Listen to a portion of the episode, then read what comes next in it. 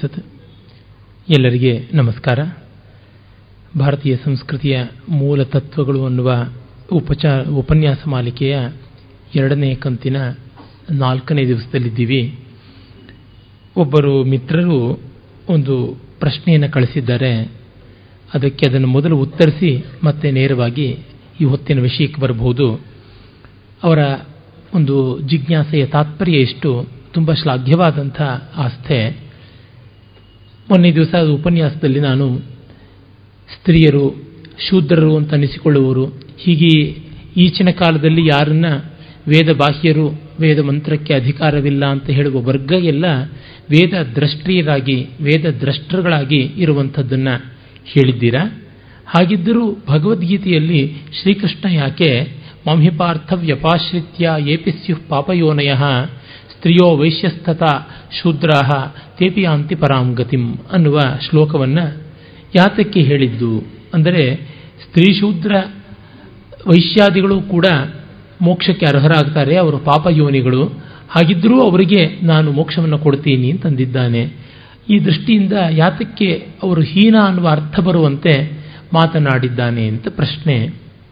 ಈ ಬಗ್ಗೆ ನನಗೆ ನೆನಪಿರುವಂತೆ ಹಿಂದೊಮ್ಮೆ ಇದೇ ವೇದಿಕೆಯಲ್ಲಿ ಭಗವದ್ಗೀತೆಯ ಬಗ್ಗೆ ಹದಿನೈದು ದಿವಸ ಮಾತನಾಡುವಾಗ ಚರ್ಚಿಸಿದ್ದೆ, ಅಲ್ಲಿ ಪಾಪಯೋನಯ ಅಂತಂದರೆ ಪಾಪದಿಂದ ಹುಟ್ಟಿದವರು ಅನ್ನುವ ಅರ್ಥ ಅಲ್ಲ, ಅಲ್ಲಿ ಪಾಪಸ್ಯ ಯೋನಯ ಅನ್ನುವ ಒಂದು ಅರ್ಥ, ಅಂದರೆ ಪಾತಕದಿಂದ ಹುಟ್ಟಿದವರು, ಪಾಪ, ಪಾಪಂ ಯಸ್ಯ ಯೋನಿಹಿ ಅಂತ ಆ ಅರ್ಥ ಮಾಡಿಕೊಳ್ಳೋದಲ್ಲ.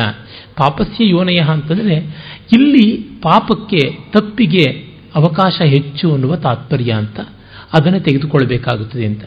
ಯಾಕೆ ಅಂತಂದರೆ ಸಾಮಾನ್ಯವಾಗಿ ಲೌಕಿಕದಲ್ಲಿ ಇದ್ದವರಿಗೆ ಬೇಗ ಕಳಂಕ ಬರುವ ಸಾಧ್ಯತೆ ಉಂಟು ಅಂತ.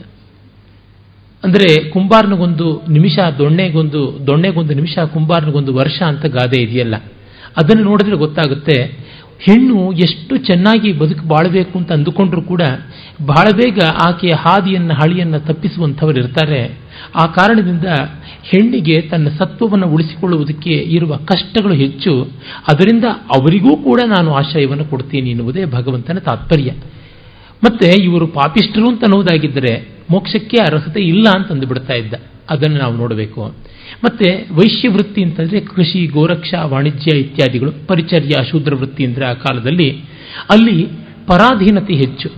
ನೀವು ಯಾವುದೇ ವರ್ತಕನನ್ನು ತೆಗೆದುಕೊಳ್ಳಿ ಅಥವಾ ಇನ್ಯಾವುದೇ ವ್ಯವಹಾರದಲ್ಲಿದ್ದವರನ್ನು ತೆಗೆದುಕೊಳ್ಳಿ. ಯಾವುದೇ ಪರಿಚಾರಕ ಕರ್ಮ ಅಂತಿದೆಯಲ್ಲ ಸರ್ವೀಸ್ ಅಂತ ಕರಿತೇವಲ್ಲ ಸಬಾರ್ಡಿನೇಷನ್ ಹೆಣ್ಣಿಗೂ ಗಂಡಿನ ಸಬಾರ್ಡಿನೇಷನ್ ಆ ಕಾಲದಲ್ಲಿ ಹೆಚ್ಚಾಗಿದ್ದದ್ದೇ ಅಲ್ಲಿ ಬಹಳ ಬೇಗ ಮೇಲ್ಪಟ್ಟವರ ಮಾತುಗಳು ಏನಿವೆ, ಅಧಿಕಾರದ ರೀತಿ ಏನಿದೆ, ಅದಕ್ಕೆ ತಕ್ಕಂತೆ ಬದುಕಬೇಕಾದ ಅನಿವಾರ್ಯತೆ ಬರುತ್ತದೆ. ಆ ಕಾರಣ ಇಷ್ಟವಿದ್ದು ಇಷ್ಟವಿಲ್ಲದೆಯೋ ತಪ್ಪು ಮಾಡುವ ಅವಕಾಶ ಬಂದುಬಿಡುತ್ತೆ. ಹೀಗಾಗಿ ತಮ್ಮ ಇಚ್ಛೆಗೆ ಮೀರಿ ಅವರ ಅನ್ಯಾಯಕ್ಕೆ ಕೈ ಹಾಕಬೇಕಾಗಿ ಬರುತ್ತದೆ. ಸಾಮಾನ್ಯ ನೋಡಿ ಬಿಸ್ನೆಸ್ ಮ್ಯಾನ್ ಯಾವತ್ತೂ ಕೂಡ ಪೊಲಿಟಿಕಲ್ ಆಗಿ ಅಥವಾ ಯಾವುದೋ ಒಂದು ರೀತಿಯಾದಂಥ ಸೂಕ್ಷ್ಮವಾದ ಸೆನ್ಸಿಟಿವ್ ಆದಂಥ ಇಶ್ಯೂಸ್ ಅಂತ ಏನಿವೆ ಅವುಗಳನ್ನು ಮುಟ್ಟುವುದಿಲ್ಲ. ಅದಕ್ಕೆ ನೀವು ದೊಡ್ಡ ದೊಡ್ಡ ಸಾಫ್ಟ್ವೇರ್ ಕಂಪನಿಗಳ ಚೇರ್ಪರ್ಸನ್ಸಿಂದ ಮೊದಲುಗೊಂಡು ಸಿಇಒಗಳಿಂದ ಮೊದಲುಗೊಂಡು ರಸ್ತೆ ಪಕ್ಕ ಪೆಟ್ಟಿಗೆ ಅಂಗಡಿ ಇಟ್ಕೊಂಡವನ ಬಳಿಗೆ ನೋಡಿ, ಹೋಗಿ ನೋಡಿ, ಈ ದೃಷ್ಟಿ ಇರುತ್ತೆ. ನಮಗೆ ಯಾಕೆ ಅಂತ? ಹಾಗೆ ಸರ್ಕಾರದ ವೃತ್ತಿಯಲ್ಲಿ, ಸೇವಾ ವೃತ್ತಿಯಲ್ಲಿ ಇದ್ದಾರಲ್ಲ, ಅದೆಲ್ಲ ಶೂದ್ರತ್ವ ಅಂತಲೇ ನಮ್ಮ ಲೆಕ್ಕ. ಯಾರು ಇನ್ನೊಬ್ಬನಿಗೆ ಆನ್ಸರಬಲ್ ಆಗ್ತಾನೆ, ಅವನು ಶೂದ್ರ ಅನ್ನುವಂಥ ತಾತ್ಪರ್ಯ ನೋಡಿದ್ರೆ, ಅದಕ್ಕೆ ಕಾಮೆಂಟ್ ಮಾಡಬಾರ್ದು, ಇದಕ್ಕೆ ಕಾಮೆಂಟ್ ಮಾಡಬಾರ್ದು, ಅದರ ಬಗ್ಗೆ ಅವನೇನು ತನ್ನ ರಿಯಾಕ್ಷನ್ಸ್ ಕೊಡಬಾರ್ದು ಅಂತ ಅನ್ನೋದು ಇದ್ದೇ ಇರುತ್ತೆ. ಹೀಗೆ ನೋಡಿದಾಗ, ಇಷ್ಟವಿದ್ದೋ ಇಲ್ಲದೆಯೋ ತಾನು ಅನ್ಯಾಯಕ್ಕೆ ಒಳಗಾಗಬೇಕಾಗುತ್ತದೆ. ಎಷ್ಟು ಬಾರಿ ವಿವೇಕಿನಿಯಾದಂಥ ಹೆಂಡತಿಯನ್ನು ಗಂಡ ಬಾಯಿ ಮುಚ್ಚಿಕೊಂಡು ನಿನಗೇನು ಗೊತ್ತು ಅಂತ ಬಾಯಿ ಬಡಿಯೋದು ನಮ್ಮನೆಯಲ್ಲೇ ನೋಡಿದ್ದೀನಿ. ನಮ್ಮ ತಂದೆ ಎಷ್ಟೋ ಬಾರಿ ನಮ್ಮ ತಾಯಿ ರುಜುವಾದ ಸರಿಯಾದ ದೃಷ್ಟಿಯಿಂದ ಅದು ಅವ್ರು ಮಾಡಿದ ಅನ್ಯಾಯ ಅಂತಂದರೆ ಅದೇನು ಹಾಗಲ್ಲ ಸುಮ್ಮನೆ ಇರು ಅಂತ. ಯಾಕೆಂದ್ರೆ ಅನ್ಯಾಯ ಮಾಡಿದವರು ಇವರಿಗೆ ಬೇಕಾದ ಬಂಧುವರ್ಗ. ಹಾಗಾಗಿ ಆ ಥರ ದಬಾಯಿಸ್ಬಿಡ್ತಾ ಇದ್ರು. ಇದು ಸಾಧ್ಯ ಇರುತ್ತದೆ. ಇದೆಲ್ಲ ನೋಡಿ ಹೇಳಿರಬೇಕು ಅಂತ ನನಗನ್ಸುತ್ತದೆ. ಯಾಕೆಂದ್ರೆ ಕೃಷ್ಣನ ಸಮಗ್ರವಾದ ಜೀವನವನ್ನು ನೋಡಿ ನಾವು ಭಗವದ್ಗೀತೆಯನ್ನು ಅರ್ಥ ಮಾಡಿಕೊಂಡ್ರೆ ಅವನು ಅನ್ಯಾಯಕಾರಿಯಾಗಿ ಎಲ್ಲಿಯೂ ವರ್ತಿಸಿಲ್ಲ. ಮತ್ತು ಸ್ವಯಂ ಅವನು ವೈಶ್ಯನಾದಂತಹ ನಂದಗೋಪನ ಮನೆಯಲ್ಲಿ ಹುಟ್ಟಿ ಬೆಳೆದವನು. ನಂದಗೋಪ ಕ್ಷತ್ರಿಯನಲ್ಲ. ಚೆನ್ನಾಗಿ ಅವನಿಗೆ ಗೊತ್ತಿತ್ತು. ಶೂದ್ರನಾದಂಥ ವಿದುರ್ನನ್ನ ಪ್ರೀತಿಯಿಂದ ಕಂಡಂಥ ಏಕಮೇವ ಅದ್ವಿತೀಯನಾದ ವ್ಯಕ್ತಿ ಪಾಂಡವರಿಗಿಂತ ಮಿಗಿಲಾಗಿ ವಿದುರ್ನನ್ನ ಗೌರವದಿಂದ ಪ್ರೀತಿಯಿಂದ ಕಂಡಂಥವನು. ಆಮೇಲೆ ಪಾಂಡವರು ಅದೇ ರೀತಿ ಇದ್ದವರು. ಕೌರವರ ಪಕ್ಷದಲ್ಲಿ ಇನ್ಯಾರು ಕೂಡ ಆ ಮಟ್ಟದಲ್ಲಿ ಅವನಿಗೆ ಗೌರವ ಕೊಡಲಿಲ್ಲ. ಹೀಗೆ ನೋಡಿದಾಗ ಮತ್ತೆ ನರಕಾಸುರನ ಸೆರೆಯಲ್ಲಿದ್ದಂಥ ಅಷ್ಟು ಜನ ರಾಜ ಸ್ತ್ರೀಯರನ್ನ ಅವರಿಗೆ ಬದುಕೇ ದುರ್ಭರವಾಗಿದ್ದಾಗ ಸಾಮಾಜಿಕವಾದ ಗೌರವ ಸ್ಥಾನಮಾನವನ್ನು ಕೊಟ್ಟು ಕಾಪಾಡಿದುದು ಸೇರಿದಂತೆ ಅನೇಕವಾಗಿ ಸ್ತ್ರೀ ಸಮುದ್ಧಾರಕ ಪ್ರಯತ್ನಗಳು ಕೃಷ್ಣನ ಬದುಕಿನಲ್ಲಿ ಕಾಣುತ್ತವೆ. ಇವುಗಳೆಲ್ಲದರ ಹಿನ್ನೆಲೆಯಲ್ಲಿ ನೋಡಿದಾಗ ಅವನು ಹೇಳಿರುವುದಕ್ಕೆ ಕಾರಣ, ಇವರಲ್ಲಿ ಪಾಪದ ಸಂಭವ ಹೆಚ್ಚು ಅಂತಷ್ಟೇನೆ, ಇನ್ಯಾವುದೂ ಅಲ್ಲ ಅಂತ ಗೊತ್ತಾಗುತ್ತದೆ. ಅದರಿಂದಲೇ ಅವನು ಇನ್ನೊಂದು ಕಡೆ ಹೇಳ್ತಾನೆ, ಬ್ರಾಹ್ಮಣರಿಗೆ ಈ ಸಮಸ್ಯೆ ಇಲ್ಲ ಅಂತ. ಅದು ಬರುತ್ತೆ. ನನಗೆ ಆ ಶ್ಲೋಕ ತಕ್ಷಣ ನೆನಪಿಗೆ ಬರ್ತಾ ಇಲ್ಲ. ಆದರೆ ಬ್ರಾಹ್ಮಣರಿಗೆ ಇಂಥ ಸಮಸ್ಯೆ ಇಲ್ಲ ಅನ್ನುವುದಕ್ಕೆ ಕಾರಣ ಮತ್ತೆ ಈ ಕಾಲದ ಬ್ರಾಹ್ಮಣರು ಅಂತಲ್ಲ. ನಾನು ಹೇಳಿದ್ದೀನಿ ಗೌರ್ಮೆಂಟ್ ಸರ್ವೀಸಿಗೆ ಸೇರಿರೋ ಬ್ರಾಹ್ಮಣರೆಲ್ಲ ಶೂದ್ರರೇ ಅಂತ. ಬಿಸ್ನೆಸ್ ಮಾಡ್ತಾ ಇರ್ತಕ್ಕಂಥ ಬ್ರಾಹ್ಮಣರೆಲ್ಲ ವೈಶ್ಯರೇ ಅಂತ ಅನ್ನುವುದು ಗೊತ್ತಾಗುತ್ತದೆ. ಮತ್ತು ಈಗ ಕ್ಷತ್ರಿಯರು ಯಾರೂ ಇಲ್ಲ. ಯಾಕೆಂದರೆ ರಾಜಕೀಯವೂ ಕೂಡ ಒಂದು ರೀತಿ ವೈಶ್ಯ ವೃತ್ತಿ ಆಗಿಬಿಟ್ಟಿದೆ. ಇನ್ನೊಂದು ರೀತಿ ಶೂದ್ರ ವೃತ್ತಿ ಆಗಿದೆ. ನಾವು ಪ್ರಜೆಗಳ ಸೇವಕರು ಅಂತ ಹೇಳ್ಕೊಂಡು ಹೋಗ್ತಾರೆ. ಆ ಒಂದು ರಾಜ್ಯಕ್ಕೆ ಸಂಬಂಧಪಟ್ಟಂತ ಪ್ರಜೆಗಳು ಗಲಾಟೆ ಹೇಳ್ತಾರೆ ಅಂತಂದ್ರೆ ಇವರು ದೇಶದ ಹಿತವನ್ನು ಕೂಡ ಲೆಕ್ಕಿಸದೆ ಬದಲು ಮಾಡ್ಕೊಂಡು ಬಿಡ್ತಾರೆ ಅಂತಂದ್ರೆ ನಮಗೆ ಗೊತ್ತಾಗುತ್ತದೆ. ನಿಜವಾದ ಕ್ಷಾತ್ರ ಬ್ರಾಹ್ಮ ಈಗ ಇಲ್ಲ. ಇರುವುದೆಲ್ಲ ಹೆಚ್ಚಾಗಿ ವೈಶ್ಯತ್ವ, ಶೂದ್ರತ್ವ. ಅರೆ ಶೂದ್ರ ಆಗೋದಕ್ಕೆ ಯಾರು ಇಷ್ಟಪಡ್ತಾ ಇಲ್ಲ. ಅದರಿಂದ ಉಳಿದದ್ದು ಒಂದೇ ವೈಶ್ಯವರ್ಣ ಅಂತ ಡಿ ವಿ ಜಿ ಜೀವನ ಯೋಗದಲ್ಲಿ ಬರೆದದ್ದು ನೆನಪಗ ಬರುತ್ತೆ ನನಗೆ. ನಿಜವಾದ ಬ್ರಾಹ್ಮಣನಿಗೆ ಪರಾಧೀನತೆ ಇಲ್ಲ ಅಂತ. ಯಾಕೆಂದರೆ ಅವನು ಯಾರಿಗೂ ಉತ್ತರದಾಯಿಯಾಗಿ ಬಾಳುವುದಿಲ್ಲ. ತನಗೆ ತಾನೇ ಆಧಾರವಾಗಿ ನಿಲ್ತಾನೆ. ಕಾರಣ ಅವನ ಡಿಮಾಂಡ್ಸ್ ತುಂಬ ತುಂಬ ಕಡಿಮೆ ಇರುವಂಥದ್ದು. ಅದು ನಮಗೆ ಹಿಂದಿನಿಂದ ಗೊತ್ತಿರುವಂಥದ್ದೇ. ಕುಂಭೀಧಾನ್ಯ ಅಲೋಲುಪಾಹ, ದಂಭ, ಲೋಭ, ಮೋಹ ವರ್ಜಿತ ಅಂತೆಲ್ಲ ಪಾತಂಜಲ ಮಹಾಭಾಷ್ಯದಲ್ಲಿ ಬರುತ್ತದಲ್ಲ, ಆ ದೃಷ್ಟಿಯಿಂದ ಅವರಿಗೆ ಬಹಳ ಅವಕಾಶ ಉಂಟು. ಸಾಮಾನ್ಯವಾಗಿ ನಾವು ಹೇಳ್ತೀವಲ್ಲ ಬ್ರಹ್ಮಚಾರಿಗಳಿಗೆ, ಸನ್ಯಾಸಿಗಳಿಗೆ ಏನು ಸಂಸಾರದ ಕಷ್ಟ ಇಲ್ಲ, ಸಲೀಸಾಗಿ ಎಲ್ಲ ನಿರ್ವಾಹ ಮಾಡಿಕೊಂಡು ಹೋಗ್ತಾರೆ ಅಂತ. ಆ ದೃಷ್ಟಿಯಿಂದ ಡಿಪೆಂಡೆಂಟ್ಸ್ ಕಡಿಮೆ, ಮತ್ತು ಎಕ್ಸ್ಪೆಕ್ಟೇಷನ್ಸ್ ಕಡಿಮೆ. ಅದು ಅಲ್ಲಿರುವ ಅಂಶ ಅಷ್ಟೇ, ಇನ್ನೇನೂ ಅಲ್ಲ ಅಂತ ಅನಿಸುತ್ತೆ. ಇನ್ನು ನಾವು ಪ್ರಕೃತಕ್ಕೆ ಬರಬಹುದು. ನಿನ್ನೆ ದಿವಸ ಜುಸ್ಥಾನಿಯರಾದ ಋಗ್ವೇದದ ದೇವತೆಗಳ ಪರಿಚಯವನ್ನು ಮಾಡಿಕೊಡ್ತಾ ಇದ್ದೆ. ಅಲ್ಲಿ ಆದಿತ್ಯರಾದ ಮೇಲೆ ಉಷೋ ದೇವಿ ಬರ್ತಾಳೆ. ಉಷಾ, ಉಷಸ್ ಎರಡು ಶಬ್ದಗಳು ಇವೆ, ಎರಡು ರೂಪಗಳಲ್ಲಿಯೂ ಇವೆ. ಆಕಾರ ಅಂತ ಸ್ತ್ರೀಲಿಂಗ ಸಕಾರ ಅಂತ ಸ್ತ್ರೀಲಿಂಗ ಎರಡೂ ಉಂಟು. ವೇದದಲ್ಲಿ ಹೆಚ್ಚಾಗಿ ಉಷೋದೇವಿ ಅಂತ ಸಕಾರಾಂತವಾಗಿ ಬರುತ್ತದೆ. ಇಪ್ಪತ್ತು ಸೂಕ್ತಗಳಿವೆ. ಎಷ್ಟೋ ಜನ ಗಂಡಸರಿಗಿಲ್ಲದೆ ಇರತಕ್ಕಂತಹ ಪ್ರಾತಿನಿಧ್ಯ ಇಲ್ಲಿ ಸ್ತ್ರೀದೇವಿಯಾದಂಥ ಉಷೋದೇವಿಗೆ ಸಿದ್ಧಿಯಾಗಿದೆ. ಅತ್ಯಂತ ಸುಂದರವಾದ ಕಾವ್ಯಮಯವಾದ ಮಂತ್ರಗಳು ಅಂತಂದರೆ ಋಗ್ವೇದದಲ್ಲಿ ಇಬ್ಬರು ದೇವತಾ ವರ್ಗಕ್ಕೆ ಸೇರಿದ್ದು. ಒಂದು ಉಷೋದೇವಿ, ಮತ್ತೊಂದು ಅಶ್ವಿನಿ ದೇವತೆಗಳು. ಇಬ್ಬರಿಗೆ ಅತ್ಯಂತ ರಮಣೀಯವಾದ, ಕವಿತಾಮಯವಾದ ಸೂಕ್ತಗಳು ಸಂದಿವೆ. ಬಹಳ ಪ್ರಸಿದ್ಧವಾದ ಮಂತ್ರ ಉಂಟೇ ಉಂಟು. ಪುನರ್ಜಾಯಮಾನ, ಪುರಾಣಿ, ಪುನಃ ಪುನರ್ಜಾಯಮಾನ, ಪುರಾಣಿ ಸಮಾನಂ ವರ್ಣಂ, ಅಭಿಶುಂಭಮಾನ, ಶ್ವಗ್ನೀವ, ಕೃತ್ನುರ್ವಿಜ ಅಮೀನನ, ಮರ್ತ್ಯಸ್ಯ ದೇವಿ ಜರಯಂತ್ಯಾಯು ಆಕೆ ಲೋಕವನ್ನೆಲ್ಲ ಮುಪ್ಪುಗೊಳಿಸ್ತಾಳೆ, ಆದರೆ ಅವಳು ಪುನರ್ಜಾಯಮಾನ ಪುರಾಣಿ. ಪುನಃ ಪುನರ್ಜಾಯಮಾನ, ಮತ್ತೆ ಮತ್ತೆ ಹುಟ್ಟಿ ಬರ್ತಾ ಇದ್ರು. ಅಷ್ಟು ಪ್ರಾಚೀನಳಾಗಿದ್ದಳು, ನಿತ್ಯ ಯೌವನ ಸಂಪನ್ನನಾಗಿದ್ದಾಳೆ. ವರ್ಣಂ ಅಭಿಶುಂಭಮಾನ, ಸೊಗಸಾದ ಬಂಗಾರದ ಬಣ್ಣವನ್ನು ಹೊಂದಿರುವವಳಾಗಿದ್ದಾಳೆ. ಒಂದೇ ವಿಧವಾದ ಅಚ್ಚಳಿಯದ ರೂಪ ಉಂಟು. ಕ್ಲೇಪಾಟ್ರ ಬಗ್ಗೆ ಆಂಟನೈನ್ ಕ್ಲೇಪಾಟ್ರದಲ್ಲಿ ಶೇಕ್ಸ್ಪಿಯರ್ ಕವಿ ಹೇಳ್ತಾನಲ್ಲ age cannot wither her beauty nor custom stale her passion ಅಂತ. ಆ ಸೌಂದರ್ಯ, ಆ ಲಾಲಿತ್ಯ, ಆ ರೀತಿಯಾದದ್ದು. ಮತ್ತು ಅವಳು ಶ್ವಗ್ನಿ ಅಂತಂದರೆ ಯಾವ ಹಿಂಸ್ರ ಪ್ರಾಣಿಯನ್ನು ಧ್ವಂಸ ಮಾಡಬಲ್ಲಂಥ ಶಕ್ತಿಯನ್ನು ಹೊಂದಿರತಕ್ಕಂಥವಳು. ಮತ್ತು ಕೃತ್ನುರ್ ವಿಜ ಅಮಿನಾನ, ಎಲ್ಲ ಕಡೆಯಲ್ಲಿಯೂ ಲೀಲಾಜಾಲವಾಗಿ ಹಾರಾಡಬಲ್ಲಂಥ ಶಕ್ತಿ ಇರುವಂಥವಳು. ಇಂಥವಳು ಭೂಮಿಗೆ ಅವತರಣ ಮಾಡ್ತಾ ಇದ್ದಾಳೆ. ಮಾನವರ ಆಯುಷ್ಯವನ್ನು ಕಳೆದರೂ ಅವಳು ನಮಗೆ ಆನಂದವನ್ನು ಕೊಡುವಂತೆ ಇದ್ದಾಳೆ. ಸೂರ್ಯೋದಯವಾಗುವಾಗ ಬರುವ ಆ ಹೊಂಬಣ್ಣದ ಕಾಂತಿ ಪುರುಷತ್ವದಲ್ಲಿ ಅರುಣ ಆದರೆ ಸ್ತ್ರೀತ್ವದಲ್ಲಿ ಉಷಸ್ಸು ಅಂತ ಆಗುವಂಥದ್ದು ಒಂದೊಂದು ದಿವಸವೂ ಉಷೋದಯ ಆಗ್ತಾ ಇದ್ದಂತೆ, ಉಷಸ್ಸಿನ ಉದಯ ಆಗ್ತಾ ಇದ್ದಂತೆ ನಮಗೆ ಆಯುಷ್ಯ ಕಡಿಮೆ ಆಗುವುದು ಗೊತ್ತಾಗ್ತಿದೆ. ಆದರೆ ಆಯುಷ್ಯದ ಹ್ರಾಸವನ್ನು ಮರೆತು ಅದರ ಸೌಂದರ್ಯವನ್ನು ನೋಡ್ತೀವಿ. ಇದಂ ಶ್ರೇಷ್ಠಂ ಜ್ಯೋತಿಷಾಂ ಜ್ಯೋತಿರಾಗಾತ್. ಇದು ಜ್ಯೋತಿಸ್ಸುಗಳಲ್ಲಿ ಶ್ರೇಷ್ಠವಾದ ಜ್ಯೋತಿಸ್ಸು, ರಮಣೀಯವಾದದ್ದು ಬಂದಿದೆ. ಚಿತ್ರಂ ಪ್ರಕೇತೋ ಅಜನಿಷ್ಠ ವಿಭ್ವ. ಅತ್ಯಂತ ವಿಸ್ಮಯಾವಹವಾದಂಥದ್ದು ಈಗ ನಮ್ಮೆದುರು ಉದಯಿಸ್ತಾ ಇದೆ. ಅನ್ನುವ ಮಾತು ಅಧಿಪೇಶಾಂಸಿ ವಪತೆ ನೃತೂರಿವ. ನರ್ತಕಿ ಹೇಗೆ ತನ್ನ ಅಂಗೋಪಾಂಗಗಳ ಸೌಂದರ್ಯವನ್ನು, ಭಂಗಿಗಳ ಬೆಡಗನ್ನು ತೋರ್ತಾಳೋ ಆ ರೀತಿ ತೋರ್ತಾ ಇದ್ದಾಳೆ. ಅಪೌರ್ಣತೆ ವಕ್ಷ ಉಸ್ರೇವ ಜರ್ಹಜಂ. ಅವಳು ತನ್ನ ಸೊಗಸಿನಿಂದ ಆಗಷ್ಟೇ ಸ್ನಾನ ಮಾಡಿ ಮೇಲೆದ್ದಂತೆ ಫ್ರೆಶ್ ಸ್ನಾನ ಮಾಡಿದಾಗ ಮನುಷ್ಯನಿಗೆ ಬರತಕ್ಕಂಥ ಒಂದು ಪ್ರಸನ್ನತೆ, ಹಸನುತನ, ಲವಲವಿಕೆ ಇದೆಯಲ್ಲ, ಅದನ್ನು ಮೈಗೂಡಿಸಿಕೊಂಡು ಬರ್ತಾ ಇದ್ದಾಳೆ. ಜ್ಯೋತಿರ್ ವಿಶ್ವಸ್ಮಯಿ ಭುವನಾಯ ಕೃಣ್ವತಿ, ಜಗತ್ತಿಗೆಲ್ಲ ಬೆಳಕನ್ನು ಕರುಣಿಸ್ತಾ, ಗಾವೋನ ವ್ರಜಂ ವಿಷ ಆವರ್ತಮಃ. ಹಸುಗಳನ್ನು ತನ್ನ ಕೊಟ್ಟಿಗೆಯಿಂದ ಆಚೆಗೆ ಯಾವ ರೀತಿ ಹೊರಡಿಸ್ತಾರೋ ಆ ರೀತಿ ಕಾಂತಿ ಕಿರಣಗಳನ್ನು ಎಲ್ಲ ಕಡೆಗೂ ಹೊರಡಿಸ್ಕೊಂಡು ಬರ್ತಾ ಇದ್ದಾಳೆ. ಇವಳು ಯೋಶೇವ ಭದ್ರ. ಇವಳು ನಿಜವಾಗಿ ಅತ್ಯಂತ ರಮಣೀಯವಾದ ಸುಂದರಿ ಕಲ್ಯಾಣ ವೇಷಧಾರಣಿಯಾಗಿದ್ದಾಳೆ.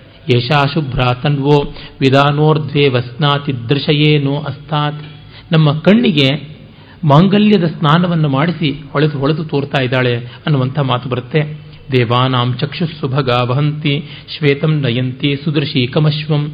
ಬೆಳ್ಳಗಿರುವ ಕುದುರೆಯ ಮೇಲೆ ಜಗತ್ತಿನ ಸೌಂದರ್ಯವನ್ನೆಲ್ಲ ತನ್ನೆದುರಿಗೆ ತುಂಬಿಸಿಕೊಂಡು ಬರುವಂತೆ ಇವಳು ಕಾಣಿಸ್ತಾ ಇದ್ದಾಳೆ. ಉಷಾ ಆದರ್ಶಿ ರಶ್ಮಿಭಿರ್ವ್ಯಕ್ತ ಸೂರ್ಯನ ಕಿರಣಗಳ ಮೂಲಕ ಇವಳು ಕಾಣಿಸ್ತಾ ಇದ್ದಾಳೆ. ಚಿತ್ರಮಘ ವಿಶ್ವಮನುಪ್ರಭೂತ. ಈ ವಿಶ್ವದ ಹುಟ್ಟಿನೊಂದಿಗೆ ಇವಳ ಹುಟ್ಟು ಆಗಿದೆ ಅಂತ. ಅಂದರೆ ಸೂರ್ಯೋದಯ ಆಗ್ತಾ ಇದ್ದಂತೆ ಉಷೋ ದೇವಿ ಬರ್ತಾ ಇದ್ದಾಳೆ. ಹಾಗೆ ಅವಳ ಒಂದು ಹುಟ್ಟು ಆಗಿದೆ. ಮತ್ತೆ ಅಗ್ರಯೇತಿ ಯುವತಿ ಅಗ್ರಯಮಾಣ. ಅಗ್ರಯಮಾಣ ಅಂದರೆ ನಾಚಿಕೆ ಸಂಕೋಚ ಇಲ್ಲದೆ ಧೈರ್ಯವಾಗಿ, ನಿಸ್ಸಂಕೋಚವಾಗಿ, ಆತ್ಮವಿಶ್ವಾಸದಿಂದ ಮುಂದೆ ಬರ್ತಾ ಇದ್ದಾಳೆ ಅಂತ. ಉಷೋದೇವಿ ಮೊದಲು ಬಂದು ಆಮೇಲೆ ಸೂರ್ಯ. ಸಾಮಾನ್ಯ ಗಂಡು ಗಂಡು ಹಿಂದೆ ಹೆಣ್ಣು ಅಂತ, ಇಲ್ಲಿ ಹೆಣ್ಣು ಲೇಡೀಸ್ ಫಸ್ಟ್ ಅಂತ. ಆಕೆ ಬಂದು ಆಮೇಲೆ ಸೂರ್ಯ ಬರ್ತಾನೆ ಅನ್ನುವಂಥ ಅತ್ಯಂತ ರಮಣೀಯವಾದ ಕಾವ್ಯ ರಚನೆ ನಮಗೆ ಋಗ್ವೇದದಲ್ಲಿ ಕಾಣಿಸುತ್ತದೆ. ಏಳನೇ ಮಂಡಲದಲ್ಲಿ, ಐದನೇ ಮಂಡಲದಲ್ಲಿ, ಮೊದಲನೇ ಮಂಡಲದಲ್ಲಿ, ಹೀಗೆ ಹಲವು ಮಂಡಲಗಳಲ್ಲಿ ಇದನ್ನು ನಾವು ನೋಡ್ತೀವಿ. ಅದಾದ ಮೇಲೆ ಅಶ್ವಿನಿ ದೇವತೆಗಳು. ಸೂರ್ಯನ ಮೂಗಿನ ಹೊಳ್ಳೆಗಳಿಂದ ಇವರು ಬಂದರು ನಾಸತ್ಯರು ಅಂತ ಕೂಡ ಕರೀತಾರೆ. ಇವರನ್ನ ದೇವವರ್ಗದಲ್ಲಿ ವೈಶ್ಯರು ಅಂತ ಕರೀತಾರೆ. ದೇವ ವೈದ್ಯರೂ ಹೌದು, ಮತ್ತು ದೇವತೆಗಳಿಗೆ ಎಲ್ಲ ವಿಧದಲ್ಲಿಯೂ ಕೂಡ ಸಹಕಾರಿಗಳಾಗಿ ನಿಲ್ಲುತ್ತಾರೆ. ಮತ್ತು ಅತ್ಯಂತ ಜೀವ ಕಾರುಣ್ಯವುಳ್ಳಂಥವರು ಅನ್ನುವ ಮಾತು ಮತ್ತೆ ಮತ್ತೆ ಬರುತ್ತೆ. ಐವತ್ತಕ್ಕೂ ಹೆಚ್ಚು ಸೂಕ್ತಗಳು ಅಶ್ವಿನಿ ದೇವತೆಗಳ ಬಗ್ಗೆ ಇದೆ. ಈ ಅಶ್ವಿನಿ ದೇವತೆಗಳು ಸೂರ್ಯ ಮತ್ತು ಸೂರ್ಯಕಾಂತಿ ಸಂಬಂಧಿತವಾದವರೇ. ವೇದದ ಅನೇಕ ದೇವತೆಗಳು ಈ ಆಕಾಶದ ಕಾಂತಿಯನ್ನ, ಸೂರ್ಯನ ಗತಿಯನ್ನ ಸಂಕೇತ ಮಾಡುವಂಥವರಾಗಿದ್ದಾರೆ. ಹನ್ನೆರಡು ಜನ ಆದಿತ್ಯರು ಅಂದರೆ ವಸ್ತುತಃ ಹನ್ನೆರಡು ರಾಶಿಗಳಲ್ಲಿ ಸೂರ್ಯನ ಸಂಕ್ರಮಣವೇ ಆಗಿದೆ. ನಾವೇ ನೋಡಿದ್ವಿ, ಭಗ, ಮಿತ್ರ, ಅರ್ಯಮ, ಸವಿತ್ರ, ಸೂರ್ಯ ಇವೆಲ್ಲ ಕೂಡ ಒಂದೇ ಸೂರ್ಯನ ಹೆಸರುಗಳೇ ಆಗಿವೆ. ದ್ವಾದಶ ಆದಿತ್ಯರಲ್ಲೇ ಬರುವರು ವಿಷ್ಣುವು ಕೂಡ ಅದೇನೇ ಆಗಿರುವಂಥದ್ದು. ಹನ್ನೆರಡನೆಯವನು ಅತ್ಯಂತ ಚಿಕ್ಕವನಾದ ಆದಿತ್ಯ ಅತ್ಯಂತ ಪ್ರಭಾವಶಾಲಿ ಅಂತ ಕೂಡ ಶತಪಥ ಬ್ರಾಹ್ಮಣಾದಿಗಳಲ್ಲಿ ಮುಂದೆ ನೋಡ್ತೀವಿ. ಅಶ್ವಿನಿ ದೇವತೆಗಳು ಈ ಸೂರ್ಯೋದಯದ ಆರಂಭಕ್ಕೆ ಬರುವಂಥ ಉಷೆಗೂ ಮುನ್ನ ಕಾಣಿಸಿಕೊಳ್ಳುವ ಅರ್ಧಾರ್ಧವಾದ ಬೆಳಕು ಕತ್ತಲೆಯ ಸಂಗಮ ಅಂತ.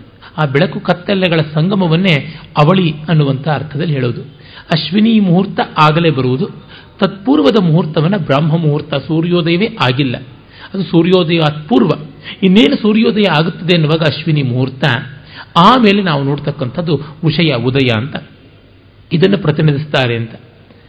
ಇದನ್ನು ಯಾಜ್ಞ ಯಾಸ್ಕರು ಕೂಡ ತಮ್ಮ ನಿರುಕ್ತದಲ್ಲಿ ಸೂಚನೆ ಕೊಡ್ತಾರೆ. ಇವರು ನಿತ್ಯ ಸುಂದರರು, ನಿತ್ಯ ಪ್ರಸನ್ನ ಮನಸ್ಕರು, ಹೆಸರುಗತ್ತೆಗಳನ್ನು ಹೂಡಿದ ರಥದಲ್ಲಿ ಸರ್ವತ್ರ ಓಡಾಡ್ತಾರೆ. ಆಮೇಲೆ ಇವರ ರಥದ ಹಿಂದೆಯೇ ಉಷೋದೇವಿ ಕೂಡ ಬರ್ತಾಳೆ. ಕಮಲ ಮಾಲೆಗಳನ್ನು ಧರಿಸಿಕೊಂಡಿರ್ತಾರೆ ಅಂತೆಲ್ಲ ಬೇಕಾದಷ್ಟು ಉಲ್ಲೇಖ ಬರುತ್ತೆ. ಇವರು ಮುಪ್ಪಿಂದ ಒದ್ದಾಡ್ತಾ ಇದ್ದ ಚವನನಿಗೆ ಯೌವನವನ್ನು ಕೊಟ್ಟರು ಅಂತ ಕಥೆ ಬರುತ್ತೆ. ಹುತತ್ಯಾದೈವ್ಯಾಭಿಷಜಾಶಂ ಕರತೋ ಅಶ್ವಿನ. ನಮಗೆ ಚೆನ್ನವಾದ ಆರೋಗ್ಯಕಾರಿಯಾದಂತಹ ಸೌಂದರ್ಯವನ್ನು ಆಯುಷ್ಯವನ್ನು ತುಂಬಿಕೊಡ್ತಕ್ಕಂಥವರು ಅಶ್ವಿನಿ ದೇವತೆಗಳು, ದೇವವೈದ್ಯರು ಅನ್ನುವಂಥ ಮಾತನ್ನು ಎಂಟನೇ ಮಂಡಲದಲ್ಲಿ ನೋಡ್ತೀವಿ. ಯುವಂಚವಾನಂ ಜರಸೋ ಮುಮುಕ್ತಂ ನಿಪೇದವ. ಯುವಕನನ್ನಾಗಿ ಚವನನನ್ನು ಮಾಡಿದರು. ಆಮೇಲೆ ಕಲಿ ಅಂತಕ್ಕಂಥ ಮತ್ತೊಬ್ಬ ಋಷಿಗೂ ಕೂಡ ಯೌವನವನ್ನು ಕೊಟ್ಟರು ಪುನಃ ಕಲೆ ರಕೃಣತಂ ಯುವದ್ವಯ. ಯೂತನ್ನು ಆ ಕಲಿ ಅನ್ನುವ ಋಷಿಗೆ ತಂದುಕೊಟ್ರು. ಮತ್ತೆ ವಿಶ್ವಕಾಂತ್ ಅನ್ನುವ ಒಬ್ಬ ಋಷಿಗೆ ಕಳೆದು ಹೋಗಿದ್ದ ಮಗನನ್ನ ವಿಷ್ಣುವಾಪು ಅನ್ನುವನ್ನು ತಂದುಕೊಟ್ರು. ದರ್ಶನಾಯ ವಿಷ್ಣುವಾಪಂ ದದತುರ್ ವಿಶ್ವಕಾಯ. ಮತ್ತೆ ರೇಭ ಅಂತಕ್ಕಂಥ ಋಷಿಯನ್ನ ಅಸುರರು ಬಾವಿಗೆ ತಳ್ಳಿದ್ದಾಗ ಅವನನ್ನು ಉದ್ಧರಿಸಿದರು. ಯಾಭೀರೇಭಂ ನಿವೃತಂ ಸೀತಮದ್ಭ್ಯ ಉದ್ವಂದನಮೈ ರೈತಂ ಸ್ವದೃಶೆ. ಹೀಗೆ ಅನೇಕ ರೀತಿಯ ಅಶ್ವಿನಿಗಳ ಲೋಕ ಉಪಕಾರವನ್ನು ನೋಡ್ತೀವಿ. ಇನ್ನೊಮ್ಮೆ ವಂದನ ಅಂತಕ್ಕಂಥ ಒಬ್ಬ ಋಷಿಯನ್ನು ರಾಕ್ಷಸರು ಹೂತು ಬಿಟ್ಟಿದ್ರು. ಆಗ ಮತ್ತೆ ಉದ್ದರ್ಶತ ತೋವಪತುರ್ ವಂದನಾಯ. ಮೊದಲನೇ ಮಂಡಲದಲ್ಲಿ ಅನೇಕತ್ರ ಈ ಅಶ್ವಿನಿ ದೇವತೆಗಳ ಲೋಕೋಪಕಾರದ ವಿವರಗಳನ್ನು ನಾವು ಕಾಣ್ತೀವಿ. ಹಾಗೆ ಸಮುದ್ರಕ್ಕೆ ಪ್ರಯಾಣದಲ್ಲಿ ಸಮುದ್ರಕ್ಕೆ ಪ್ರಯಾಣದಲ್ಲಿ ಮಗ್ನನಾಗಿದ್ದಂತಹ ಸಮುದ್ರಯಾನದಲ್ಲಿದ್ದ ಅಂತ ಕನ್ನವನನ್ನು ಚಂಡಮಾರುತ ಸಿಕ್ಕು, ಹಡಗು ಮುಳುಗುವ ಸ್ಥಿತಿ ಬಂದಾಗ ಕಾಪಾಡಿದ್ರು ಅನ್ನುವಂಥ ಮಾತು ಕೂಡ ಬರುತ್ತೆ. ಮತ್ತೆ ಕಕ್ಷಿವಾನ್ ಅಂತಕ್ಕಂಥ ಒಬ್ಬ ಋಷಿಗೆ ಅನೇಕ ವಿಧವಾಗಿ ಅನುಗ್ರಹವನ್ನು ಮಾಡಿದ್ರು. ಶಫಾದಶ್ವಸ್ಯ ವಾಜಿನೋ ಜನಸ್ಯ ಶತಂ ಕುಂಭಾನ್ ಅಸಿಂಚತಂ ಮಧೂನಾಂ ಈ ರೀತಿ ಒಂದಲ್ಲ ಎರಡಲ್ಲ ಇವರ ಸಾಹಸಗಳು. ಎಲ್ಲಿವರೆಗೂ ಅಂತಂದ್ರೆ ಒಂದು ಗುಬ್ಬಿ ಮರಿಗೆ ರೆಕ್ಕೆ ಸರಿ ಇಲ್ಲದೆ ಇದ್ರೆ ಅದನ್ನು ರಿಪೇರಿ ಮಾಡಿದ್ರು ಅಂತ ಬರುತ್ತೆ. ಇಷ್ಟು ಸಣ್ಣ ಪುಟ್ಟ ವಿಷಯಗಳು ಯಾಕೆ ಹೇಳ್ತಾರೆ ಅಂದರೆ ದೇವತೆಗಳ ಕಾರುಣ್ಯದ ಬಗ್ಗೆಗೆ ಅದು ಬರುತ್ತದೆ ಅಷ್ಟು ವಿಸ್ತಾರವಾಗಿ ಬರುವಂಥದ್ದಾಗಿದೆ. ಮತ್ತೆ ಎರಡನೇ ಮಂಡಲದಲ್ಲಂತೂ ತುಂಬ ಚೆನ್ನಾಗಿರುವ ಅಶ್ವಿನಿ ದೇವತೆಗಳ ಸ್ತೋತ್ರ ಕಾವ್ಯಮಯವಾದದ್ದರಿಂದ ಒಂದೆರಡು ಋಕ್ಗಳನ್ನು ನೋಡಬಹುದು.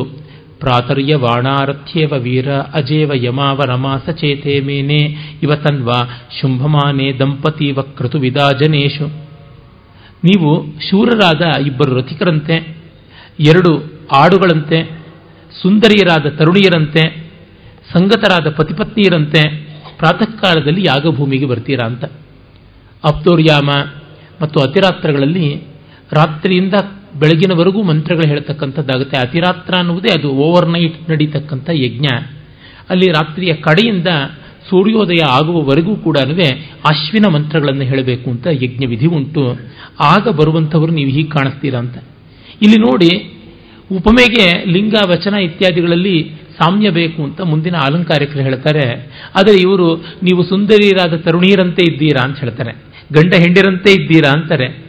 ಒಳ್ಳೆ ಸೊಗಸಾಗಿರ್ತಕ್ಕಂಥ ಕುರಿಮರಿಗಳ ಹಾಗೆ ಇದ್ದೀರಾ ಅಂತಾನೆ. ಇದೇನು ಹೀನೋಪಮೆ ಆಯ್ತಲ್ಲ, ವಿಷಮವಾದಂಥ ಉಪಮೆ ಆಯ್ತಲ್ಲ ಅಂತಂದ್ರೆ ವೈದಿಕ ಋಷಿಗೆ ಆ ಅಚ್ಚುಕಟ್ಟತನದ, ಆ ರಿಸ್ಟ್ರಿಕ್ಟೆಡ್ ಕನ್ಸ್ಟ್ರೈಂಟ್ಸ್ ಎಲ್ಲ ಬೇಕಿಲ್ಲ. ಅವ್ರು ಹೇಗೆ ತನಗನಿಸ್ತಾರೆ ಅನ್ನೋದು ಬಹಳ ಮುಖ್ಯ. ಯಾಕೆಂದ್ರೆ ದಂಡಿಯೇ ಹೇಳ್ತಾನೆ, ಉದ್ವೇಜಕವಾಗದೇ ಇದ್ದರೆ ಯಾವ ಲಿಂಗದಲ್ಲಿ ಬೇಕಾದರೂ ಇರಬಹುದು, ಉಪಮಾನೋಪಮೆಯ ಭಾವ ಚೆನ್ನಾಗಿ ಕುದುರಿದ್ರೆ ಸಾಕು ಅಂತ. ವಾಲ್ಮೀಕಿ ಕಾಳಿದಾಸಾದಿಗಳಲ್ಲೆಲ್ಲ ನಾವು ನೋಡ್ತೀವಿ. ಮುಂದಿನ ಕವಿಗಳಲ್ಲಿ ಅಚ್ಚುಕಟ್ಟನ್ನು ಕಾಣ್ತೀವಿ ಹೊರತುನುವೆ ಅದರಿಂದ ಒಳ್ಳೆಯ ಸ್ಪಂದನವನ್ನು ಮಾತ್ರ ಗಮನಿಸೋದಿಲ್ಲ ಹೀಗಾಗಿ ಇವನ್ನ ನಾವು ದೋಷ ಅಂತ ಕರೆಯೋದಿಕ್ಕೆ ಆಗೋದಿಲ್ಲ. ಮತ್ತೆ ನೋಡಿ, ನಾವೇವನ ಪರಾಯತಂ, ನಾವೇವನ ಪಾರಾಯತಂ ಯುಗೇವನಭ್ಯೇವನ ಉಪಧೀವ ಪ್ರಧೀವ, ಶ್ವಾನೇವನೋ ಅರಿಷಣ್ಯಾತನೂನಾಂ ಖೃಗಲೇವ ವಿಸೃಸ ಪಾತಮಸ್ಮಾನ್. ಹಡಗುಗಳು ಎರಡಂತೆ, ನೊಗದ ಎರಡು ಭಾಗಗಳ ಹಾಗೆ ರಥಚಕ್ರಗಳ ಹಾಗೆ, ಆಮೇಲೆ ರಥಚಕ್ರಗಳ ಮೇಲಿರತಕ್ಕಂಥ ಎರಡು ಹಲಗೆಗಳ ಹಾಗೆ, ಚಕ್ರವನ್ನು ಸುತ್ತಿಕೊಂಡು ಬಂದ ಎರಡು ಸುತ್ತಿನ ಆ ನೇಮಿಯ ಬಳೆಗಳ ಹಾಗೆ, ನೀವು ಅನ್ಯೋನ್ಯವಾಗಿರ್ತೀರ, ನಮ್ಮನ್ನು ಕಾಪಾಡಿ ಅಂತ ಮಾಲೋಪಮೆಯನ್ನು ಕೊಡ್ತಾ ಇದ್ದಾರೆ. ನಾವೇವ, ಯುಗೇವ, ನಭ್ಯೇವ, ಉಪಧೀವ, ಪ್ರಧೀವ, ಶ್ವಾನೇವ. ಮತ್ತೆ ನೀವು ಪ್ರಾಮಾಣಿಕರಾದಂಥ ನಾಯಿಗಳು ಯಜಮಾನನ್ನ ಹೇಗೆ ಜೋಪಾನವಾಗಿ ಕಾಪಾಡುತ್ತವೋ ಆ ಥರ ನಮ್ಮನ್ನು ಕಾಪಾಡಿ ಅಂತ. ನಾಯಿಗಳ ಹೋಲಿಕೆ ಕೊಡೋದಕ್ಕೂ ಹಿಂಜರಿಯಲ್ಲ. ಯಾಕೆಂದರೆ ನಾಯಿಗಳಿಗೆ ನಮಸ್ಕಾರ ಅಂತ ಹೇಳಿದ ವೇದವಲ್ಲ, ಶೋಭ್ಯಶ್ಚವೋ ನಮಃ ಅನ್ನುವುದು. ಆ ಕಾರಣದಿಂದ ಏನೂ ಇದನ್ನ ಬೇಸರ ಮಾಡಿಕೊಳ್ಳಬೇಕಾಗಿಲ್ಲ ಆರ್ಷೇಯವಾದ ಉಪಯೋಗಗಳಲ್ಲಿ ಇಂಥ ಸ್ವಾರಸ್ಯ ಇರುತ್ತೆ. ನಮಗೆ ಈ ನಾಗರಿಕವಾದಂಥ ಬಯಾಸಗಳಿರೋದ್ರಿಂದ ಹೀಗೆ ಹೋಲಿಸ್ಬಿಡ್ತೀವಲ್ಲ, ಹಾಗೆ ಹೋಲಿಸ್ಬಿಡ್ತೀವಲ್ಲ ಅಂತ ಮುಜುಗರ ಕಾಡುತ್ತದೆ. ವೈದಿಕ ಋಷಿಗಳಿಗೆ ಆ ಥರದ್ದು ಯಾವುದೂ ಇಲ್ಲ. ಮತ್ತೆ ನೋಡಿ, ವಾತೆ ವಾಜುರ್ಯ ನದ್ಯೇವ ನೀತಿ ಅಕ್ಷೀವ ಚಕ್ಷುಷಾ ಯಾತಮರ್ವಾಕ್ ಹಸ್ತಾವಿವ ತನ್ವೇ ಶಂಭವಿಷ್ಟಾಪಾದೇವ ನೋನಯತಂ ವಸ್ಯೋ ಅಚ್ಛ. ಸುಳಿ ಗಾಳಿಗಳಂತೆ ಸುಂಟರ ಗಾಳಿಗಳು ಒಟ್ಟಿಗೆ ಬರುವ ಹಾಗೆ, ನದಿಗಳ ಹಾಗೆ, ಕಣ್ಮಣಿಗಳಾಗ ನೀವು ಎರಡು ಕೈಗಳು, ಎರಡು ಕಾಲುಗಳು ನಮಗೆ ಹೇಗೆ ತುಂಬ ಸಹಕಾರಿ ಸಹಕಾರವನ್ನು ಕೊಡುತ್ತವೋ ಆ ಥರ ಇದ್ದೀರಾ ಅಂತ. ಯಾವುದೆಲ್ಲ ಜೋಡಿ ಕಾಣಿಸುತ್ತೆ ಆ ಎಲ್ಲ ಜೋಡಿಗಳನ್ನು ಸೇರಿಸಿ ಹೊಗಳತಕ್ಕಂಥದ್ದನ್ನು ನೋಡ್ತೀವಿ. ಹೀಗೆ ಅಶ್ವಿನಿ ದೇವತೆಗಳನ್ನು ಕುರಿತು ವಿಸ್ತಾರವಾದ ಸ್ತುತಿ ಉಂಟು. ಮತ್ತೆ ಬೇಕಾದಷ್ಟು ಉಪಾಖ್ಯಾನಗಳು ಬರುತ್ತವೆ. ಅಶ್ವಿನಿಗಳಿಗೆ ಮೊದಲು ಸೋಮಪಾನದ ಅವಕಾಶವನ್ನು ಇಂದ್ರ ಕೊಡಲಿಲ್ಲ. ಆಮೇಲಿಂದ ಚವನ ಮಹರ್ಷಿ ತನ್ನ ಶಕ್ತಿಯಿಂದ ಕೊಡಿಸಿದ್ದು ಅನ್ನುವುದೆಲ್ಲ ಉಲ್ಲೇಖ ಬರುತ್ತೆ ಶರಿಯಾತಿ ಮಹಾರಾಜನ ಯಜ್ಞದಲ್ಲಿ ಆ ಒಂದು ಕೆಲಸ ಆಯಿತು ಅಂತೆಲ್ಲ. ಅದು ಬ್ರಾಹ್ಮಣ ಅರಣ್ಯಕಗಳಲ್ಲಿ ಬೃಹತ್ ದೇವತಾದಿಗಳಲ್ಲಿ ಮತ್ತು ಪುರಾಣಗಳಲ್ಲಿ ಕೂಡ ಬೆಳೆದಿರುವಂಥದ್ದು. ಆಮೇಲೆ ಎಲ್ಲ ದೇವತೆಗಳನ್ನು ಒಟ್ಟಿಗೆ ಸ್ತೋತ್ರ ಮಾಡುವಂಥ ವಿಶ್ವೇ ದೇವತೆಗಳ ಸೂಕ್ತ ಮತ್ತೆ ಮತ್ತೆ ಬರುತ್ತೆ. ಇಲ್ಲಿ ಬಿಡಿಬಿಡಿಯಾಗಿ ದೇವತೆಗಳನ್ನು ಒಂದೊಂದು ಸೂಕ್ತದಲ್ಲಿ ಸ್ತೋತ್ರ ಮಾಡದೆ ಒಂದೇ ಸೂಕ್ತದಲ್ಲಿ ಅಗ್ನಿಯಿಂದ ಆರಂಭ ಮಾಡಿ ಪ್ರಜಾಪತಿಯವರೆಗೆ ಎಲ್ಲ ದೇವತೆಗಳನ್ನು ಕವರ್ ಮಾಡುವಂಥದ್ದು ನೋಡ್ತೀವಿ. ಹೀಗಲ್ಲದೆ ಮತ್ತೆ ಕೆಲವು ದೇವತೆಗಳು. ಉದಾಹರಣೆಗೆ ಮನ್ಯು. ಕ್ರೋಧ. ಇಂದ್ರನ ಕ್ರೋಧವನ್ನೇ ಸ್ತೋತ್ರ ಮಾಡುವಂಥದ್ದು. ಮನ್ಯುರಿಂದ್ರೋ ಮನ್ಯುರೇವ ಸದೇವೋ ಮನ್ಯುರ್ಹೋತ ವರುಣೋ ಜಾತವೇದಾ ಮನ್ಯುಂ ವಿಷ ಈಳತೆ ಮಾನುಷೀರ್ಯ ಪಾಹಿನೋ ಮನ್ಯೋ ತಪಸಾ ಸಜೋಷಾಹ. ಮನ್ಯುವೆ, ನೀನೇ ಬೆಂಕಿ. ನೀನೇ ಕೋಪ. ಕೋಪವೇ ನೀನು. ಅಗ್ನಿಯಾಗಿದ್ದೀಯಾ, ಇಂದ್ರನಾಗಿದ್ದೀಯಾ, ವರುಣನಾಗಿದ್ದೀಯಾ, ತಪಸ್ಸಾಗಿದ್ದೀಯಾ, ನೀನು ದಯಮಾಡಿ ನಮ್ಮನ್ನ ನಿನ್ನ ಪ್ರಕಾಶಕ್ಕೆ, ನಿನ್ನ ಭಾವನೆಗೆ ಒಳಪಡಿಸದಂತೆ ಕಾಪಾಡು ಅನ್ನುವಂಥ ಮಾತು. ಮತ್ತೆ ಶ್ರದ್ಧಾ ಸೂಕ್ತ ಉಂಟು. ಯಜುರ್ವೇದದಲ್ಲಿ ಮೇಧಾ ಸೂಕ್ತ ಬರುತ್ತದೆ, ಋಗ್ವೇದದಲ್ಲಿ ಶ್ರದ್ಧಾ ಸೂಕ್ತ ಬರುತ್ತದೆ. ಶ್ರದ್ಧೆಯಾಗ್ನಿ ಸಮಧ್ಯತೆ ಶ್ರದ್ಧೆಯಾ ಹೂಯತೆ ಹವಿಹಿ ಶ್ರದ್ಧಾಂಭಗಸ್ಯ ಮೂರ್ಧನಿ ವಚಸ ವೇದಯಾಮಿ ವಚಸ. ನನ್ನ ಮಾತಿನಿಂದ ನಾನು ಶ್ರದ್ಧೆಯನ್ನು ಆಹ್ವಾನ ಮಾಡ್ತೀನಿ. ಶ್ರದ್ಧೆಯ ಹೂಯತೆ ಹವಿಹಿ, ಶ್ರದ್ಧೆಯಿಂದ ಹವಿಸ್ಸು ಕೊಡಲ್ಪಡುತ್ತದೆ. ಹವಿಹಿ, ಹೋಮ, ಹುತ, ಹ್ವಾನ ಎಲ್ಲ ಕೂಡ ಕರೆಯೋದು ಅಂತ. ಈಗ ನಾವು ಐ ಕಾಲ್ ಹಿಮ್ ಅಂತಂದ್ರೆ ಮಾತಾಡ್ತೀನಿ ಅಂತ ಅರ್ಥ ಇದೆಯಲ್ಲ? ಹಾಗೆ ಐ ಕಾಲ್ ಹಿಮ್ ಅಂತಂದ್ರೆ ಐ ಆಫರ್ ಹಿಮ್ ಅನ್ನುವಂತ ಅರ್ಥ. ಈಗ ಹವಿಸ್ಸು, ಹವನ, ಹೋಮ, ಹೂತಿ ಇವೆಲ್ಲ ಕೂಡ ಹ್ವಾನ ಕರೆಯುವಿಕೆಯಿಂದ ಬಂದಂಥದ್ದು. ಅಂದರೆ ದೇವರನ್ನು ಕರೆಯೋದು ಅಂದರೆ ಕೊಡೋದು ಅಂತ. ಇನ್ವಿಟೇಷನ್ ಅಂದರೆ always it goes with good food ಬರೀ ಭಜನ್ ಮಾತ್ರ ಅಲ್ಲ, ಭೋಜನ ಕೂಡ ಉಂಟು. ಬಂಗಾಳಿಗಳಲ್ಲಿ ಭಜನೆಗೆ ಬನ್ನಿ ಅಂತ ಅನ್ನುವಾಗ ಅವರು ಭೋಜನ್ ಅಂತಂತಾರೆ. ಭೋಜನ್ ಅಂತಂದ್ರೆ ನಾವು ಭೋಜನ ಅಂತ ಅಂದ್ಕೊಂಡು ಹೋದ್ರೆ ಬರೀ ಭಜನೆ ಮಾತ್ರ. ಕೈಗಳನ್ನು ತಟ್ಟುಕೊಂಡು ಬರಬೇಕು, ಬೇಕಾದ್ರೆ ಹೊಟ್ಟೆ ಮೇಲೂ ತಟ್ಟುಕೊಳ್ಬಹುದು ಏನೂ ಸಿಗಲಿಲ್ಲ ಅಂತ. ಇಲ್ಲಿ ಹಾಗಲ್ಲ. ಎಲ್ಲ ಕರೆಯೂ ಕೂಡ ಅನ್ನದ ಜೊತೆಗೆ ಸೇರಿರುತ್ತದೆ ಅಂತ ಶ್ರದ್ಧೆಯಿಂದಲೇ ಅಗ್ನಿ ಉರಿಯುವುದು, ಶ್ರದ್ಧೆಯಿಂದಲೇ ಆಹುತಿ ಅರ್ಹವಾದ ರೀತಿಯಲ್ಲಿ ಪಡ್ಕೊಳ್ಳೋದು, ಶ್ರದ್ಧೆಯೇ ಸೂರ್ಯನನ್ನ ಎತ್ತರಕ್ಕೆ ನಿಲ್ಲಿಸಿರ್ತಕ್ಕಂಥದ್ದು, ಆ ವೇದದ ಶ್ರದ್ಧೆಯನ್ನು ನಾನು ವಚಸ ವೇದಯಾಮಸಿ ತಿಳ್ಕೊಳ್ತೀನಿ ಅನ್ನುವ ಮಾತು ಬರುತ್ತೆ. ಹೀಗೆ ವಾಕ್ ಬಹಳ ವಿಶೇಷವಾಗಿ ಉಂಟು. ಎಲ್ಲ ವಿವರಗಳಿಗೆ ಹೋಗೋಕ್ಕಾಗೋದಿಲ್ಲ ಅಂತ ಸೂಚನೆ ಕೊಡ್ತಾ ಇದ್ದೀನಿ ಅಷ್ಟೇ. ಅಲ್ಲಿ ವಾಗಂಭ್ರಣಿ ಸೂಕ್ತ ಬಹಳ ಅದ್ಭುತವಾದದ್ದು ದಶಮ ಮಂಡಲದಲ್ಲಿ ಬರ್ತದೆ. ಅಹಂ ರಾಷ್ಟ್ರೀಯ ಸಂಗಮನಿ ವಸೂನಾಂ. ನಾನು ರಾಷ್ಟ್ರಶಕ್ತಿ, ಎಲ್ಲ ಸಂಪತ್ತುಗಳು ಸೇರುವುದಕ್ಕೆ ನನ್ನಿಂದ ಅವಕಾಶವಾಗುತ್ತದೆ. ಚಿಕೀತುಷಿ ಪ್ರಥಮ ಯಜ್ಞಾನಂ. ಯಜ್ಞಗಳನ್ನು ಮಾಡುವ ಬಯಕೆ ನನ್ನಿಂದಲೇ ಬರತಕ್ಕಂಥದ್ದು. ನಾನೇ ಮೊದಲಿಗಳು. ತಾಮ್ಮ ದೇವ ವ್ಯಧದು ಪುರುತ್ರ. ಅಂತ ನನ್ನಲ್ಲಿ ದೇವತೆಗಳೆಲ್ಲ ಗೌರವವನ್ನು ಇಟ್ಟುಕೊಂಡಿದ್ದಾರೆ. ಭೂರಿಸ್ತಾತ್ರಾಂ ಭೂಯಾರ್ ವೇಷಯಂತೀಂ ಇಡೀ ಜಗತ್ತು, ಜೀವರಾಶಿ ಎಲ್ಲವನ್ನೂ ನಾನು ಪ್ರವೇಶ ಮಾಡಿ ಅವುಗಳಿಗೆ ಚಟುವಟಿಕೆಯನ್ನ, ಅಭಿವ್ಯಕ್ತಿಯನ್ನ ಕೊಡ್ತಾ ಇದ್ದೀನಿ ಅಂತಂತಾಳೆ. ಆ ಅಂಬ್ರಣಿ ದೇವಿ. ಅಂಬ್ರಣನ ಮಗಳು ವಾಗಾಂಬ್ರಣಿ ಅಂತ ಕೂಡ ಕರೀತಾರೆ. ಅಹಂ ರುದ್ರಸ್ಯ ಧನು ರಾತನೋಮಿ ಬ್ರಹ್ಮದ್ವಿಷೆ ಆ ರುದ್ರನ ಯಾವ ಧನುಸ್ಸಿದೆ ಆ ಧನುಸ್ಸನ್ನು ನಾನು ಹೆದೆಯೇರಿಸಿ ಸದಾ ಇಡ್ತೀನಿ, ಯಾರು ವೇದ ವೈರಿಗಳೋ ಅವರ ದಮನಕ್ಕೋಸ್ಕರವಾಗಿ ಎನ್ನುವಂಥದ್ದು. ಈ ಸಂದರ್ಭದಲ್ಲಿ, ಇಡೀ ವೇದವಾಂಗ್ಮಯದಲ್ಲಿ ಕ್ಲೀಬ ಸಹಿಷ್ಣುತೆಯನ್ನು ನೋಡೋದಿಲ್ಲ. ಸ್ಟರೈಲ್ ಟಾಲರೆನ್ಸ್ ಅಂತೀವಲ್ಲ, ಅದಕ್ಕೆ ಅವಕಾಶವೇ ಇಲ್ಲ. ಯಾತಕ್ಕೆ ಆ ಮಾತು ಹೇಳಬೇಕಂದ್ರೆ ತುಂಬ ಜನ ನಮ್ಮಲ್ಲಿ ಭಾರತೀಯರು, ಸನಾತನ ಧರ್ಮ ವೇದಾಂತ ತತ್ವ ಅಂತಂದ್ರೆ ಎಲ್ಲವನ್ನೂ ಒಂದು ಅಂತ ಕಾಣುವಂಥದ್ದು ಅನ್ನುವ ಒಂದು ಪ್ರಾಮಾದಿಕ ಅದ್ವೈತವನ್ನು ಅನುಸರಣೆ ಮಾಡ್ತಾರೆ. ನಿಜ, ಪರಮಾರ್ಥದಲ್ಲಿ ಅದು ಹೌದು. ಮತ್ತೆ ಇನ್ಯಾವುದಾದ್ರೂ ಒಂದು ಮತವನ್ನು ಅದು ಹೀಗೆ ಅಂತ ಅದರ ಚೌಕಟ್ಟನ್ನು ಹೇಳುವಂಥದ್ದು ತಪ್ಪು. ಎಲ್ಲ ಮತಗಳು ಒಂದೇ. True Christian is a true Brahmin is a true Hindu true Muslim is a true human being ಅಂತೆಲ್ಲ. ನಿಜ. ಆದರೆ ಆ ಮತಗ್ರಂಥಗಳಲ್ಲಿ ನೇರವಾಗಿ ಎಲ್ಲಿಯೂ ಈ ಉಲ್ಲೇಖ ಇಲ್ಲದೆ ಇದ್ರೆ ಏನು ಮಾಡಬೇಕು ಅಂತ ನೋಡಬೇಕು. ನಿಜವೇ, ಅಲ್ಲೊಬ್ಬ ರೂಮಿಯೋ, ಇಲ್ಲೊಬ್ಬ ಸೈಂಟ್ ಅಗಸ್ಟಿನೋ, ಇಕಾರ್ಟೋ ಮತ್ತೊಬ್ಬರು ಇರಬಹುದು. ಆದರೆ ಅದು ನಿಯಮ ಆಗೋದಿಲ್ಲ, ಒಂದು ಅಪವಾದ ಆಗುತ್ತದೆ. ಅದನ್ನು ನಾವು ಗಮನಿಸಬೇಕು. ಇಲ್ಲಿ ಸನಾತನ ಧರ್ಮದ ವಿಶಿಷ್ಟತೆ ಏನೆಂದರೆ ಅವಿಚ್ಛಿನ್ನವಾದ ಬ್ರಹ್ಮವಿದ್ಯಾ ಸಂಪ್ರದಾಯ. ಅಂದರೆ ಯಾವ ಕಾಲದಲ್ಲಿಯೂ ಮಿಸ್ ಆಗದೆ ಬರ್ತಾ ಇದ್ದಾರೆ. ನಿಜವೇ, ಅಲ್ಲಿ ಒಬ್ಬ ಸಾಕ್ರಟೀಸ್ ಇರಬಹುದು, ಮತ್ತೆ ಇತ್ತ ಕಡೆಗೆ ಬಂದರೆ ಒಬ್ಬ ಕನ್ಫ್ಯೂಷಸ್ ಇರಬಹುದು. ಎಷ್ಟೋ ಜನ ಈ ತತ್ವಕ್ಕೆ ತುಂಬ ತುಂಬ ಸಂವಾದಿಗಳಾದಂಥ ಮಾತುಗಳನ್ನು ಆಡಿರೋದು ಕಾಣುತ್ತೆ. ಆದರೆ ಈ ಹೊತ್ತು ಆ ತತ್ವವನ್ನು ಹಾಗೆ ಜ್ಞಾನೋದಯ ಮಾಡಿಕೊಳ್ಳೋದಕ್ಕೆ ಅಲ್ಲಿ ಉಪಾಸನಾ ಕಾಂಡ, ಕರ್ಮಕಾಂಡ ಇವೆಲ್ಲ ಇದೆಯಾ ಅಂತ ನೋಡಿದ್ರೆ ಎಷ್ಟೋ ಬಾರಿ ಇಲ್ಲ ಅಂತ ಗೊತ್ತಾಗುತ್ತೆ. ಈ ದೃಷ್ಟಿಯಿಂದ ನಾವು ನೋಡಬೇಕು. ಜೊತೆಗೆ ಸನಾತನ ಧರ್ಮೀಯರು ಇದನ್ನ ಸನಾತನ ಧರ್ಮವನ್ನು ವಿಶಿಷ್ಟ ಅಂತ ಹೇಳಿಕೊಳ್ಳಬಾರದು. ನಿಜ, ಪರಮಾರ್ಥದಲ್ಲಿ ವಿಶಿಷ್ಟವೇ ಅಲ್ಲ, ಯಾವುದು ನಿರ್ವಿಶಿಷ್ಟವೇ ಇರುವಂಥದ್ದು. ಆದರೆ ಇದರ ಅನನ್ಯತೆಯನ್ನು ಹೇಳಬಾರದು ಅನ್ನುವಂತೆ, ಹೇಳುವುದು ಬೇರೆಯವರಿಗೆ ಹರ್ಟಾಗುತ್ತದೆ ಅನ್ನುವಂಥ ಅತಿಸಹಿಷ್ಣುತೆಯ ಮಾತುಗಳನ್ನು ಆಡುವುದುಂಟು. ಆ ಅಪಾಲಜೆಟಿಕ್ ಆದ ನೇಚರ್ ಬೇಕಿಲ್ಲ ಅಂತ ನನಗನ್ಸುತ್ತೆ. ಕಾರಣ ವೇದಗಳಲ್ಲಿಯೇ ನಾವು ನೋಡೋದಿಲ್ಲ. ಸ್ಪಷ್ಟವಾಗಿ ಗೊತ್ತಾಗುತ್ತೆ. ಯೋಸ್ಮಾನ್ ದ್ವೇಷ್ಟ ಎಂಚ ವಯಂ ದ್ವಿಷ್ಮಃ. ಯಾರನ್ನು ನಾವು ದ್ವೇಷಿಸ್ತೀವೋ, ಯಾರು ನಮ್ಮನ್ನು ದ್ವೇಷಿಸ್ತೀವೋ ಅವನು ಹಾಳಾಗಲಿ ಅಂತ ಹೇಳುವಂಥದ್ದು ಕಾಡುತ್ತೆ ಅದಕ್ಕೆ ಎಳೆದು ಎಳೆದು ಬೇರೆ ಬೇರೆ ಅರ್ಥಗಳನ್ನು ಮಾಡಬೇಕಾಗಿಲ್ಲ.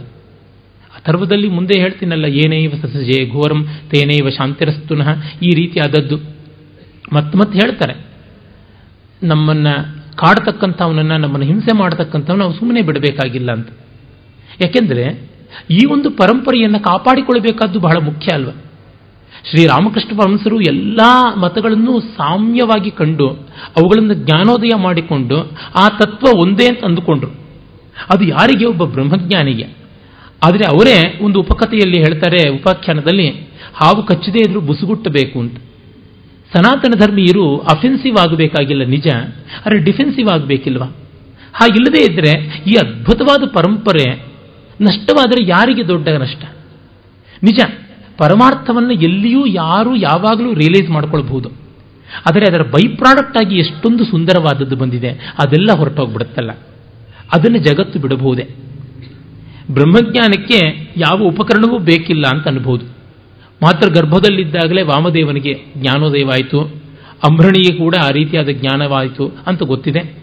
ನಮ್ಮ ಕಾಲಕ್ಕೆ ತುಂಬ ನಿಕಟರಾದಂತಹ ರಮಣ ಮಹರ್ಷಿಗಳು ಯಾವ ಗುರುಪದೇಶ, ಯಾವ ಸಾಧನ ಕ್ರಮ ಅಂತ ಏನೂ ಇಲ್ಲದೆ ಅವರು ಏಕಕಾಲದಲ್ಲಿ ಜ್ಞಾನೋದಯ ಮಾಡಿಕೊಂಡ್ರು ಅನ್ನುವುದನ್ನು ಕೂಡ ನಾವು ತಿಳಿತೀವಿ.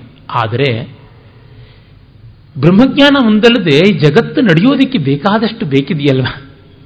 ಅವುಗಳಲ್ಲಿ ಒಂದು ಮೌಲ್ಯ ಸಂವೇದನೆ ಬೇಕಲ್ಲ. ಡಿ ವಿ ಜಿಯವರೇ ಒಂದು ಕಡೆ ಹೇಳ್ತಾರೆ, ಲಕ್ಷ ತಪ್ಪದೆ ಚರಿಸು ಸಾಮಾನ್ಯ ಧರ್ಮಗಳ ಮೋಕ್ಷ ಸ್ವತಃ ಸಿದ್ಧ ಅಂತ. ಅಪವರ್ಗವಾದ ಮೋಕ್ಷಕ್ಕೆ ಯಾವುದು ಬೇಕಿಲ್ಲ. ಆದರೆ ತ್ರಿವರ್ಗಕ್ಕೆ ಒಂದು ಶಿಸ್ತು ವ್ಯವಸ್ಥೆ ಬೇಕಾಗುತ್ತದೆ. ಆ ದೃಷ್ಟಿಯಿಂದ ಕಂಡಾಗ ನಾವು ಹೇಳಬೇಕಾಗುತ್ತದೆ, ಇದು ತಪ್ಪು, ಇದು ಸರಿ ಎನ್ನುವಂಥದ್ದು. ಅಷ್ಟೇಕೆ ಭಗವದ್ಗೀತೆಯಲ್ಲಿಯೇ ಕೃಷ್ಣ ಹೇಳಿದ್ದಾನಲ್ಲ ಜೈಶತ್ರುನ್ ಅಧಾರ್ಮಿಕ ಅನ್ನಂತ ಅದು ನಾವು ಮುಸಲ್ಮಾನರಿಗೆ ಹೊತ್ತು ಹೇಳುವ ಜಿಹಾದಿನಂಥದ್ದಲ್ಲ. ಕ್ರಿಶ್ಚಿಯನ್ ಹೇಳ್ತಕ್ಕಂಥ ಕ್ರೂಸೇಡ್ ಅಂಥದ್ದಲ್ಲ.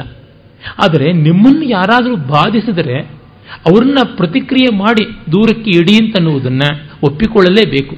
ಯಾಕೆಂದರೆ ಸನಾತನ ಧರ್ಮಕ್ಕೆ ಸಹಿಷ್ಣುತೆಯನ್ನು ಯಾರು ಹೊಸದಾಗಿ ಪಾಠ ಹೇಳಬೇಕಾಗಿಲ್ಲ. ಹೇಳಿ ಹೇಳಿ ಸಾಕಾಗಿದೆ. ಈಗ ಬೇಕಾಗಿರೋದು ಬೇರೊಂದು. ಅಂದರೆ ಶಾಂತಿ ಪಾಠ ತುಂಬ ಸಾಕಾಗಿದೆ. ಸನಾತನ ಧರ್ಮಕ್ಕೆ ಆತ್ಮವಿಶ್ವಾಸ ಬೇಕಾಗಿದೆ. ಅದು ತುಂಬ ಡಿಫೆನ್ಸಿವ್ ಆಗಿಯೇ ವರ್ಕ್ ಮಾಡ್ತಾ ಇದ್ರೆ ಅದಕ್ಕೆ ನೆಲೆಯಿಲ್ಲ ಕೆಲವೊಂದು ಕಡೆ ಅದು ನೇರವಾಗಿ ಇನ್ನೊಂದು ಕಡೆ ಇರುವಂಥ ಹುಳುಕನ್ನು ತೋರಿಸಲೇಬೇಕಾಗುತ್ತದೆ. ಯಾಕೆಂದರೆ ನಾವು ಈ ಋಗ್ವೇದವನ್ನೇ ಹೇಳ್ತಾ ಇದ್ದೀವಲ್ಲ, ವೆಂಡಿ ಡಾನಿಗರ್ ಅಂತ, ಈಗ ಅಮೆರಿಕದ ಪ್ರಖ್ಯಾತ ವಿದುಷಿ, ಆಕೆ ಋಗ್ವೇದ ಅಂತ ಪೆಂಗ್ವಿನ್ ಪ್ರಕಾಶನದಿಂದ ಒಂದು ಪುಸ್ತಕ ಹಿಂದೆನೆ ತಂದಿದ್ರು. ನನ್ನ ಕಡೆಯಲ್ಲೂ ಇದೆ. ಚೆನ್ನಾಗಿರತಕ್ಕಂಥ ಆಯ್ಕೆ, ಸೂಕ್ತಗಳ ಆಯ್ಕೆ ಎಲ್ಲ ಬಹಳ ಚೆನ್ನಾಗಿದೆ. ಆದರೆ ಆ ಸೂಕ್ತಗಳ ಅರ್ಥ ವಿವರಣೆಯಲ್ಲಿ ಬಹಳ ಬಹಳ ಭೌತ ಮಾತ್ರವಾಗಿದೆ. ನಿಜ. ಭೌತಿಕವಾದ ಆದಿಭೌತಿಕಾರ್ಥಕ್ಕೆ ಬೆಲೆ ಉಂಟು. ಆದರೆ ಆಧ್ಯಾತ್ಮಿಕದ ಸ್ಪರ್ಶ ಇರುವಂತಹ ಸೂಕ್ತಗಳನ್ನು ಕೂಡ ಅಷ್ಟಾಗಿ ಗಮನಿಸೋದಿಲ್ಲ. ಅಲ್ಲಿಂದ ಮೊದಲುಗೊಂಡು ಆಕೆ ಇನ್ನು ಬೇಕಾದಷ್ಟು ಈಚೆಗಂತೂ ತುಂಬ ಉಪದ್ವ್ಯಾಪಗಳನ್ನೇ ಮಾಡಿದ್ದಾರೆ. ಹಾಗೆ ಮಾಡುವಾಗ ಅದಕ್ಕೆ ಉತ್ತರ ಕೊಡಲೇಬೇಕಾಗುತ್ತದೆ. ಈ ಥರದ್ದು ಬೇಕಾದಷ್ಟು ಉಂಟು. ಚಿಗಷ್ಟೇ ಆ ಒಂದು ಸಲಿಂಗ ರತಿಯ ಬಗ್ಗೆ ಮಹಾ ಕೋಲಾಹಲವೆಲ್ಲ ನಡೆಯುತ್ತಲ್ಲ ಆ ಸಂದರ್ಭದಲ್ಲಿ ಸನಾತನ ಧರ್ಮದಲ್ಲಿ ಯಾವ ಒಂದು ಸ್ಥಿತಿ ಇದೆ ಅನ್ನೋದನ್ನು ನೆನ್ನೆಯಷ್ಟೇ ಇಂಟರ್ನೆಟ್ನಲ್ಲಿ ನನ್ನ ಗೆಳೆಯನ ಸಹಕಾರದ ಕಾರಣ ಗುರುಮೂರ್ತಿ ಅವರು ಬರೆದಂಥ ಒಂದು ಲೇಖನ ನೋಡಿದೆ. ತುಂಬ ತುಂಬ ಚೆನ್ನಾಗಿರ್ತಕ್ಕಂಥ ಅದ್ಭುತವಾದ ಲೇಖನ. ಆ ಬಗ್ಗೆ ಬಹಳ ಬೆಳಕು ಬೀರತಕ್ಕಂಥ ಲೇಖನವಾಗಿತ್ತು. ಅವರು ಹೇಳ್ತಾರೆ, ನಮ್ಮಲ್ಲಿ ಈ ರೀತಿಯಾದಂಥದ್ದನ್ನು ಕಾನೂನಾಗಲಿ, ಧರ್ಮಶಾಸ್ತ್ರವಾಗಲಿ ನೇರವಾಗಿ ದಂಡಿಸಲಿಲ್ಲ. ಆದರೆ ಅದನ್ನು ಮಾನ್ಯ ಮಾಡಲಿಲ್ಲ ಅನ್ನೋದು ಅಷ್ಟೇ ಸತ್ಯ ಅಂತಾರೆ. ಅವರು ಅದಕ್ಕೆ ಉದಾಹರಣೆಯಾಗಿ ತೆಗೆದುಕೊಳ್ತಾರೆ ಬಹುಪತ್ನಿತ್ವ. ಬಹುಪತ್ನಿತ್ವ ಬೇಕಾದಂತೆ ನಮ್ಮಲ್ಲಿದೆ. ಆದರೆ ನಾವು ತುಂಬ ಬೆಲೆ ಕೊಟ್ಟದ್ದು ಏಕಪತ್ನಿ ವ್ರತ ಅನ್ನುವ ರಾಮನಿಗೆ. ಅಂದರೆ ಬಹುಪತ್ನಿತ್ವವನ್ನು ಸಮಾಜದಲ್ಲಿ ಇರುವುದನ್ನು ಯಾರೂ ದಂಡಿಸೋಕೆ ಹೋಗಲಿಲ್ಲ. ಆದರೆ ಅದು ಪ್ರಶಸ್ತವಲ್ಲ. ನಿಜವಾಗಿ ಪ್ರಶಸ್ತವಾದದ್ದು ಇದೇನೆ. ಹಾಗೆಯೇ ಬಹುಸಂತಾನವನ್ನು ನಾವು ತುಂಬ ದೊಡ್ಡ ರೀತಿಯಲ್ಲಿ ರೆಕಮೆಂಡ್ ಮಾಡಲಿಲ್ಲ. ಹಾಗಂತ ಅದನ್ನು ಬಯಲೂ ಇಲ್ಲ. ಆದರೆ ಒಂದೇ ಸಂತಾನದಿಂದಲೇ ಎಲ್ಲ ಋಣಗಳಿಂದಲೂ ಮುಕ್ತನಾಗ್ತಾನೆ ಎನ್ನುವುದನ್ನು ಹೇಳಿದ್ದಾರೆ. ಏಕಂ ಸಂತಾನಂ ಅಂತ ಯಾವುದಿದೆ, ಅದು ಮಾತ್ರ ಧರ್ಮ ಸಂತಾನ. ಇನ್ನು ಮಿಕ್ಕಿದ್ದೆಲ್ಲ ಕಾಮ, ಅರ್ಥ ಸಂತಾನ ಅನ್ನುವ ಮಾತನ್ನು ಕೂಡ ಹೇಳ್ತಾರೆ. ಹೀಗೆ ನೋಡಿದಾಗ ನಮ್ಮಲ್ಲಿ ವಿಭಾಗ ಕ್ರಮ ಬಹಳ ಚೆನ್ನಾಗಿ ಮಾಡಿರುವುದು ಗೊತ್ತಾಗುತ್ತದೆ. ಆ ಬಗ್ಗೆ ಅವರು ತುಂಬ ಸೊಗಸಾಗಿ ಬೆಳಕು ಚೆಲ್ಲಿದ್ದಾರೆ. ಯಾತಕ್ಕೆ ಮಾತು ಹೇಳಿದೆ ಅಂದರೆ, ಗುರುಮೂರ್ತಿ ಅಂಥವರಾಗಲಿ ಡೇವಿಡ್ ಫ್ರಾಲಿ ಅಂಥವರಾಗಲಿ ನಮ್ಮ ರಾಜಾರಾಮ್ ಶ್ರೀಕಾಂತ್ ತಲಗೇರಿ ಕಾಯಿನ್ರಾಡ್ ಎಲ್ಸ್ಟ್ ಅಥವಾ ಸೀತಾರಾಮ್ ಗೋಯಲ್ ಮೊದಲಾದವರು ಅಸಂಖ್ಯ ಜನ ಸನಾತನ ಧರ್ಮವನ್ನು ಸಮರ್ಥ ರೀತಿಯಲ್ಲಿ ಪ್ರತಿಪಾದನೆ ಮಾಡಿ ಅದಕ್ಕೆ ಬೇರೆ ಮತಗಳಿಂದ ಆಗುವ ಆಘಾತವನ್ನು ತಡೀತಾ ಇದ್ದಾರೆ. ಅವರ ಉತ್ಸಾಹಕ್ಕೆ, ಅವರ ಪ್ರಾಮಾಣಿಕ ಪ್ರಯತ್ನಗಳಿಗೆಲ್ಲ ನೀರು ಚೆಲ್ಲುವಂತೆ ಈ ಒಂದು ಬೇಜವಾಬ್ದಾರಿ ಅಧ್ಯಾತ್ಮ ಇದೆಯಲ್ಲ, ಅದು ತುಂಬ ಅಪಾಯಕಾರಿ ಆಗಿಬಿಡುತ್ತೆ. ಯಾಕೆಂದ್ರೆ ಬೇಜವಾಬ್ದಾರಿ ಅಧ್ಯಾತ್ಮದಲ್ಲಿ ಎಲ್ಲವೂ ಒಂದೇ ಅಂತ. ಹೌದು, ಎಲ್ಲವೂ ಒಂದೇ ಅಂತ ನಾವು ಭಜನೆ ಮಾಡ್ತಾ ಇದ್ದೀವಿ ಅವ್ರು ಮಾಡ್ತಾ ಇಲ್ವಲ್ಲ. ಈ ದೃಷ್ಟಿಯಿಂದಲೇ ನಾನು ಹೇಳ್ತಾ ಇದ್ದೀನಿ, ವೇದದಲ್ಲಿ ಅದ್ವೈತ ಇದೆ, ದ್ವೈತ ಇದೆ, ವಿಶಿಷ್ಟ ಅದ್ವೈತ ಇದೆ, ಯಾತಕ್ಕಿದೆ ಅಂದರೆ ಅಧಿಕಾರಿ ಭೇದದಿಂದ ಬೇರೆ ಬೇರೆ ಸ್ತರದಲ್ಲಿ ಸ್ಟ್ರಾಟಜಿಯಾಗಿ ಅವುಗಳನ್ನು ಉಳಿಸಿಕೊಳ್ಳಬೇಕಾಗುತ್ತದೆ. ಸರಳವಾದ ಪ್ರಾಮಾಣಿಕತೆ, ಬೋಳೈತನ ಆದರೆ ಗತಿ ಏನು? ಭಸ್ಮಾಸುರನ ಕತೆ ನಮಗೆ ಗೊತ್ತೇ ಇದೆ. ಇದನ್ನು ನಾವು ಮರೆಯುವಂತೆ ಇಲ್ಲ. ಈ ಕಾರಣದಿಂದ ವೇದಗಳಲ್ಲಿ ಕೆಲವು ಕಡೆ ಹಸಿ ಹಸಿಯಾಗಿ ಬೇರೆಯವರನ್ನ ದಬಾಯಿಸ್ತಕ್ಕಂಥದ್ದು ಬರುತ್ತೆ. ಅಂದರೆ ನಮಗೆ ಯಾರು ಅನ್ಯಾಯ ಮಾಡ್ತಾರೋ ಅವರ ನಾವು ಬಲಿ ಹಾಕೋಣ ಅಂತ. ಆ ಬಗ್ಗೆ ನಾವು ಅಪಾಲಜೆಟಿಕ್ ಆಗಿರಬೇಕಾಗಿಲ್ಲ. ಅದಕ್ಕೆ ಇನ್ಯಾವುದೂ ಅರ್ಥ ಮಾಡಬೇಕಾಗಿಲ್ಲ. ಎಲ್ಲಕ್ಕೂ ಪರಮಾರ್ಥ ಮಾಡ್ಬೋದು. ನೀವು ಎಂಥ ಮಂತ್ರ ಕೊಡಿ. ನಾನು ಅದಕ್ಕೆ ಪರಮಾರ್ಥದ ಅರ್ಥ ಹೇಳ್ತೀನಿ. ಅದು ಏನು ದೊಡ್ಡ ವಿದ್ಯೆ ಅಲ್ಲ. ಇರುವ ಅರ್ಥ ಹೇಳ್ತಕ್ಕಂಥದ್ದು ದೊಡ್ಡ ವಿದ್ಯೆ. ಅದಕ್ಕಾಗಿ ನಮ್ಮ ಶಾಸ್ತ್ರಗಳೆಲ್ಲ ಪ್ರವರ್ತಿತವಾಗಿರುವಂಥದ್ದು. ಪ್ರತಿಯೊಂದು ವಿದ್ಯೆಯನ್ನು ಕಾಪಾಡಬೇಕಾಗಿದೆ. ಯಾವುದೊಂದು ಕೂಡ ಜ್ಞಾನ ಶಾಖೆ ನಷ್ಟವಾಗಬಾರದು. ಅದರ ರಕ್ಷಣೆಗಾಗಿ ಒಂದಿಷ್ಟು ಮೀಸಲಾಗಲೇಬೇಕು ಅಂತ. ಈ ದೃಷ್ಟಿಯನ್ನು ಕಂಡುಕೊಂಡಾಗ ನಮಗೆ ವೇದ ಮಂತ್ರಗಳಲ್ಲಿರುವಂತಹ ಮುಕ್ತತೆ ಎಷ್ಟು ಸೊಗಸಾದದ್ದು, ಅಚ್ಚವಾದ ಭಾವಗಳಲ್ಲಿ ಇರುವಂತಹ ಸ್ಫೂರ್ತಿ ಎಂಥದ್ದು ಅಂತ ಗೊತ್ತಾಗುತ್ತದೆ. ಧಿಷಣ ಅಂತ, ಬುದ್ಧಿವಂತಿಕೆ ಅಂತಕ್ಕಂಥ ಒಬ್ಬ ದೇವತೆ ಆ ದೇವತೆಯ ಬಗ್ಗೆ ಉಂಟು. ಗೋವುಗಳ ಬಗ್ಗೆ ಕೂಡ ಉಂಟು. ಗಾವೋಭ ಗೋಗಾವ ಇಂದ್ರೋ ಮೇ ಅಚ್ಛಾನ್ ಗಾವ ಸೋಮಸ್ಯ ಪ್ರಥಮಸ್ಯ ಭಕ್ಷ್ಯ. ಇಮಾಯ ಗಾವ ಸಜನಾ ಸ ಇಂದ್ರ. ಇಚ್ಛಾಮಿ ಧೃತ ಮನಸಾಚಿದಿಂದ್ರಂ ಸೂರ್ಯನ ಕಾಂತಿಯೇ ಈ ಗೋವುಗಳಲ್ಲಿರ್ತಕ್ಕಂಥದ್ದು. ಇಂದ್ರಿಯಗಳ ಸತ್ವ ಎಲ್ಲ ಗೋವುಗಳಿಂದ ಬಂದಂಥದ್ದು. ಈ ಜಗತ್ತಿನ ಮೊದಲ ಪೋಷಕಾಂಶ ಪ್ರಥಮಸ್ಯ ಸೋಮಸ್ಯ ಗಾವ ಭಕ್ಷ್ಯ. ಈ ಗೋವುಗಳೇ ಈ ಜಗತ್ತಿನ ಪೋಷಕಾಂಶದ ಪ್ರಥಮ ಸ್ಥಾನಗಳು ಅವು ತಿಂದು ಅವುಗಳ ಮೂಲಕ ನಮಗೆ ಬರುವಂಥದ್ದು ಅಂತ. ಬಹಳ ಅರ್ಥಪೂರ್ಣವಾಗಿದೆ. ಸೂರ್ಯನ ಕಿರಣ ಮೊದಲು ಸಸ್ಯದ ಮೇಲೆ ಬಿದ್ದು, ಆ ಸಸ್ಯ ಆಹಾರ ತಯಾರು ಮಾಡಿ, ಆ ಸಸ್ಯಾಹಾರವನ್ನು, ಆಹಾರ ತಯಾರಾದಂಥ ಹಸಿರನ್ನು ಗೋವುಗಳು ಭಕ್ಷಿಸಿ ಆಹಾರ ಕೊಡುವುದನ್ನು, ಆಹಾರವನ್ನು ಪಡೆದು ಮತ್ತೆ ನಮಗೆ ಹಾಲನ್ನು ಕೊಡ್ತಾ ಇವೆ ಅಂತಂದರೆ, ನೇರವಾಗಿ ಸೂರ್ಯನ ಕಾಂತಿ ಹುಲ್ಲಿಗೆ ಬಂದು ಹುಲ್ಲಿನಿಂದ ಹಾಲಿಗೆ ಬರತಕ್ಕಂಥದ್ದು ಅಂತ ನೋಡಿದಾಗ ಗೋವುಗಳ ಪ್ರಾಶಸ್ತ್ಯ ಎಂಥದ್ದು ಅಂತ ಗೊತ್ತಾಗುತ್ತದೆ.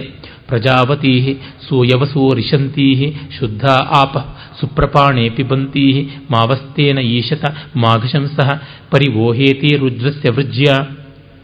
ಈ ಪಶುಗಳೇ ನಮ್ಮ ಸಂಪತ್ತು. ನೀವುಗಳು ಕರುಗಳ ಜೊತೆಗೆ ಚೆನ್ನಾಗಿರಿ ಪ್ರಜಾವತೀಹಿ ಅಂದರೆ ಸಂತಾನವತಿಯರಾಗಿ ನೀವಿರಿ. ಮತ್ತೆ ಸೂಯವಸೂಹು ರಿಶಂತಿ ಯವಸ ಧಾನ್ಯ. ಹುಲ್ಲು ಅದನ್ನು ಚೆನ್ನಾಗಿ ತಿಂದುಕೊಂಡು ಮೇದುಕೊಂಡು ಹಾಯಾಗಿರಿ. ಶುದ್ಧ ಆಪಹ ಸುಪ್ರಪಾಣೆ ಪಿಬಂತಿ. ಒಳ್ಳೆ ನಿರ್ಮಲವಾದ ನೀರನ್ನು ಹಾಯಾಗಿ ಹೀರಿಕೊಂಡು ಇರಿ. ಮಾವಸ್ತೇನ ಈಶತ ಮಾಘಶಂಸಃ. ಕಳ್ಳರು, ಕಾಕರು ಯಾರೂ ನಿಮ್ಮನ್ನು ಹಿಂಸೆ ಮಾಡದೇ ಇರಲಿ. ಹಿಂಸೆ ಮಾಡದೆ ನಿಮ್ಮನ್ನು ಕಾಪಾಡಲಿ. ಹುಲಿ ಮೊದಲಾದಂಥ ಕ್ರೂರ ಮೃಗಗಳು ಕೂಡ ನಿಮಗೆ ಹಿಂಸೆ ಮಾಡದೇ ಇರಲಿ. ಮತ್ತೆ ಆ ರುದ್ರನ ಮಾರಣಾಂತಿಕವಾದ ಆಯುಧವೂ ಕೂಡ ನಿಮ್ಮನ್ನು ಏನು ಮಾಡದೇ ಇರಲಿ. ಪರಿವೋಹೇತಿ ರುದ್ರಸ್ಯ ವೃಜ್ಯಾಹ. ಹೀಗೆ ಹಸುಗಳ ಬಗ್ಗೆ ಹಾರಿಸ್ತಕ್ಕಂಥದ್ದು. ಮತ್ತೆ ನೋಡಿ, ಅಲ್ಲಿ ಇಂಥ ಚೆನ್ನಾಗಿರುವಂಥ ಮಾತು ಬರುತ್ತೆ ಅಂತಂದ್ರೆ, ಆಗಾವೋ, ಆಗ, ಆಗಾವೋ, ಆಗ್ಮನ್ನುತ ಭದ್ರಮಕ್ರನ್ ಸೀದಂತು ಗೋಷ್ಠೇ ರೈಣಸ್ತ್ವಸ್ಮೈ ಪ್ರಜಾವತಿ ಪುರುರೂಪ ಇಹ ಸ್ಯು ಇಂದ್ರಾಯ ಪೂರ್ವೀರುಷ ಸೋದುಹಾನ. ಹಸುಗಳೇ, ನೀವು ಮಂಗಳಕರವಾಗಿದ್ದು ನಮ್ಮ ಮನೆಗೆ ಬನ್ನಿ, ನಮ್ಮ ಕೊಟ್ಟಿಗೆಗೆ ಬನ್ನಿ, ಅಲ್ಲಿ ಮಲಗಿ, ಕರುಗಳ ಜೊತೆ ಇರೇ. ಬಣ್ಣ ಬಣ್ಣದ ಗೋವುಗಳು ನೀವು ಬಂದು, ಬಣ್ಣ ಬಣ್ಣದ ಕರುಗಳ ಜೊತೆ ಇದ್ದು, ಸಮೃದ್ಧವಾಗಿ ಹಾಲನ್ನು ಉಷಕ್ಕಾಲದಲ್ಲಿ ಇಂದ್ರಪ್ರೀತಿಗಾಗಿ ಕರೆಯಿರಿ ಅಂತ. ಕೊಟ್ಟಿಗೆ ತುಂಬಿರಲಿ, ಸಮೃದ್ಧವಾಗಿ ಹಾಲು ಹೈನಿರಲಿ ಎನ್ನುವಂಥ ಭಾವವನ್ನು ಹಾಗೆ ವ್ಯಕ್ತಪಡಿಸೋದು ನೋಡ್ತೀವಿ. ಇದಕ್ಕೆ ನಾವು ಬಲವಂತವಾಗಿ ಗೋವು ಅನ್ನೋದಕ್ಕೆ ಕಿರಣ ಅಂತಿದೆ, ಅರ್ಥ ಜ್ಞಾನ ಅಂತಿದೆ ಅಂತ ಮಾಡಬೇಕಾಗಿಲ್ಲ. ಇಲ್ಲಿ ಗೋವುಗಳು ಹಾಗೆ ಯಾರಿಗೆ ಬೇಕಾಗಿಲ್ಲ. ಇಂದು ನಮಗೆ ಗೊತ್ತಿದೆ, ನಮ್ಮ ದೇಶದ ಅತಿ ಹೆಚ್ಚಿನ ಸಾಗಣೆ ನಡೀತಾ ಇರೋದು ಎತ್ತಿನ ಗಾಡಿ ಮೇಲೇನೆ ಅಂತ. ಇಪ್ಪತ್ತೊಂದನೇ ಶತಮಾನದಲ್ಲೂ ಕೂಡ ಹಾಗೆ ನಡೀತಾ ಇರುವಂಥದ್ದು ಅಂತ. ಮತ್ತೆ ನಮ್ಮ ಈ ಬಯಲುಸೀಮೆಯವರೆಲ್ಲ ಸಗಣಿಯನ್ನೆಲ್ಲ ಕರಾವಳಿಗೆ, ಪಶ್ಚಿಮ ಘಟ್ಟಗಳಿಗೆ, ಮಲ್ನಾಡು ಸೀಮೆಗೆ ಕಳಿಸಿ ಇವರು ಭೂಮಿಗೆ ಸಂಪನ್ನತೆ ಇಲ್ಲದೆ ಸಮೃದ್ಧಿ ಇಲ್ಲದೆ ಒದ್ದಾಡ್ತಾ ಇದ್ದಾರೆ ಎನ್ನುವ ಅಧ್ಯಯನವನ್ನು ಈಚೆಗೆ ನಿನ್ನೆ ಮೊನ್ನೆಯಷ್ಟೇ ನಾನು ಪತ್ರಿಕೆಯಲ್ಲಿ ನೋಡಿದೆ. ಅಂದರೆ ಏನನ್ನು ತೋರಿಸುತ್ತೆ? ಈ ಹೊತ್ತು ಗ್ರೀನ್ ಮೆನ್ಯೂರ್ ಅನ್ನುವಂಥದ್ದಕ್ಕಿರುವ ಬೆಲೆ ಮತ್ತಾವುದಕ್ಕೂ ಇಲ್ಲ ಅಂತ ಗೊತ್ತಾಗುತ್ತದೆ. ಇನ್ನು ಗೋಮೂತ್ರ ಇತ್ಯಾದಿಗಳ ಮಹಾತ್ಮ್ಯದ ಬಗ್ಗೆ ಹೇಳಲೇಬೇಕಾಗಿಲ್ಲ.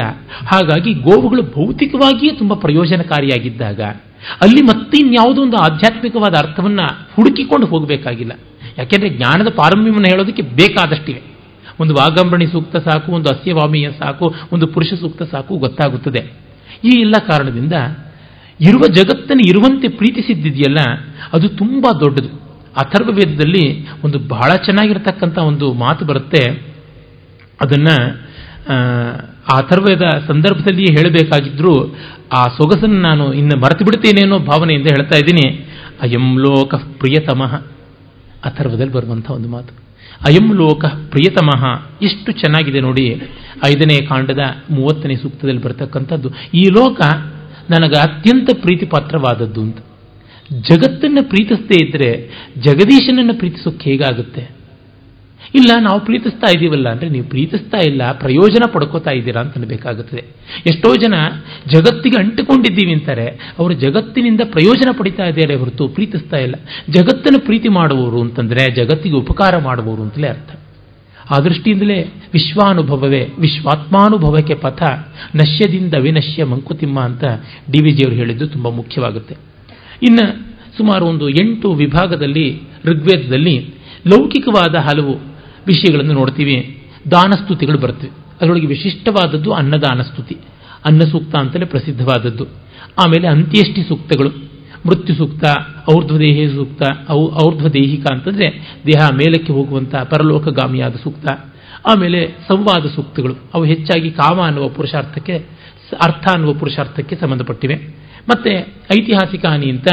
ಇತಿಹಾಸಕ್ಕೆ ಸಂಬಂಧಪಟ್ಟದ್ದು ಅದು ಪ್ರಧಾನವಾಗಿ ಬರುವಂಥದ್ದು ಸುದಾಸ ಮತ್ತು ದಾಶರಾಜ್ಞ ಅವುಗಳಿಗೆ ಸಂಬಂಧಪಟ್ಟಂತಹ ಯುದ್ಧದ್ದು, ಬ್ರಹ್ಮೋದ್ಯಗಳು ಅಂತ ಕೆಲವು ಒಗಟುಗಳ ರೀತಿಯಲ್ಲಿರುವಂಥದ್ದು, ಚಮತ್ಕಾರಕವಾದದ್ದು. ಮತ್ತೆ ವೇದ ಪಾರಾಯಣದ ಬಗೆ ಎಂಥದ್ದು ಅನ್ನೋದು ಹೇಳುವ ಮಂಡೂಕ ಸೂಕ್ತ, ಜೂಜುಗಾರನ ಬದುಕನ್ನು ಹೇಳುವಂಥ ಅಕ್ಷ ಸೂಕ್ತ, ಸೂರ್ಯಾದೇವಿಯ ಮತ್ತು ಸೋಮರಾಜನ ಮದುವೆ ಆದದ್ದು ಯಾವುದಿದೆ, ಅದನ್ನು ಸೂರ್ಯಾದೇವಿಯ ವಿವಾಹ ಸೂಕ್ತ, ಮತ್ತೆ ಕೆಲವು ಅಭಿಚಾರ ಸೂಕ್ತಗಳು ಅಭಿಚಾರಿಕಾಣಿ ಅಂತ. ಈ ರೀತಿಯಾದ ಸೂಕ್ತಗಳು ಹಲವು ಕಂಡು ಬರ್ತವೆ. ಇವುಗಳನ್ನ ವಿಶೇಷವಾಗಿ ನಾವು ಅಥರ್ವದಲ್ಲಿ ಕೂಡ ಕಾಣ್ತೀವಿ. ಉದಾಹರಣೆಗೆ ಆಭಿಚಾರಿಕ ಸೂಕ್ತಗಳಿರ್ಬೋದು, ವಿವಾಹ ಸೂಕ್ತ ಇರ್ಬೋದು, ಐತಿಹಾಸಿಕ ಇರ್ಬೋದು, ರಾಜ್ಞಿಕವಾದದ್ದಿರ್ಬೋದು, ಅವನ್ನೆಲ್ಲ ನೋಡ್ತೀವಿ. ದಾನ ಸೂಕ್ತಗಳಲ್ಲಂತೂ ನವಾವು ದೇವ ಕ್ಷುಧಮಿದ್ವಧಂ ದದುಹು ಉತಾಶಿತಂ ಉಪಗಚ್ಚಂತಿ ಮೃತ್ಯವ ದೇವತೆಗಳು ನಮಗೆ ಹಸುವನ್ನೆಲ್ಲ ಕೊಟ್ಟಿದ್ದು ಸಾವನ್ನ ಅಂತ ವೇದ ಮಂತ್ರ ಹೇಳುತ್ತೆ. ನವಾವು ದೇವಾಹ ಕ್ಷುಧಂ ಇದ್ವಧಂ ದದುಹು. ದೇವತೆಗಳು ಕ್ಷುಧಂ ನವ ದದುಹು. ಹಸಿವನ್ನು ಕೊಟ್ಟಿದ್ದಲ್ಲ, ವಧಂ ಸಾವನ್ನ ಕೊಟ್ಟರು ಅಂತ. ಯಾಕೆಂದ್ರೆ ಹಸಿವಿನಿಂದ ಮನುಷ್ಯ ಸಾಯುವಂಥ ಸಂದರ್ಭಗಳು ಎಷ್ಟು? ಉತಾಶಿತಂ ಉಪಗಚ್ಚಂತಿ ಮೃತ್ಯವ. ಹಸಿದಿಂದ ಹಸಿದು ಎಷ್ಟೋ ಜನ ಸತ್ತು ಹೋಗ್ಬಿಡ್ತಾರೆ ಆ ಕಾರಣ ಅಂತ ಹಸಿವನ್ನ ನಿವಾರಿಸುವ ಅನ್ನವನ್ನು ಕೊಡತಕ್ಕಂಥವನು ಪ್ರಾಣವನ್ನೇ ಕೊಡುವಂಥವನಾಗಿ ದೇವತೆ ಅಂತ ಅನಿಸ್ಕೊಂಡು ಬಿಡ್ತಾನೆ ದಾನಿಯ ಧನ ಕರಗಿ ಹೋಗೋದಿಲ್ಲ. ಯಾವನು ವಿತರಣೆ ಮಾಡ್ತಾನೋ ಅದು ಬಹಳ ಮುಖ್ಯ. ನ ಸ ಸಖಾಯೋ ನ ದದಾತಿ ಸಖ್ಯೆ ಸಚಾಭುವೆ ಸಚಮಾನಾಯ ಪಿತ್ವ. ಯಾವನು ಮತ್ತೊಬ್ಬರಿಗೆ ಕೊಡಲ್ಲ ಅವನು ನಿಜವಾದ ಸ್ನೇಹಿತ ಅಲ್ಲ. ಹಂಚಿಕೊಳ್ಳದೇ ಇದ್ದವನು ಸ್ನೇಹಿತ ಅಲ್ಲ. ಹಂಚಿಕೊಳ್ಳದೇ ಇದ್ದವನು ಒಡಹುಟ್ಟಿದವನಲ್ಲ ಅನ್ನುವಂಥ ಮಾತನ್ನೆಲ್ಲ ವೇದ ಹೇಳುತ್ತೆ. ಓಹಿರ್ ಓಹಿ ವರ್ತಂತೆ ರಥ್ಯೇವ ಚಕ್ರ, ಅನ್ಯಂ ಅನ್ಯಂ ಉಪತಿಷ್ಠಂತರಾಯ. ಒಂದು ಚಕ್ರ ಇಲ್ಲದೆ ಹೇಗೆ ಒಂಟಿ ಚಕ್ರದಲ್ಲಿ ರಥ ನಡೆಯಲ್ವೋ ಹಾಗೆ ಮತ್ತೊಬ್ಬನಿಲ್ಲದೆ ನಡೆಯೋದಕ್ಕೆ ಸಾಧ್ಯ ಇಲ್ಲ ಜಗತ್ತು ಅಂತ. ದಾನಿಯೂ ಬೇಕು, ಯಾಚಕನೂ ಬೇಕು, ಇಬ್ಬರೂ ಇದ್ದು ಜಗತ್ತು ನಡೆಯುತ್ತೆ ಅಂತ. ಯಾಕೆಂದರೆ ಯಾಚಕನಿಂದ ದಾನಿಯ ದಾತೃತ್ವ ಪ್ರಕಾಶಿತವಾಗುತ್ತೆ. ಹಾಗೆ ದಾನಿಯಿಂದ ಯಾಚಕನ ಜೀವನ ನಡೆಯುತ್ತೆ, ಇಬ್ಬರೂ ತುಂಬ ಬೇಕಾಗಿದ್ದಾರೆ, ಹ್ಯಾವ್ಸ್ ಆ್ಯಂಡ್ ಹ್ಯಾವ್ ನಾಟ್ಸ್ ಜಗತ್ತಿನಲ್ಲಿ ಇರುವಂಥದ್ದೇ. ಆದರೆ ಇವರಿಗೆ ಪರಸ್ಪರ ಪ್ರೀತಿಭಾವ ಬೇಕು, ಕೊಟ್ಟವನ ಬಗ್ಗೆ ಪಡ್ಕೊಂಡವನಿಗೆ ಕೃತಜ್ಞತೆ ಇರಬೇಕು ಕೊಡುವುದಕ್ಕೆ ದಾನಿಯಾದವನಿಗೆ ಕಾರುಣ್ಯ ಬೇಕು. ಮತ್ತು ಇವನು ನನ್ನಿಂದ ಪಡ್ಕೊಂಡಿದ್ದು ನನಗೆ ಆತ್ಮೋದ್ಧಾರಕ ಅವಕಾಶವಾಯಿತು ಅನ್ನುವ ಭಾವ ಬೇಕು ಅಂತ ಹೀಗೆಲ್ಲ ಬರುತ್ತದೆ. ನನ್ನ ಸೂಕ್ತದಲ್ಲಂತೂ ತುಂಬ ಪ್ರಸಿದ್ಧವಾದ ಮಂತ್ರ ಮೋಘಮನ್ನಂ ವಿಂದತೆ ಅಪ್ರಚೇತ ಕೇವಲ ಗೋಭವತಿ ಕೇವಲಾದಿ, ಹಂಚಿಕೊಂಡು ತಿನ್ನದೇ ಇದ್ದವನು ಪಾಪಿಯೇ ಆಗಿದ್ದಾನೆ. ಇನ್ನೇನೂ ಅಲ್ಲ, ನಾರ್ಯಮಣಂ ಪುಷ್ಯತಿನೋ ಸಖಾಯೋ. ಸ್ನೇಹಿತ, ವಿಶ್ವಾಸವನ್ನು ಇಟ್ಟುಕೊಂಡಿರಬೇಕು, ಸತ್ಯಂ ಬ್ರವೀಮಿ ವದ ಇತ್ತ ತಸ್ಯ. ಇದು ನಾನು ಸತ್ಯ ಹೇಳ್ತಾ ಇದ್ದೀನಿ. ಅವನು ಹಂಚಿಕೊಂಡು ತಿಂದೇ ಇದ್ದವನು ಸತ್ಯ ಹೋಗ್ಬಿಡ್ತಾನೆ ಅನ್ನುವಂಥ ಮಾತನ್ನು ಹೇಳ್ತಾರೆ. ಇನ್ನ ಕೃಷನ್ ಇತ್ಫಾಲ ಅಚಿತಂ ಕೃಣೋತಿ ಯನ್ ಅಧ್ವಾನಂ ಅಪವೃಂಕ್ತೆ ಚರಿತ್ರೈ ವದನ್ ಬ್ರಹ್ಮ ವದತ ಪುನೀಯಾನ್ ಪ್ರಣನ್ನಾಪಿ ಅಪ್ರಣಂತಮಭಿಷ್ಯಾತ್ ನೇಗಿಲಿನ ಹಿಡಿದು ಕೃಷಿ ಮಾಡಿ ನಾವು ಊಟ ಮಾಡಬೇಕು. ನಾವು ನಮ್ಮ ಅನ್ನಕ್ಕೆ ಯಜಮಾನರಾಗಬೇಕು. ಕೃಷಿ ಮುಖ್ಯ. ಕೃಷಿ ಅಂದರೆ ಜೀವನದ ಯಾವುದಾದ್ರೂ ಒಂದು ಹಾದಿ. ಜೀವಿಕಾ ವೃತ್ತಿ ಅಂತೀವಲ್ಲ, ಆ ರೀತಿಯಾದದ್ದು. ಮತ್ತೆ ತುಡಿಯುವ ದಾರಿಯಲ್ಲಿಯೇ ಮನುಷ್ಯ ತಾನು ಪ್ರಾಮಾಣಿಕವಾದ ಮಾರ್ಗದಲ್ಲಿಯೇ ನಡೆದು ಸಂಪಾದನೆ ಮಾಡಬೇಕು. ಎನ್ ಅಧ್ವಾನಂ ಅಪವೃಂತೆ ಚರಿತ್ರೈ. ಒಳ್ಳೆಯ ರೀತಿಯಿಂದ ಆ ಹಾದಿಯನ್ನು ಕ್ರಮಿಸಿ ಸಂಪಾದನೆ ಮಾಡಬೇಕು. ನೋಡಿ, ಕೃಷನ್ ಇತ್ ಫಾಲಹ ಅಶಿತಂ ಕೃಣೋತಿ ಹೊಟ್ಟೆಪಾಡನ್ನು ಮಾಡಿಕೊಳ್ಬೇಕು ಕೃಷಿಯಿಂದ. ವದನ್ ಬ್ರಹ್ಮಾವತಃ ವನೀಯಾನ್. ಶಾಸ್ತ್ರಗಳನ್ನು ವಿಚಾರಗಳನ್ನು, ಜ್ಞಾನವನ್ನು ಹಂಚಿಕೊಳ್ತಕ್ಕಂಥವನು ಯಾರಿದ್ದಾರೆ? ಅವರಿಗಿಂತಲೂ ಕೂಡ ಮುನಿಯಾನ್ ಶ್ರೇಷ್ಠನಾಗ್ತಾನೆ ಅಂತ. ಅಂದರೆ ವಿಚಾರವನ್ನು ಹಂಚಿಕೊಳ್ಳೋದಕ್ಕಿಂತ ಆಹಾರವನ್ನು ಹಂಚಿಕೊಳ್ಳೋದು, ಜೀವನವನ್ನು ಹಂಚಿಕೊಳ್ಳೋದು, ಸಂಪತ್ತನ್ನು ಹಂಚಿಕೊಳ್ಳೋದು ದೊಡ್ಡದು. ಪ್ರಣನ್ನಾಪಿಹಿ ಅಪ್ರಣಂತಂ ಅಭಿಷ್ಯಾತ್. ಅಂದರೆ ಕೃಪಣ ಯಾವನಿದ್ದಾನೆ? ಅವನಿಗಿಂತ ದಾನಿ ಯಾವತ್ತೂ ಮೇಲು. ಅದು ತುಂಬ ಮುಖ್ಯ. ಶತೇಶು ಜಾಯತೇ ಶೂರ ಸಹಸ್ರೇಶು ಚ ಪಂಡಿತ. ಭಕ್ತ ದಶಸಹಸ್ರೇಶು ದಾತಾ ಭವತಿ ವಾನವ ಅಂತಿದೆಯಲ್ಲ. ನೂರಲ್ಲಿ ಒಬ್ಬ ಶೂರ, ಸಾವಿರದಲ್ಲಿ ಒಬ್ಬ ಪಂಡಿತ ಹತ್ತು ಸಾವಿರದಲ್ಲಿ ಒಬ್ಬ ವಾಗ್ಮಿ, ಆದರೆ ಲಕ್ಷ ಜನಗಳಲ್ಲಿ ಒಬ್ಬ ದಾನಿ ಹುಟ್ಟುತ್ತಾನೋ ಇಲ್ಲವೋ ಅಂತ. ದಾತೃವಿನ ಗುಣ ತುಂಬ ವಿಶೇಷವಾದದ್ದು. ಇನ್ನು ದಾತೃಗುಣಕ್ಕಿಂತ ಮಿಗಿಲಾದದ್ದು ಯಾವುದೂ ಇಲ್ಲ ಅನ್ನುವ ಕೊಂಡಾಟ ಮಾಡ್ತಾರೆ. ಇಲ್ಲಿ ಕ್ರಿಯೆಗೆ ಪ್ರಾಶಸ್ತ್ಯ, ಎಲ್ಲ ಶಾಸ್ತ್ರ, ಎಲ್ಲ ಜ್ಞಾನ, ಎಲ್ಲ ವಿದ್ಯೆಯು ಕಟ್ಟ ಕಡೆಗೆ ಹಂಚಿಕೊಳ್ಳುವಿಕೆಯಲ್ಲಿ ಪರ್ಯವಸಾನವಾಗಬೇಕು ಅನ್ನುವುದನ್ನು ನಾವು ನೋಡ್ತೀವಿ. ಇಂಥ ಮಾತುಗಳನ್ನೆಲ್ಲ ನಾವು ದಾನಸೂಕ್ತಗಳಲ್ಲಿ ಕಾಣ್ತೀವಿ. ಹಾಗೆ ನಮ್ಮ ನಮ್ಮ ವೃತ್ತಿಯನ್ನು ನಾವು ಹಾಸ್ಯ ಮಾಡಿಕೊಳ್ಳುವರಾಗಬೇಕು ಅದು ಆತ್ಮಸ್ಥವಾದಂಥ ಹಾಸ್ಯ ಅಂತ ನಾಟ್ಯಶಾಸ್ತ್ರದಲ್ಲಿ ನೋಡ್ತೀವಿ. ಆ ದೃಷ್ಟಿಯಿಂದ ಮಂಡೂಕ ಸೂಕ್ತವನ್ನು ಕಾಣಬಹುದು. ವಸಿಷ್ಠನಂತ ಜ್ಞಾನಿಗಳು ಹೇಳಿದಂಥ ಮಾತು ಇದು. ಸಂವತ್ಸರಂ ಶಶಯಾನ ಬ್ರಾಹ್ಮಣ ವನಚಾರಿಣ ವಾಚಂ ಪರ್ಜನ್ಯ ಜಿನ್ವಿತಾಂ ಪ್ರಮಂಡೂಕ ಅವಾದಿಶು ಒಂದು ವರ್ಷ ಇಡೀ ಮಲಗಿರ್ತಕ್ಕಂತಹ ಕಪ್ಪೆಗಳು ಮಳೆಗಾಲ ಬಂದಾಗ ಹೇಗೆ ಎದ್ದು ಒಟಗುಟ್ಟತ್ವೋ ಆ ರೀತಿಯಾಗಿ ಆರಣ್ಯಕರಾದಂತಹ ಬ್ರಾಹ್ಮಣರು ತಾವು ವೇದ ಮಂತ್ರಗಳನ್ನು ಹೇಳ್ತಾ ಇದ್ದಾರೆ ಅಂತ ಆರಂಭವಾಗಿ ಏಳೆಂಟು ಮಂತ್ರಗಳು ಬರ್ತವೆ. ವಿವರಗಳಿಗೆ ಹೋಗಬೇಕಾಗಿಲ್ಲ. ಆದರೆ ವೇದರ್ಷಿಗಳಿಗೆ ತಮ್ಮನ್ನು ನೋಡಿ ನಗುವ ಸ್ಥಿತಿ ಇತ್ತು. ಅಂದರೆ ನಮ್ಮ ಮಂತ್ರಗಳನ್ನು ಕೇಳ್ಕೊಂಡು ನಾವೇ ನಗಬಲ್ಲವಾಗಿದ್ವಿ. ಈ ದೃಷ್ಟಿಯಿಂದ ಈ ಮಂತ್ರವನ್ನು ನೋಡೋದಕ್ಕೆ ಸಾಧ್ಯ ಇದೆ. ಅಪ್ಪಟ ಲೌಕಿಕವಾದ ಸ್ತರದಲ್ಲಿ ನೋಡಬಹುದು ಇಲ್ಲ, ಅದಕ್ಕೆ ಬೇರೊಂದು ಅರ್ಥ ಇದೆ ಅಂತ ಆಧ್ಯಾತ್ಮಿಕವಾದ ಹುಡುಕಾಟ ಮಾಡಬೇಕಾಗಿಲ್ಲ. ನಗುವಿಗಿಂತ ದೊಡ್ಡ ಅಧ್ಯಾತ್ಮ ಯಾವುದು? ಕಗ್ಗದಲ್ಲಿ ಡಿ ವಿಜಿಯವರು ಹೇಳ್ತಾರಲ್ಲ, ನಗು ಸಹಜದ ಧರ್ಮ, ನಗಿಸುವುದು ಪರಧರ್ಮ. ನಗುತ್ತಾ ನಗಿಸುವುದು ಅತಿಶಯದ ಧರ್ಮ. ನಗುತ್ತಾ ನಗಿಸಬೇಕು. ಆ ನಗಿಗೆ ತನ್ನನ್ನೇ ವಸ್ತುವನ್ನಾಗಿ ಮಾಡಿಕೊಳ್ಬೇಕು ಬೇರೊಬ್ಬರನ್ನ ಅಲ್ಲ ಅಂತ. ನಾವು ಇಷ್ಟು ಕಡೆಗಳಲ್ಲಿ ಪ್ರಾಚೀನ ಕಾವ್ಯಗಳಿಂದ ಮೊದಲುಗೊಂಡು ಆಧುನಿಕ ಗ್ರಂಥಗಳಲ್ಲಿ ಕೂಡ ನೋಡ್ತೀವಿ. ಹ್ಯೂಮರ್ ಅನ್ನುವಂಥದ್ದು ಯಾವುದು? ಅದನ್ನು ಇಲ್ಲಿ ಕಾಣುವಂಥದ್ದಾಗಿದೆ. ನನಗೆ ತಕ್ಷಣ ಜ್ಞಾಪಕಕ್ಕೆ ಬರುವಂಥದ್ದು ಟೈಗರ್ ವರದಾಚಾರ್ಯ ಅಂಥವರು. ಅವರು ಬಹಳ ವಿಕಾರವಾದ ಮುಖ, ಕಪ್ಪು ಬಣ್ಣ ದಡೂತಿ ಆಳು, ಎತ್ತರವಾದ ನಿಲುವು, ಗೊಗ್ಗರ ಧ್ವನಿ, ಬೇಗ ಶ್ರುತಿ ಕೂಡ್ತಾ ಇರಲಿಲ್ಲ. ಹೀಗೆ ಆಂಗಿಕದಿಂದ ವಾಚಿಕದವರೆಗೆ ಎಲ್ಲ ವಿಕಾರಗಳು ಅವರಲ್ಲಿದ್ವು. ಅದರ ಮೇಲೆ ಕಿರೀಟಪ್ರಾಯವಾಗಿ ಒಂದು ಟೋಪಿ ಬೇರೆ ಇಟ್ಟುಕೊಳ್ತಾ ಇದ್ರಂತೆ. ಅದು ಇನ್ನಷ್ಟು ವಿಕಾರವಾಗ್ತಾ ಇತ್ತು. ಹಾಗೆ ಇಟ್ಟುಕೊಂಡು ಕಚೇರಿಗೆ ಹೋಗುವಾಗ ಕನ್ನಡಿಯಲ್ಲಿ ನೋಡಿಕೊಂಡು ಆಂಜನೇಯ ಸ್ವಾಮಿನೇ ನಮಃ ಅಂತ ತಮಗೆ ತಾವೇ ಕೊಂಡಾಟ ಮಾಡಿಕೊಳ್ಳೋರಂತೆ. ಒಮ್ಮೆ ವಾಸುದೇವಾಚಾರ್ಯರ ಜೊತೆಯವರವರು, ಹಿರಿಯ ಶಿಷ್ಯರಾಗಿದ್ದವರು ಪಟ್ನಂ ಅವರಿಗೆ ವಾಸುದೇವಾಚಾರ್ಯರು, ಕಿರಿಯರಾಗಿದ್ದವರು ಇವರು, ಟೈಗರ್ ವರದಾಚಾರ್ಯರು. ಟೈಗರ್ ವರದಾಚಾರ್ಯರು ವಾಸುದೇವಾಚಾರ್ಯರು ಹಾಡ್ತಾ ಇದ್ದ ಜಾಗಕ್ಕೆ ಬಂದರು. ಅದು ನಡೀತಾ ಇದ್ದಂಥದ್ದು ಕಲಾಕ್ಷೇತ್ರ ಅಡಿಯಾರ್, ಚೆನ್ನೈನಲ್ಲಿ. ಇವರು ಟೈಗರ್ ಅವರು ಬಂದ ತಕ್ಷಣ ನಿಲ್ಲಿಸ್ಬಿಟ್ರು. ಏನಣ್ಣ, ನಾನು ಏನು ಪಾಪ ಮಾಡಿದ್ದೀನಿ? ನಿಮ್ಮ ಹಾಡು ನನ್ನ ಕಿವಿಗೂ ಬೀಳಬಾರ್ದ? ಹಾಡಿ, ಅಂತಂದರು. ಆಯಿತು, ಹಾಡ್ತೀನಿ, ಅಂತಂದ್ರಂತೆ ಶುರು ಮಾಡಿದ್ರು ಮತ್ತೆ. ತುಂಬ ಸೊಗಸಾಯಿತು. ಅಣ್ಣ, ನಿಮಗೇನು ಕೊಡಲಿ ಅಂದರೆ ನಿಮ್ಮ ತಲೆ ಮೇಲೆ ಟೋಪಿ ಕೊಟ್ಟುಬಿಡು, ಅಂತಂದ್ರಂತೆ. ಯಾಕೆಂದ್ರೆ ಇವರು ಶಿಷ್ಯರುಗಳು, ಎಂ ಡಿ ರಾಮನಾಥನಿಂದ ಮೊದಲುಕೊಂಡು ಎಲ್ಲರೂ ಕೇಳ್ತಾ ಇದ್ರಂತೆ. ಗುರುಗಳೇ, ತೆಗೆದುಬಿಡಿ ಆ ಟೋಪಿನ. ತುಂಬ ವಿಕಾರ ಅಂತ. ನೋಡಯ್ಯ ಟೋಪಿ ಇದೆಲ್ಲ ತಪ್ಪು ನನ್ನ ತಲೆ ಮೇಲೆ ದೇವೇಂದ್ರನ ಕಿರೀಟ ಇಟ್ಟರು ಹೀಗೆ ಕಾಣಿಸೋದು, ನನ್ನಲ್ಲಿರುವುದು ತಪ್ಪು ಅಂತ ಅವರಂತಿದ್ರಂತೆ ಅವರೆಲ್ಲ ಹೋಗಿ ವಾಸುದೇವಾಚಾರ್ಯರನ್ನು ಕೇಳಿದ್ರು. ಏನಾದರೂ ಮಾಡಿ, ನಮ್ಮ ಗುರುಗಳಿಗೆ ಟೋಪಿಯಿಂದ ಮೋಕ್ಷ ಕೊಡಿಸಿ ಅಂತ. ರಾಜರ ಟೋಪಿಗೆ ಮೋಕ್ಷ ಕೊಡಿಸಿ ಗುರುಗಳಿಂದ ಅಂತ. ಅವರು ಆ ಸಂದರ್ಭಕ್ಕೆ ಸರಿಯಾಗಿ ಕೇಳಿದ್ರು. ಇಲ್ಲಿರುವುದು ನಿರ್ಮಲವಾದ ಹಾಸ್ಯ, ಸ್ವಸ್ವರೂಪ ಜ್ಞಾನದಿಂದ ತನ್ನನ್ನು ತಾನು ಹಾಸ್ಯ ಮಾಡಿಕೊಳ್ಳಬಹುದಲ್ವ? ಮತ್ತೆ ಅದು ವಿನಯದ ಸೋಗಿಂದ ಬಂದದ್ದಲ್ಲ ಹಾರ್ಟಿ ಲಾಫ್ಟರ್ ಇನ್ನು ಯಾವುದೇ ಅಭಿಸಂಧಿಯಿಂದ ಬಂದದ್ದಲ್ಲ. ಹೀಗೆ ನೋಡೋದಕ್ಕೆ ಸಾಧ್ಯ ಇದೆ?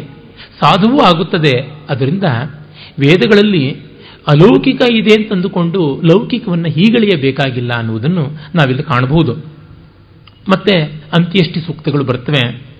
ಬಹಳ ಚೆನ್ನಾಗಿರುವಂಥದ್ದು ಅಸ್ಥಿಯನ್ನು ಪಂಚಭೂತಗಳಲ್ಲಿ ಎಲ್ಲಕ್ಕೂ ದೇಹವನ್ನು ಕೊಡುವಾಗ ಅಸ್ಥಿಯನ್ನ ನೀರಿಗೋ ಅಥವಾ ಮಣ್ಣಿಗೋ ವಿಸರ್ಜನೆ ಮಾಡುವುದು ಉಂಟು. ಅಸ್ಥಿ ಭೂಸ್ಥಾಪನವೂ ಮಾಡಬಹುದು. ನದಿ ತಟಾಕಾದಿಗಳಲ್ಲಿ ವಿಸರ್ಜನೆಯೂ ಮಾಡಬಹುದು. ಆಗ ನೋಡಿ ಖನನಕ್ಕೆ ಸಂಬಂಧಪಟ್ಟಂತ ಮಂತ್ರ, ಉಪಸರ್ಪ ಮಾತರಂ ಭೂಮಿಮೇತಾಂ ಉರುವ್ಯಚ ಸಂಪೃಥಿವೀಂ ಸುಷೇವಾಂ ಊರ್ಣಮೃದ ಯುವತಿರ್ದಕ್ಷಿಣಾವತೆ ದಕ್ಷಿಣಾವತೆ ಪಾತು ನಿರ್ವೃತೇರುಪಸ್ಥಾತ್ ಅಸ್ಥಿಯೇ, ನಿನ್ನೊಳಗೆ ಜೀವ ಇದೆ. ಆ ಜೀವ ನಿನ್ನ ಭಾಗವಾಗಿದೆ. ಈ ಜೀವ ನಿನ್ನ ಭೂಮಿಗೆ ಹೋಗಬೇಕು, ತಾಯಿಯಾದ ಭೂಮಿಯನ್ನ ನೀನು ಹೋಗಿ ಸೇರು, ಮಾತರಂ ಭೂಮಿಂ ಏತಾಂ ಉಪಸರ್ಪ ಅಂತನ್ನುವಂಥ ಮಾತು ಬರುತ್ತೆ.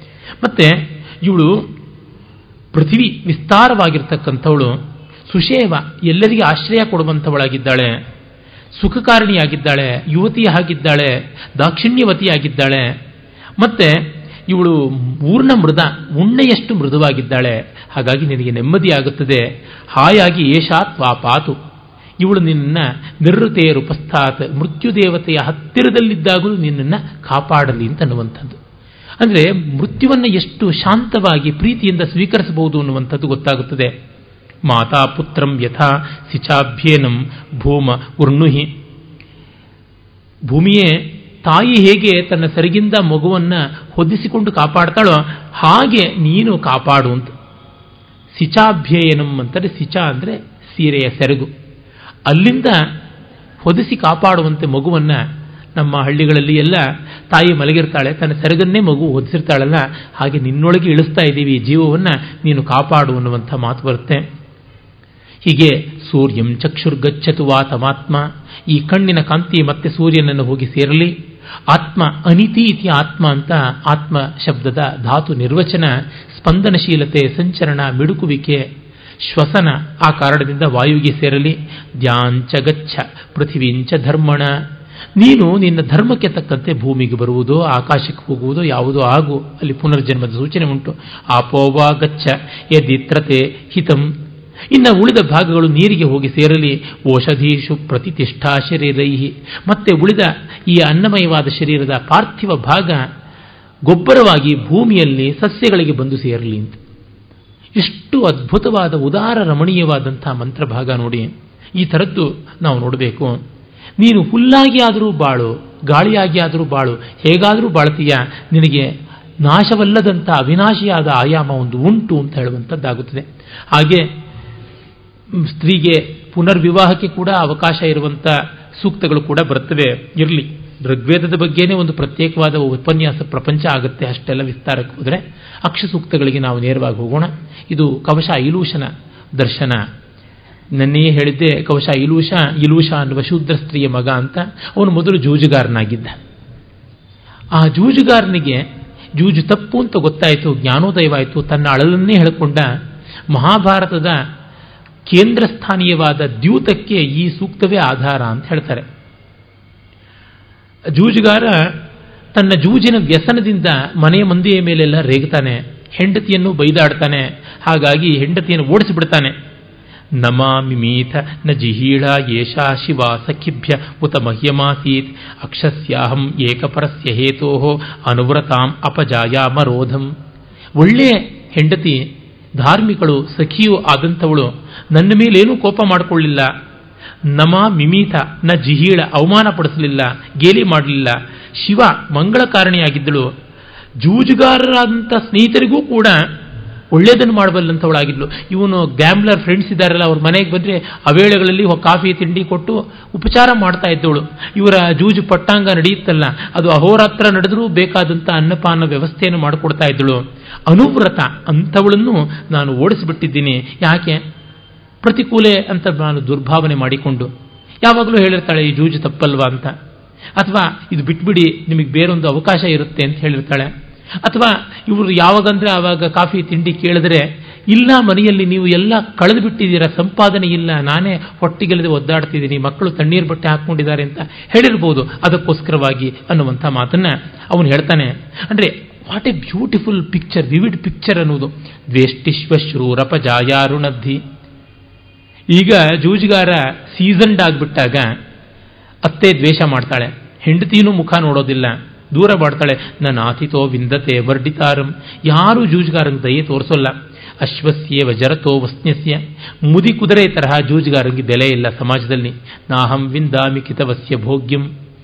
ಜೂಜುಗಾರನ ಬದುಕಿನಲ್ಲಿ ನೆಮ್ಮದಿ ಇಲ್ಲ. ಅನ್ಯೇಜಾಯಾಮ್ ಪರಿಮೃಶ್ಯಂತ್ಯಸ್ಯ. ಬೇರೆಯವರೆಲ್ಲ ಜೂಜಿನಲ್ಲಿ ಹಣ ಸಾಲಿಲ್ಲ. ಪಣ ಕೊಡಲಿಲ್ಲ ಅಂತಂದ್ರೆ ಹೆಂಡತಿಯನ್ನೇ ದರ ದರ ಎಳ್ಕೊಂಡು ಬಂದ್ಬಿಡ್ತಾರೆ. ಯಸ್ಯಾಗೃದ್ವೇದನೆ ವಾಜ್ಯಕ್ಷ, ಪಿತಾ ಮಾತಾ ಭ್ರಾತರಮೇ ನಮಾಹೋ ನ ಜಾನೀಮೋ ನಯತಾ ಬದ್ಧಮೇತಂ. ಜೂಜುಗಾರರು ಜೂಜುಕೋರ್ನ ಹೆಂಡತಿಯನ್ನು ಬೀದಿಯಲ್ಲಿ ಬಟ್ಟೆಯ ಸಮೇತ ಎಳಿತಾರೆ. ತಂದೆ ತಾಯಿಗಳು ಇವನು ಯಾರೋ ನಮಗೆ ಗೊತ್ತಿಲ್ಲ ಅಂತಾರೆ. ಅಣ್ಣ ತಮ್ಮಂದ್ರು ಇವನು ನಮ್ಮ ಬಂಧುವಲ್ಲ ಅಂತಂದು ಬಿಡ್ತಾರೆ ನಜಾನೀಮೋ ನಯತಾ ಬದ್ಧಮೇತಂ. ಇವನು ಹೊತ್ಕೊಂಡೋಗಿ ಜೈಲಿಗೆ ಹಾಕಿ ಏನು ಬೇಕಾದ್ರೂ ಮಾರಿಬಿಡಿ. ನಮಗಂತೂ ಇವನು ಸಂಬಂಧಪಟ್ಟಿಲ್ಲ ಅಂತಂತಾರೆ. ಹಾಗಾಗಿ ನಾನೀಗ ಯೋಚನೆ ಮಾಡ್ತಾ ಇದ್ದೀನಿ. ಯದಾದೀಧ್ಯೇನ ದವಿಷೇಣ್, ದವಿಷಾಣ್ಯೇಭಿ ಪರಾಯುದ್ಧಿರ್ನೋ ಬಹೀಯೇ ಸಖಿಭ್ಯ ನ್ಯುಪ್ತಾಶ್ಚ ಬಭ್ರವೋ ವಾಚಮಕೃತಂ ಏಮೀ ದೇಶಾಂ ನಿಷ್ಕೃತಂ ಜಾರಿಣೀವ. ನಾನು ಮನಸ್ಸಲ್ಲಿ ನಿಶ್ಚಯ ಮಾಡ್ಕೊಳ್ತೀನಿ. ಯದಾದೀಧ್ಯೇನ ದವಿಷಾಣ್ಯೇಭಿ ಗಟ್ಟಿಯಾಗಿ ನಿಶ್ಚಯ ಮಾಡ್ಕೊಳ್ತೀನಿ. ಪರಾಯದ್ಭ್ಯೋ ಬಹೀಯೇ ಸಖಿಭ್ಯ ಈ ಫ್ರೆಂಡ್ಸ್ಗೆ ನಾನು ಬಲಿಯಾಗೋಲ್ಲ. ಜೂಜುಕೋರರ ನಂಟರಿರ್ತಾರಲ್ಲ ಸಮಾನ ಧರ್ಮಿಗಳಾದ ಸಮಾನ ವ್ಯಸನಿಗಳು, ಅವರ ಜೊತೆಗೆ ನಾನು ಹೋಗೋಲ್ಲ ಅಂತಂದುಕೋತೀನಿ ಆದರೆ ನ್ಯುಕ್ತಾಶ್ಚ ಬಭ್ರವೋ ವಾಚ ಮಕ್ರತಂ. ಬಭ್ರವ ಕೆಂಪು ಬಣ್ಣದ ದಾಳ ಜೂಜುಕಟ್ಟೆ ಮೇಲೆ ಹೀಗೆ ಕುಣಿತಾ ಇದ್ರೆ, ಅದರ ಶಬ್ದ ವಾಚ ಮಕ್ರತಂ, ಅದರ ಸೌಂಡ್ ಕೇಳಿ ಜಾರಿಣಿ ವಯೇಮಿ ಹಾದರಗಿತ್ತಿ ಥರ ಆ ಕಡೆ ಓಡೋಗ್ಬಿಡ್ತೀನಿ ಅಂತ. ಆ ಹೋಲಿಕೆ ಎಷ್ಟು ಮಾರ್ಮಿಕವಾಗಿದೆ. ಆ ತರಹ ನಿಶ್ಚಯ ಮಾಡಿಕೊಂಡ ಸಂಕಲ್ಪ ಸಡಿಲ ಆಗಿಬಿಡುತ್ತೆ. ಅದರಿಂದಲೇ ನೀಚಾವರ್ತಂತ ಉಪರಿ ಸ್ಫುರಂತಿ ಹಸ್ತಾಸೋ ಹಸ್ತವಂತಂ ಸಹಂತೆ ದಿವ್ಯಾ ಅಂಗಾರಾಗಿರಿಣೇ ನಿಪ್ತಾ ಶೀತಾ ಸಂತೋ ಹೃದಯಂ ನಿರ್ದಹಂತಿ. ಈ ಜೂಜಿನ ದಾಳಗಳು ಕೆಳಗಿದ್ರೂ ಕೂಡ ನನ್ನ ಹೃದಯವನ್ನು ಮೇಲಕ್ಕೆ ಎತ್ತು ಬಿಡುತ್ತವೆ ಪ್ರಾಣ ಮೇಲಕ್ಕೆ ಹೋಗುವಂತೆ ಮಾಡಿಬಿಡುತ್ತವೆ. ನೀಚಾವರ್ತಂತ ಉಪರಿ ಸ್ಫುರಂತಿ ಅಹಸ್ತಾಸೋ ಕೈಗಳಿಲ್ಲದೆ ಇದ್ರು ಹಸ್ತವಂತಂ ಸಹಂತೆ, ಅವುಗಳ ಕೈ ಇಲ್ಲದೆ ಇದ್ರು ಕೈ ಕಾಲಿರುವ ನನ್ನನ್ನು ಎಳ್ಕೊಂಡು ಹೋಗಿ ಕೂಡಿಸುತ್ತವೆ ಅಲ್ಲಿಗೆ. ಆ ಕಲ್ಪನೆ ನೋಡಿ ಎಷ್ಟು ವಿರೋಧಾಲಂಕಾರ, ಎಷ್ಟು ಚೆನ್ನಾಗಿ ಬಂದಿರುವಂಥದ್ದು. ದಿವ್ಯಾ ಅಂಗಾರ ನ್ಯುಕ್ತಾ ಇದ್ದಲ ಥರ ತಣ್ಣಗಿದ್ರು ನನ್ನ ಹೃದಯವನ್ನು ನಿರ್ದಹಂತಿ ದಗದಗ ಉರಿಸ್ಬಿಡ್ತಾ ಇದೆ ಅಂತ. ಈ ವಿರೋಧಾಲಂಕಾರ ತುಂಬ ತುಂಬ ಸೊಗಸಾದ ರೀತಿಯಲ್ಲಿ ಬಂದಿದೆ. ಜೂಜುಗಾರನ ಈ ಭಾವನೆಯನ್ನು ನಾವು ಮಹಾಭಾರತದಲ್ಲೂ ಇಷ್ಟು ಚೆನ್ನಾಗಿ ನೋಡೋದಿಲ್ಲ. ಆ ತರಹ ಇದೆ. ಹಾಗಾಗಿ ಜಾಯಾ ತಪ್ಯತೆ ಕಿತವಸ್ಯ ಹೀನ ಜೂಜುಗಾರನ ಹೆಂಡತಿ ಗೋಳಾಡ್ತಾ ಇರ್ತಾಳೆ. ಮಾತಾ ಪುತ್ರಸ್ಯ ಚರತ ಕ್ವಸ್ವಿತೆ.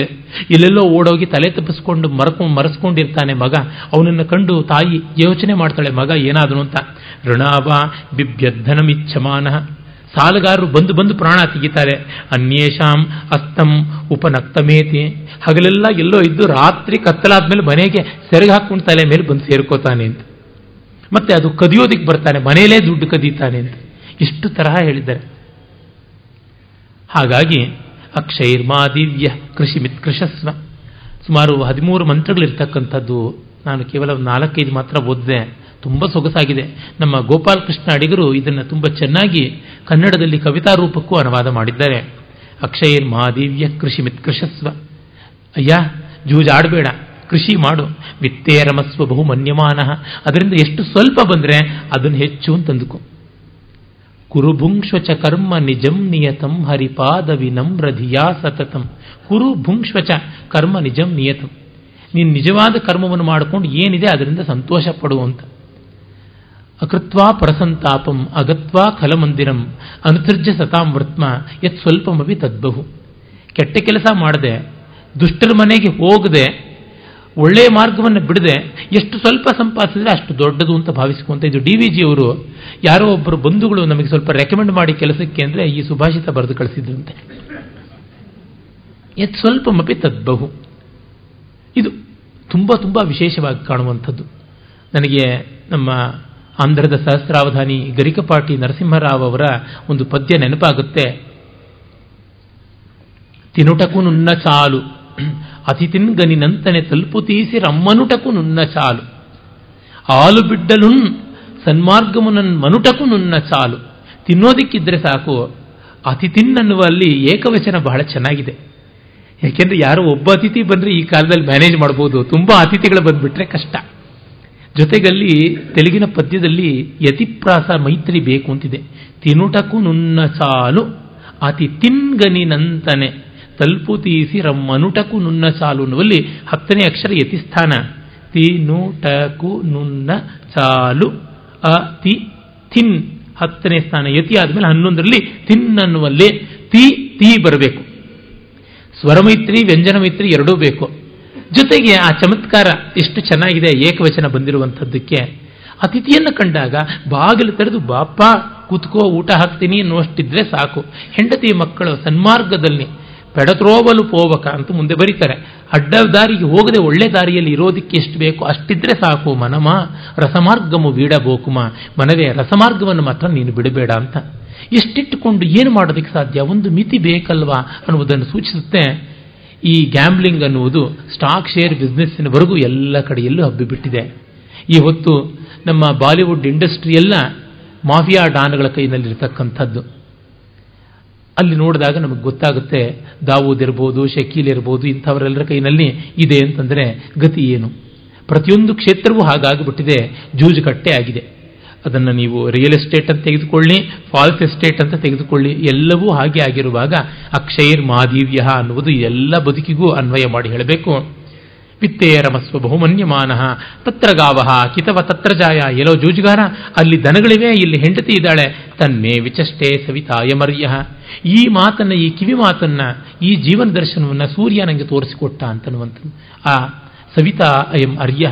ಅರ್ಯ, ಸವಿತಾ, ಆತ ನನಗಿದನ್ನ ತೋರಿಸಿಕೊಟ್ಟ ಸ್ವಾಮಿಯಾದ ಸವಿತ್ರ ನನಗಿದನ್ನ ಬೆಳವಣಿಗೆಯನ್ನು ಮಾಡಿಸಿಕೊಟ್ಟ ಅನ್ನುವಂಥ ಮಾತು ಬರುತ್ತೆ.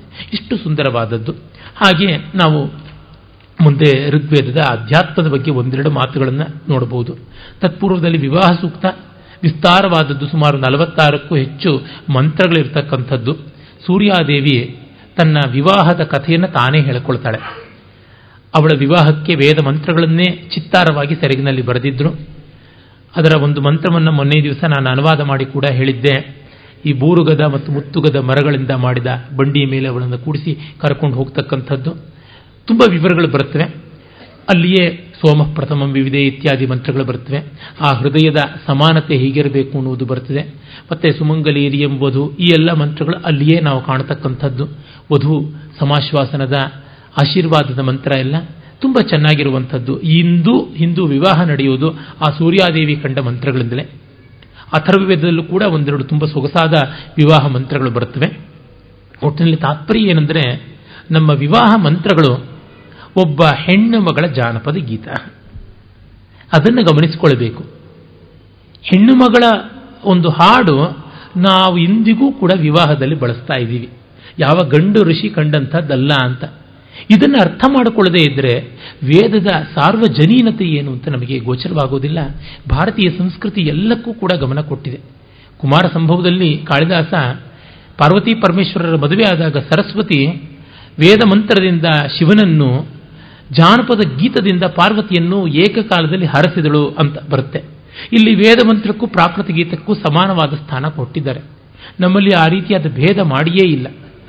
ನಾನು ಮತ್ತೆ ಮತ್ತೆ ಈ ವೇದಿಕೆಯಲ್ಲಿ ಕೂಡ ಹೇಳಿದ್ದೀನಿ, ನಮ್ಮ ಸಾಂಪ್ರದಾಯಿಕವಾದ ಹಾಡುಗಳು ಏನಿವೆ, ಅದು ಆಯಾ ವೇದ ಮಂತ್ರಗಳ ಅನುವಾದ ರೂಪವಾಗಿಯೇ ಅಲ್ಲಲ್ಲಿಯೇ ಹೆಣ್ಣು ಮಕ್ಕಳು ಹಾಡ್ತಾ ಇರ್ತಾರೆ. ತಕ್ಷಣ ಮಾಡಿಕೊಡುವಂತಹ ಅನುವಾದ ಆ ರೀತಿಯಾಗಿದೆ. ಈ ಪರಂಪರೆ ನಮ್ಮದು. ಅದನ್ನು ವೇದ ತೋರ್ಪಡಿಸ್ತಾ ಇದೆ. ಆಮೇಲೆ ನಾವು ಅಭಿಚಾರ ಸೂಕ್ತಗಳನ್ನು ನೋಡ್ತೀವಿ. ಮಾಟ, ಮಂತ್ರ, ಮದ್ದು ಅದೂ ಇದೆ. ಯಾಕಿದೆ? ಅದನ್ನು ಇಲ್ಲ ಅನ್ನುವಂತೆ ಎಷ್ಟೆಷ್ಟೋ ಪ್ರಯತ್ನ ಪಟ್ಟು ಬಹಳ ಕಸರತ್ತನ್ನು ಮಾಡಿದ್ದಾರೆ. ಸತ್ಯವ್ರತ ಶಾಮಾಶ್ರಮಗಳಿರ್ಬೋದು ಜಯದೇವ ವಿದ್ಯಾಲಂಕಾರ ಇರ್ಬೋದು ಮತ್ತೆ ನಮ್ಮ ದಯಾನಂದ ಸರಸ್ವತಿಗಳೇ ಆಗಲಿ, ಅದು ಬೇಕಿಲ್ಲ ಅಂತ ಅನಿಸುತ್ತೆ. ಮಂತ್ರ, ಮಣಿ, ಔಷಧ ಇತ್ಯಾದಿಗಳೆಲ್ಲವನ್ನು ಬಳಸಿ ಇಷ್ಟಾರ್ಥವನ್ನು ಸಿದ್ಧಿಸಿಕೊಳ್ತಾ ಇದ್ರು ಅಂತ ಅದು ಅವರ ನಂಬಿಕೆ. ವಲಗ ಅನ್ನುವಂಥ ಒಂದು ಮಾಟದ ಗೊಂಬೆ ಇದನ್ನೆಲ್ಲ ಬಳಸ್ತಾ ಇದ್ರು ಅಂತ. ಬೇರೆ ಬೇರೆ ವಿಧವಾದಂಥ ಮಣಿಗಳನ್ನೆಲ್ಲ, ಮಣಿ ಅಂದರೆ ತಾಯತ್ತು ಅಂತ ಕರಿತೀವಲ್ಲ ಟಾಲಿಸ್ಮಾನ್ ಯಂತ್ರ, ಆ ಥರದ್ದೆಲ್ಲ. ಅದು ಇಲ್ಲ, ಮಣತೀತಿ ಮಣಿಹಿ ಅಂತಂದರೆ ಜ್ಞಾನಕ್ಕೆ ತೆಗೆದುಕೊಂಡು ಹೋಗಿ ಕೊಂಡೊಯ್ಯುವಂಥ ಸಾಧನ ಅಂತೆಲ್ಲ ಮಾಡಿದ್ದಾರೆ. ಆದರೆ ವೇದ ಕೇವಲ ಯಾರೋ ಕೆಲವು ಬ್ರಹ್ಮಜ್ಞಾನಿಗಳಿಗೆ ಮಾತ್ರ ಸೀಮಿತವಾಗಿಲ್ಲ. ಎಲ್ಲ ಸಾಮಾನ್ಯರ ಬದುಕನ್ನು ಕೂಡ ಸ್ಪಂದಿಸುವಂಥದ್ದಾಗಿದೆ. ನಮ್ಮಲ್ಲಿ ಸನಾತನ ಧರ್ಮದ ಸ್ವಾರಸ್ಯ, ಭಾರತೀಯ ಸಂಸ್ಕೃತಿಯ ಸ್ವಾರಸ್ಯ ಏನೆಂದರೆ ಸಬ್ಲೈಮ್ ಟು ರೆಡಿಕ್ಯುಲಸ್ ಎಲ್ಲ ಹಂತಗಳಲ್ಲಿಯೂ ಅದು ಅನ್ವಿತವಾಗುವಂಥದ್ದು. ಮತ್ತೆ ಸಮಾಜದ ಎಲ್ಲ ಸ್ತರಗಳವರಿಗೂ ಕೂಡ ಆತ್ಮೀಯವಾಗುವಂಥದ್ದು. ಅದು ಇದ್ದೇ ಇರುತ್ತೆ. ಅದರಿಂದಲೇ ರಾಮಾಯಣಕ್ಕೆ ಇಷ್ಟು ವರ್ಷನ್ಸ್ ಇದೆ ನೋಡಿ. ಅದೇ ಹೋಮರ್ನ ಕಾವ್ಯಕ್ಕೆ ಇಷ್ಟು ಬಗೆಯಾದ ವರ್ಷನ್ಸ್ ಇದೆಯಾ? ನಮ್ಮಲ್ಲಿ ಯಾವ್ಯಾವ ರೀತಿಯಾದಂಥ ವರ್ಷನ್ಸ್ ಇದೆ ಉದಾಹರಣೆಗೆ ಚಿತ್ರಪಟ ರಾಮಾಯಣ ಅಂತ ಕರೀತಾರೆ. ಆ ಚಿತ್ರಪಟ ರಾಮಾಯಣದಲ್ಲಿ ಸೀತೆಗೊಬ್ಬ ನಾದಿನಿ ಇದ್ದಳು. ಆ ನಾದಿನಿ ಕೇಳ್ತಾಳೆ, ಪಟ್ಟಾಭಿಷೇಕ ಎಲ್ಲ ಆಗಿರುತ್ತೆ. ರಾವಣ ನಿನ್ನನ್ನು ಅಪಹರಣ ಮಾಡಿದ್ನಳಲ್ಲ ಅತ್ತಿಗೆ. ಹೇಗಿತ್ತು ರಾವಣನ ವ್ಯಕ್ತಿತ್ವ? ಅದನ್ನು ಹೇಳು ಅಂತ. ನಾನು ನೋಡಲೇ ಇಲ್ಲಮ್ಮ ಅವನ ಮುಖವನ್ನು ಅಂತ. ಅಲ್ಲ, ಏನಾದರೂ ವರ್ಣಿಸಿ ಅಂತ. ನಾನು ಕಂಡದ್ದು ಅವನ ಕಾಲನ್ನು ಮಾತ್ರ, ಕಾಲು ಬೆರಳನ್ನು ಮಾತ್ರ ಅಂತ. ನಿನಗೆ ಶಾಕಚಕ್ಯ ಚಾತುರ್ಯ ಇದೆಯಲ್ಲ, ಆ ಬೆರಳಿನ ಊಹೆಯಿಂದಲೇ ಅದರ ಮೇಲೆ ಎಕ್ಸ್ಟ್ರಾಪುಲೇಟ್ ಮಾಡಿ ಇಡೀ ಚಿತ್ರ ಬರಿ ಅಂತ. ಅವಳು ಚಿತ್ರ ಬರೆದು ಬಿಡ್ತಾಳೆ. ಆಮೇಲಿಂದ ಆ ಚಿತ್ರಕ್ಕೆ ಜೀವ ಬಂದಂಗೆ ಆಗ್ಬಿಡುತ್ತೆ. ಅದು ಸಚೇ, ಸಚೈತನ್ಯವಾಗಿ ಕದಲ್ತಾ ಇರೋ ಥರ ಕಾಣಿಸುತ್ತೆ. ಅಷ್ಟೊತ್ತಿಗೆ ರಾಮ ಬರ್ತಾನೆ. ಅವಳಿಗೆ ಸಂಕೋಚ ಆಗಿಬಿಟ್ಟಿದ್ರು. ಗಪ್ ಅಂತ ಅದನ್ನ ಮಂಚದ ಕೆಳಗೆ ಇಟ್ಬಿಡ್ತಾಳೆ. ರಾಮ ಬತ್ತು ಮತ್ತೆ ಏನು ಅಂತ ನೋಡ್ತಾನೆ. ಆ ನಾದಿನಿಯೇ ಅವಳು ಹೇಳ್ಕೊಡ್ತಾಳೆ, ನೀನು ನೋಡು, ಇಲ್ಲಿದೆ ಅತ್ತಿಗೆ ರಾವಣನ ಚಿತ್ರ ಬರೆದಿದ್ದಾಳೆ ಅಂತ. ಇವಳು ಯಾತಕ್ಕೆ ಬಂದು ರಾವಣನ ಚಿತ್ರವನ್ನು ಬರೆದು ಹಾಸಿಗೆ ಕೆಳಗೆ ಇಟ್ಕೊಂಡಿದ್ದಾಳೆ, ಇಲ್ಲಿ ಏನೋ ಇರಬೇಕು, ದುರ್ಬಸಂಧಿ ಅಂತ ಅಂದುಕೊಂಡ ಅಂತ. ಹೀಗೆ ನಾದಿನಿ ಮತ್ತೆ ಅತ್ತಿಗೆಯರ ತಗಾದೆ ಯಾವುದು ಉಂಟು ಕೌಟುಂಬಿಕವಾಗಿ ಅದನ್ನು ಗಮನಿಸಿಕೊಂಡು ಯಾರು ಹೆಣ್ಣು ಮಗಳು ಬರೆದಿರಬೇಕು ಈ ಚಿತ್ರಪಟ ರಾಮಾಯಣವನ್ನ? ಇದು ಪರಮ ಪ್ರಮಾಣ ಅಂತಲ್ಲ, ಆ ರಾಮಾಯಣವೂ ಕೂಡ ಒಂದುಂಟು. ಹಾಗೆಯೇ ನಮ್ಮ ಉತ್ತರ ಕರ್ನಾಟಕದಲ್ಲಿ ಈ ರಾಮಾಯಣ ಬಂಗಾಳ ಆ ಕಡೆಗಿರ್ತಕ್ಕಂಥ ರಾಮಾಯಣ, ಚಿತ್ರಪಟ ರಾಮಾಯಣ. ನಮ್ಮ ಹಳ್ಳಿ ಕಡೆಗೆಲ್ಲವೇ ಉತ್ತರ ಕರ್ನಾಟಕದ ಕಡೆ ಪಾಂಡವ ಕಥಾನಕಗಳು ಉಂಟು. ಜೋಗಿ ಅರ್ಜುನ ಗೀತೆ ಇತ್ಯಾದಿ ಎಲ್ಲ ಅಲ್ಲಿ ಒಂದು ಕಡೆ ಬರುತ್ತೆ ದ್ರೌಪದಿ ಜೂಜಿನಲ್ಲಿ ಪಾಂಡವರೆಲ್ಲ ಕಳ್ಕೊಳ್ತಾ ಇದ್ದಾಗ ತಾನು ನಿಂತುಕೊಂಡು ಜೂಜಾಟ ಆಡಿ ತಾನು ತನ್ನ ವಸ್ತ್ರವನ್ನು ಕೂಡ ಒಂದಿಷ್ಟು ಮೇಲಕ್ಕೆ ಸಿಕ್ಕಿಸಿಕೊಂಡು ದುರ್ಯೋಧನಿಗೆ ಮನಸ್ಸು ಡಿಸ್ಟ್ರಾಕ್ಟ್ ಆಗುವಂತೆ ಮಾಡಿ ತನ್ನ ಅಂಗೋಪಾಂಗ ಪ್ರದರ್ಶನದಿಂದ ಅವನನ್ನು ಮೋಸದಾಟದಿಂದಲೇ ಗೆದ್ದು ಸೋಲಿಸಿ ಅವನನ್ನು ಎಲ್ಲ ವಿಧವಾದಂಥ ಸಂಪತ್ತನ್ನು ವಾಪಸ್ ಕಿತ್ಕೋತಾಳೆ ಅಂತ ಬರುತ್ತೆ. ಈ ಥರನೂ ಉಂಟು. ಟಿಟ್ ಫಾರ್ ಟ್ಯಾಟ್ ಅಂತ. ಅಂದರೆ ಈ ರೀತಿಯಾದ ವರ್ಷನ್ಸು ರಾಮಾಯಣ ಮಹಾಭಾರತಕ್ಕೆ ಯಾಕೆ ಬರುವುದಕ್ಕಾಯಿತು? ಪ್ರತಿಯೊಬ್ಬರೂ ಅದನ್ನು ತಮ್ಮದು ಅಂತ ಕಂಡಿದ್ದರಿಂದ ತಮ್ಮ ದೃಷ್ಟಿಯಿಂದ ಅಲ್ಲಿ ಅನ್ಯಾಯವಾದ ಪಾತ್ರಗಳಿಗೆ ನ್ಯಾಯ ಕಲ್ಪಿಸಬೇಕು. ತಮ್ಮ ದೃಷ್ಟಿಯಿಂದ ಅಲ್ಲಿರುವಂಥ ಕಾರ್ಯಕಾರಣ ಭಾವ ಘಟನೆಗಳಿಗೆ ಮತ್ತಷ್ಟು ವ್ಯವಸ್ಥಿತವಾಗಿ ಹೇಳಬೇಕು. ಶಕುನಿ, ಸುಬಲ ಮಹಾರಾಜನ ಮಗ, ಅವನಿಗೆ ತೊಂಬತ್ತೊಂಬತ್ತು ಜನ ಅಣ್ಣಂದಿರಿದ್ರು. ಅವರೆಲ್ಲರನ್ನೂ ದುರ್ಯೋಧನ ಸೆರೆಗೆ ಹಾಕ್ಬಿಟ್ಟ. ದಿವಸಕ್ಕೆ ಒಂದು ಹಿಡಿಯ ಅಣ್ಣವನ್ನ, ಒಂದು ಬಟ್ಲು ನೀರನ್ನು ಕೊಡ್ತಾ ಇದ್ದ. ಅದಕ್ಕೆ ಕಾರಣ ಗಾಂಧಾರಿಗೆ ವೈಧವ್ಯ ಯೋಗ ಇತ್ತು. ಅದನ್ನು ಮರೆಮಾಚಿಬಿಟ್ಟಿದ್ದನುವೇ ಅವಳಿಗೆ ಒಂದು ಮೇಕೆಯನ್ನು ಕೊಟ್ಟು ಮದುವೆ ಮಾಡಿ ಅದನ್ನು ಕೊಂದು ವೈಧವ್ಯ ಯೋಗ ಪರಿಹಾರ ಮಾಡಿ ಆಮೇಲೆ ಧೃತರಾಷ್ಟ್ರನಿಗೆ ಕೊಟ್ಟಿದ್ರು ಪಾಂಡವರನ್ನ ನೀವೆಲ್ಲ ಕುಂಡಕರು, ಅಂದರೆ ತಂದೆ ಇದ್ದು ಬೇರೊಬ್ಬನಿಂದ ಹುಟ್ಟಿದಂಥವ್ರನ್ನ ಕುಂಡಕರು ಅಂತ ಕರೀತಾರೆ. ಅದಕ್ಕೆ ಈ ಕಥೆಯನ್ನು ಹೇಗೋ ತಿಳ್ಕೊಂಡಿದ್ದ ಭೀಮ, ಅವನೇ ಹೇಳಬಲ್ಲ ತಾನೆ ಎಷ್ಟು ಧೈರ್ಯವಾಗಿ ನೀವೆಲ್ಲ ಗೋಳಕರು ಅಂತ, ವಿಧವಾ ಪುತ್ರರು ಅಂತ ಆಕ್ಷೇಪ ಮಾಡಿದ. ಆಮೇಲೆ ಸುಬಲ ಮಹಾರಾಜನಿಂದ ಈ ವಿಷಯವನ್ನು ತಿಳ್ಕೊಂಡು ಮೋಸ ಮಾಡಿ ನನಗೆ ಈ ನಿಂದೆಯನ್ನು ಹಾಕದಿರಲ್ಲ ಅಂತ ದುರ್ಯೋಧನ ಅವರಷ್ಟು ಜನರನ್ನು ಸೆರೆಯಲ್ಲಿಟ್ಟ ಒಂದು ಭೂಗ್ರಹದಲ್ಲಿ ಅಂತೆಲ್ಲ ಕಥೆ ಉಂಟು. ಅಂದರೆ ಶಕುನಿ ಯಾಕೆ ಇಷ್ಟು ದ್ವೇಷ ಮಾಡಿದ ಪಾಂಡವರನ್ನ ಅಷ್ಟು ಮಾಡಿ ದುರ್ಯೋಧನಿಗೇನು ಒಳ್ಳೇದು ಮಾಡಲಿಲ್ಲ ಯಾಕೆ ಅನ್ನೋದಕ್ಕೋಸ್ಕರವಾಗಿ ಇದೊಂದು ಉತ್ತರ ಕಂಡುಕೊಂಡಂಥದ್ದು. ಕೆಟ್ಟವರಿಗೆ ಕಾರಣ ಇರಬೇಕು ಅಂತಲೂ ಏನೂ ಇಲ್ಲ. ಸುಮ್ಮನೆ ರಸ್ತೆನಲ್ಲಿ ಹೋಗ್ತಾ ಇರ್ತಾರೆ, ಯಾವುದೋ ಗಿಡದ ಕೊಂಬೆನ ಮುರಿತಾರೆ. ಇನ್ಯಾರ್ದೋ ಮನೆ ಸೊಗಸಾದ ಗಾಜು ಕಾಣಿಸುತ್ತೆ, ಪೋಲಿ ಹುಡುಗರು ಒಂದು ಕಲ್ಲು ಹಾಕಿ ಹೋಗ್ತಾರೆ. ಅವ್ರಿಗೇನು ಅವ್ರಿಗೆ ನಷ್ಟ ಮಾಡಬೇಕು ಅಂತ ಏನಾದರೂ ಇತ್ತ, ದ್ವೇಷ ಏನಾದರೂ ಇತ್ತ, ಅವ್ರದ್ದೆಲ್ಲ ಪಾಪ ನಿಷ್ಕಾಮ ಕರ್ಮ. ಮೂರ್ತಿರಾಯರು ಒಂದು ಕಡೆ ಇದೇ ಮಾತನ್ನು ಬಳಸಿ ಬರೆದಿದ್ದಾರೆ. ಅಪರವಯಸ್ಕರ ಅಮೆರಿಕ ಎತ್ತರಲ್ಲಿ. ನ್ಯೂ ಜೆರ್ಸಿ ಹತ್ರ ಒಂದು ಪ್ರೊಫೆಷನಲ್ ಕಿಲ್ಲರ್ಸ್ದು ಟ್ರೈನಿಂಗ್ ಕ್ಯಾಂಪ್ ಇತ್ತು. ಒಬ್ಬ ಹೊಸದಾಗಿ ಟ್ರೈನಿಂಗ್ ತಗೊಂಡವನು ಯಾವುದೋ ಒಂದು ಅಸೈನ್ಮೆಂಟ್ ಬಂತು, ಯಾರನ್ನು ಕೊಂದ. ಅದು ಆತನ ಗುರುವಿಗೆ ಗೊತ್ತಾಯಿತು. ಈ ಪ್ರೊಫೆಷನಲ್ ಕಿಲ್ಲಿಂಗ್ ಟ್ರೈನಿಂಗ್ ಕೊಟ್ಟಂತ ಗುರುವಿಗೆ. ನೀನು ಶಾಸ್ತ್ರೋಕ್ತವಾದ ಮಾರ್ಗದಲ್ಲಿ ಕೊಂದಿಲ್ಲ. ಅಸೈನ್ಮೆಂಟ್ ಕಂಪ್ಲೀಟ್ ಮಾಡಿದ್ರು ಅದು ವ್ಯವಸ್ಥಿತವಾದ ರೀತಿಯಲ್ಲಿ ನಡೆದಿಲ್ಲ. ಯಜ್ಞ ತಂತ್ರದಂತೆ ಶಿಸ್ತಾಗಿ ನಡೀಬೇಕು. ನೋಡು, ಹೀಗೆ ಮಾಡಬೇಕು ಅಂತ ರಸ್ತೆಯಲ್ಲಿ ಹೋಗೋ ಯಾರನ್ನೋ ಬಂದು ಕೊಂದ. ಅವನಿಗೂ ಇವನಿಗೂ ಯಾವ ದ್ವೇಷ, ರಾಗ ಯಾವುದೂ ಇಲ್ಲ. ನಿರ್ಮಮ, ನಿರೀಹವಾದ ಸ್ಥಿತಿ. ಕೊಲ್ಲೋದಕ್ಕೆ ಒಂದು ಸ್ಪೆಸ್ಮೆನ್ ಬೇಕಿತ್ತು. ನಾವು ಕಪ್ಪೆನ ಡಿಸೆಕ್ಟ್ ಮಾಡಿಲ್ವಾ? ನಮಗೇನು ಕಪ್ಪೆ ಮೇಲೆ ವೈರವ ಉಂಟು? ಕಪ್ಪೆ ನಮಗೇನಾದ್ರೂ ಕೇಡು ಮಾಡಿದ್ಯಾ? ಆದರೂ ಜ್ಞಾನಾರ್ಜನೆಗಾಗಿ ನಾವು ಕೊಂದಿದ್ದೀವಿ. ಅದು ಅಷ್ಟೇ ಇನ್ನೇನು ಅಲ್ಲ. ಇದು ನ್ಯಾಯವಾದರೆ ಅದು ನ್ಯಾಯ ಅನ್ನುವಂತೆ. ಈ ರೀತಿಯಲ್ಲಿ ಯಾವ್ಯಾವುದೋ ಯುಕ್ತಿಗಳಿಂದ ಮಹಾಭಾರತದ ಕಾರ್ಯಕಾರಣ ಘಟನೆಯನ್ನು ಕಾಣಬೇಕು ಅಂತ ಎಷ್ಟೋ ಮಾಡಿದ್ದಾರೆ. ಇವುಗಳೆಲ್ಲ ಮೂಲ ದರ್ಶನಕ್ಕೆ ಯುಕ್ತವೋ ಅಯುಕ್ತವೋ ಅನ್ನೋ ಚರ್ಚೆ ಬೇರೆ. ಆದರೆ ಇಷ್ಟು ಆತ್ಮೀಕರಣ ಮಾಡಿಕೊಂಡಿದ್ದಾರೆ. ಈ ಲಿಬರ್ಟಿಯನ್ನು ಹೋಮರ್ನಲ್ಲಿ ತಗೊಳಕ್ಕಾಗೋದಿಲ್ಲ ವರ್ಜಿನ್ನಲ್ಲಿ ತಗೊಳಕ್ಕಾಗೋದಿಲ್ಲ. ಯಾಕೆ? ಅಷ್ಟೇಕೆ ನಮ್ಮಲ್ಲಿಯೇ ಕಾಳಿದಾಸಾದಿಗಳ ಜೊತೆ ಲಿಬರ್ಟಿ ತಗೊಳಕ್ಕಾಗೋಲ್ಲ. ವಾಲ್ಮೀಕಿ ವ್ಯಾಸರ ಜೊತೆ ಯಾಕಾಗುತ್ತೆ? They are the voice of our culture. ನಮ್ಮ ಸಂಸ್ಕೃತಿಯ ಸಮುದಾಯ ಧ್ವನಿಯಾಗಿದೆ. ವೇದವೂ ಕೂಡ ಹಾಗೆ. ಆ ಕಾರಣದಿಂದಲೇ ವೇದದಲ್ಲಿ ಎಲ್ಲವೂ ಇರುತ್ತೆ. ಅದು ಯಾವುದೋ ಒಂದು ಇಷ್ಟಾನಿಷ್ಟಗಳನ್ನು ಮಾತ್ರ ಇಟ್ಟುಕೊಂಡ ಒಬ್ಬ ವ್ಯಕ್ತಿಯ ದೃಷ್ಟಿಯಲ್ಲ. ಸಾವಿರಾರು ಜನ ಋಷಿಗಳ ದರ್ಶನ ಇಂಥವರು ಇದ್ದಾರೆ. ಅವರು ಬರ್ತಾರೆ. ಅವರಿಗೂ ನಾವು ಮಾಡಬೇಕಾಗುತ್ತದೆ. ಇವ್ರನ್ನ ಬೇಡ ಅಂತ ಅವ್ರನ್ನ ಬೇಕು ಅಂತ ಹೇಳೋಕ್ಕಾಗೋಲ್ಲ. ವೇದ ಯಾರಿಗೂ ಅಡ್ಡಪಂಕ್ತಿ ಹಾಕಿಲ್ಲ. ಅದನ್ನು ನಾವು ಗಮನಿಸಬೇಕು. ಆ ಕಾರಣದಿಂದ ಅಭಿಚಾರ ಸೂಕ್ತಗಳು ಇವೆ. ಇಷ್ಟ ಇದ್ದವರು ಅದನ್ನು ಮಾಡಿಕೊಳ್ಳಬಹುದು. ಅದಕ್ಕೂ ಅವಕಾಶ ಉಂಟು. ನಮ್ಮ ನಾಟಕಗಳಲ್ಲೆಲ್ಲ ಒಂದಷ್ಟು ಹಾಸ್ಯ ಇದೆಲ್ಲ ಇರ್ತಾ ಇತ್ತು. ರೆಗ್ಯುಲರ್ ಆಗಿ ಬರ್ತಾ ಇತ್ತು. ಈಗಲೂ ಸಾಂಪ್ರದಾಯಿಕವಾದ ರಂಗಭೂಮಿ, ಯಕ್ಷಗಾನ ಮೊದಲಾದವುಗಳಲ್ಲಿ ಅದು ಇದ್ದೇ ಇದೆ. ಸ್ಪೆಷಲೈಸ್ಡ್ ಆದಂಥ ಸಿನಿಮಾಗಳು ಈಗ ಬಂದುಬಿಟ್ಟಿವೆ. ಹಾಗಾಗಿ ಎಲ್ಲವನ್ನೂ ಒಬ್ಬನೇ ಮಾಡಿಬಿಡ್ತಾ ಇದ್ದಾನೆ. ಮೊದಲು ಎಲ್ಲದಕ್ಕೂ ಬೇರೆ ಬೇರೆಯವರು ಇರ್ತಾ ಇದ್ರಲ್ಲ, ಹೀಗೆ ಅಭಿಚಾರಾದಿ ತಂತ್ರಗಳನ್ನು ಕೂಡ ನಾವು ಕಾಣ್ತೀವಿ. ಹಲವು ಕಾಣಿಸುತ್ತವೆ, ಅದರ ವಿಸ್ತೃತವಾದ ರೂಪವನ್ನು ಅಥರ್ವವೇದದಲ್ಲಿ ನಾವು ನೋಡ್ತೀವಿ. ಉದಾಹರಣೆಗೆ, ಗರ್ಭಸ್ರಾವ ಆಗದಂತೆ ಮಾಡಿ ಸಂತಾನ ಕರುಣಿಸುವಂಥ ಒಂದು ಉಂಟು. ಬ್ರಹ್ಮಣಾಗ್ನಿ ಸಂವಿಧಾನೋ ರಕ್ಷೋಹ ಬಾಧತ ಅಮಿತ ಅಮೀವಾಯಸ್ತೆ ಗರ್ಭಂ ದುರ್ಣ ಮಾಯೋನಿ ಮಾಶಯೇ ಅಂತ ಹೇಳಿ ರಾಕ್ಷಸರು ಬಂದು ಈ ಅರ್ಷಸ್ ಅನ್ನುವ ರೋಗ, ಯಾವುದನ್ನು ನಾವು ಈ ಮೂಲವ್ಯಾಧಿ ಅಂತ ಕರಿತೀವಿ, ಆ ಒಂದು ರೋಗ, ಅರ್ಷಸ್ ರೋಗ, ಅದು ಆಗದಂತೆ ಮಾಡಬೇಕು ಅಂತ ಹೇಳುವಂಥದ್ದು. ಮತ್ತೆ ಹೆಣ್ಣಿನ ಗರ್ಭಕೋಶದಲ್ಲಿ ರಾಕ್ಷಸರು ಸೇರಿ ಯಾವುದನ್ನು ಸ್ರಾವ ಮಾಡ್ತಾರೋ ಅದನ್ನು ಆಗದಂತೆ ನೋಡಬೇಕು ಅಂತ ಹೇಳುವಂಥದ್ದು. ಈ ರೀತಿಯಾದದ್ದು. ಹಾಗೆಯೇ ಸವತೀರನ್ನು ವರ್ಧನ ಮಾಡಬೇಕು ಅಂತ. ಆಮಸ್ಮಿ ಸಪತ್ರಹೇಂದ್ರ ಇವ ಅರಿಷ್ಟೋ ಅಕ್ಷತಃ ಅದ ಸಪತ್ನಾಮೆ ಪದೋರಿಮೆ ಸರ್ವೇ ಅಭಿಷ್ಠಿತಾ. ಶತ್ರುಗಳೆಲ್ಲ ಹಾಳಾಗಲಿ ಸಪತ್ನಿಯರೆಲ್ಲ ನಾಶವಾಗಲಿ. ಇಮಾಂ, ಖನಾಂ, ಯೋಷಧಿಂ, ವಿರುಧಂ, ಬಲವತ್ತಮಾಂ, ಯಯಾ ಸಪತ್ನೀಂ, ಬಾಧತೆ, ಯಯಾ ಸಂವಿದಂತೆ ಪತಿಂ. ನನ್ನ ಗಂಡನ್ನ ಬುಟ್ಟಿಗೆ ಹಾಕ್ಕೊಂಡವಳು ಹಾಳಾಗಿ ಹೋಗಲಿ. ನಾನು ಮತ್ತೆ ನನ್ನ ಗಂಡನ್ನು ಪಡ್ಕೊಳ್ಳುವಂತೆ ಆಗಲಿ. ಯಾವ ಕಾಲದಲ್ಲಿ ಇಲ್ಲ. ಈ ಮಂತ್ರಗಳನ್ನು ಶತ್ರು ಸಂಹಾರಕ್ಕೂ ಬಳಸಬಹುದು ಅಂತಂದಿದ್ದಾರೆ ಇದು ಕೇವಲ ಸಪತ್ನಿಯಿಂದ ಒಬ್ಬ ಗಂಡನ್ನ ಮದುವೆ ಆದಂಥ ಇಬ್ಬರು ಮೂವರು ಹೆಂಡತಿಯರ ಸ್ಥಿತಿ ಅಂತಲ್ಲ. ಒಂದೇ ಪೋಸ್ಟ್ಗೆ ಕಣ್ಣಿಟ್ಟಂತ ಇಬ್ಬರು ಕ್ಯಾಂಡಿಡೇಟ್ ಕೂಡ ಇರಬಹುದು. ಎಲೆಕ್ಷನ್ನಲ್ಲಿ ಎಲ್ಲರೂ ಸಪತ್ನರೇ. ವಸ್ತುತ ಸಂಸ್ಕೃತದಲ್ಲಿ ಸಪತ್ನ ಅನ್ನುವ ಶಬ್ದ ಶತ್ರು ಶಬ್ದಾರ್ಥದಲ್ಲಿ ಬಳಕೆ ಆಗುತ್ತೆ. ಸಪತ್ನಿ ಅಂತಂತ ಈಕಾರ ಅಂತ ಸ್ತ್ರೀಲಿಂಗ ಆದಾಗ ಕೋ ವೈಫ್ ಅನ್ನುವಂಥ ಸೌತೆನ್ ಅನ್ನುವ ಹಿಂದಿ ಶಬ್ದ ಅಲ್ಲಿಂದಲೇ ಬಂದದ್ದು, ಸವತಿ ಅಲ್ಲಿಂದಲೇ ಬಂದಂಥದ್ದು ಈಗ ಆಗಿರುವಂಥದ್ದು. ಈ ರೀತಿಯಾದದ್ದು ಹಲವು ಬರುತ್ತದೆ. ನಾವು ನೋಡ್ತೀವಿ. ಆಮೇಲೆ ಬ್ರಹ್ಮೋದ್ಯಗಳು ಅಂತ ಒಗಟುಗಳು.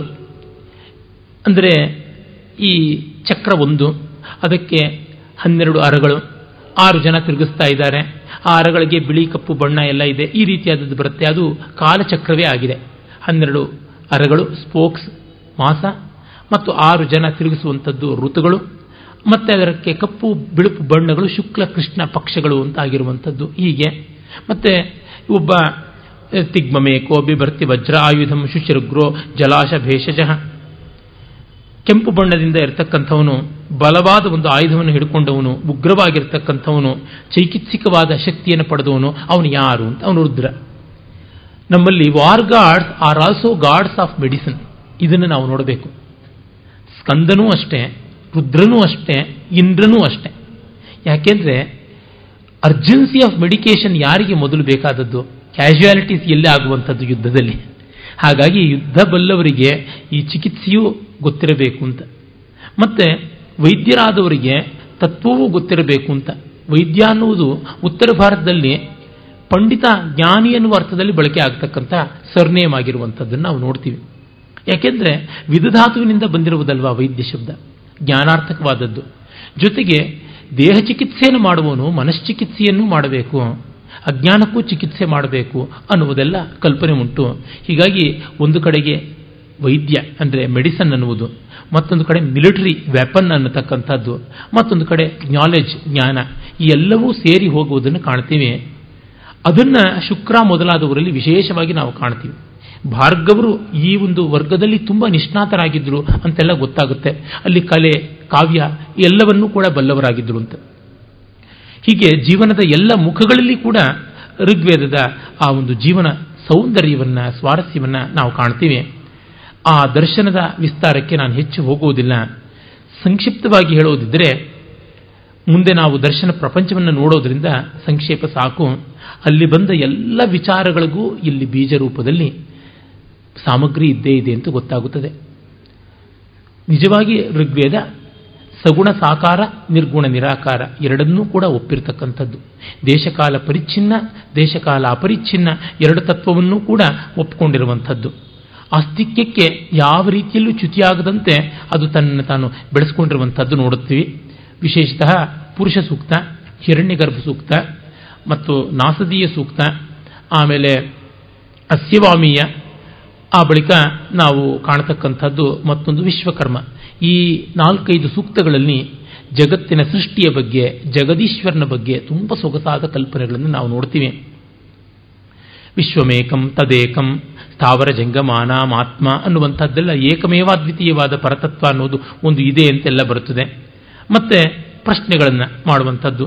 ಕಿಂ ಸ್ವಿದ್ವನಂ ಕೌಸ ವೃಕ್ಷ ಆಸ ಯಥೋದ್ಯಾವ ಪೃಥಿವಿ ನಿಷ್ಠತಕ್ಷು ಯಾವುದು ವನ, ಯಾವುದು ಕಾಡು, ಯಾವುದು ಮರ, ಯಾವುದು ಗಿಡ, ಯಾವುದು ಆಕಾಶ, ಯಾವುದು ಭೂಮಿ, ಇದೆಲ್ಲ ಎಲ್ಲಿಂದ ಬಂತು ಅನ್ನುವಂಥ ಈ ಒಂದು ಪ್ರಶ್ನೆ. ಅಸಚ್ಚ ಸಚ್ಚ ಪರಮೇ ವ್ಯೋಮನ್ ದಕ್ಷಸ್ಯ ಜನ್ಮನ್ ಅದಿತೇ ರೂಪಸ್ಥೆ. ವ್ಯಾಕೃತ ಅವ್ಯಾಕೃತ. ಈ ಎರಡು ರೀತಿಯಾದಂಥ ಸೃಷ್ಟಿ ಎಂಥದ್ದು? ನಾಮರೂಪಾತ್ಮಕವಾದ ವ್ಯಾಕೃತ, ನಾಮರೂಪಾತೀತವಾದ ಅವ್ಯಾಕೃತ ಸತ್ವ ಇದು ಏನು?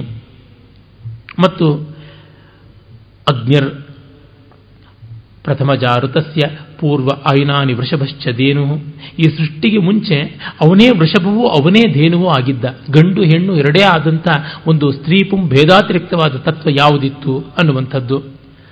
ಆಮೇಲೆ ಪರಮಾತ್ಮ ಅವನೊಬ್ಬನೇ ಅಂತ ಹೇಳಿಕೊಳ್ಳುವಂಥದ್ದು. ಅಹಮೇವ ವಾತ ಇವ ಪ್ರವಾಮ್ಯಾರಭಮಾಣ ಭುವನಾನಿ ವಿಶ್ವ ಪರೋ ದಿವ ಪರಯೇನ ಪೃಥಿವ್ಯೇತಾವತಿ ಮಹಿನಾ ಸಂಬಭೂವ. ನಾನೊಬ್ಬನೇ. ಸ್ವೇಚ್ಛೆಯಿಂದ ಯಾರ ನೆರವು ಇಲ್ಲದೆ ಅದ್ವಿತೀಯವಾಗಿ ಜಗತ್ತನ್ನೆಲ್ಲ ಮಾಡ್ತೀನಿ ಎನ್ನುವಾಗ ಜಗತ್ತಿನ ರಾ ಮೆಟೀರಿಯಲ್ ಉಪಾದಾನ ಕಾರಣ ಮತ್ತು ಇನ್ಸ್ಟ್ರುಮೆಂಟಲ್ ಅಂತಂದರೆ ನಿಮಿತ್ತ ಕಾರಣ. ಅಂದರೆ ಯಾವುದನ್ನು ನಾವು ಉಪಾದಾನ ಕಾರಣ ಮತ್ತು ನಿಮಿತ್ತ ಕಾರಣ, ಅಭಿನ್ನೋಪಾದಾನ ನಿಮಿತ್ತ ಕಾರಣ ಅಂತ ಏನೆಲ್ಲ ಹೇಳ್ತೀವಿ.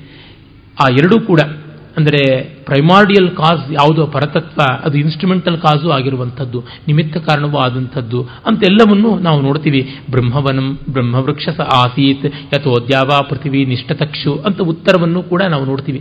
ಬ್ರಹ್ಮವೇ ವನ, ಬ್ರಹ್ಮವೇ ಮರ. ಅಂದರೆ it is wood and it is tree we miss wood among trees and trees among woods ಅಂತನ್ನುವಂತೆ ಹೇಳ್ತೀವಲ್ಲ, ಆ ದ್ವಂದ್ವ ಇಲ್ಲ ಇಲ್ಲಿ, ಎರಡೂ ಒಂದೇ. ಮರವಿಲ್ಲದೆ ಕಾಡಿಲ್ಲ.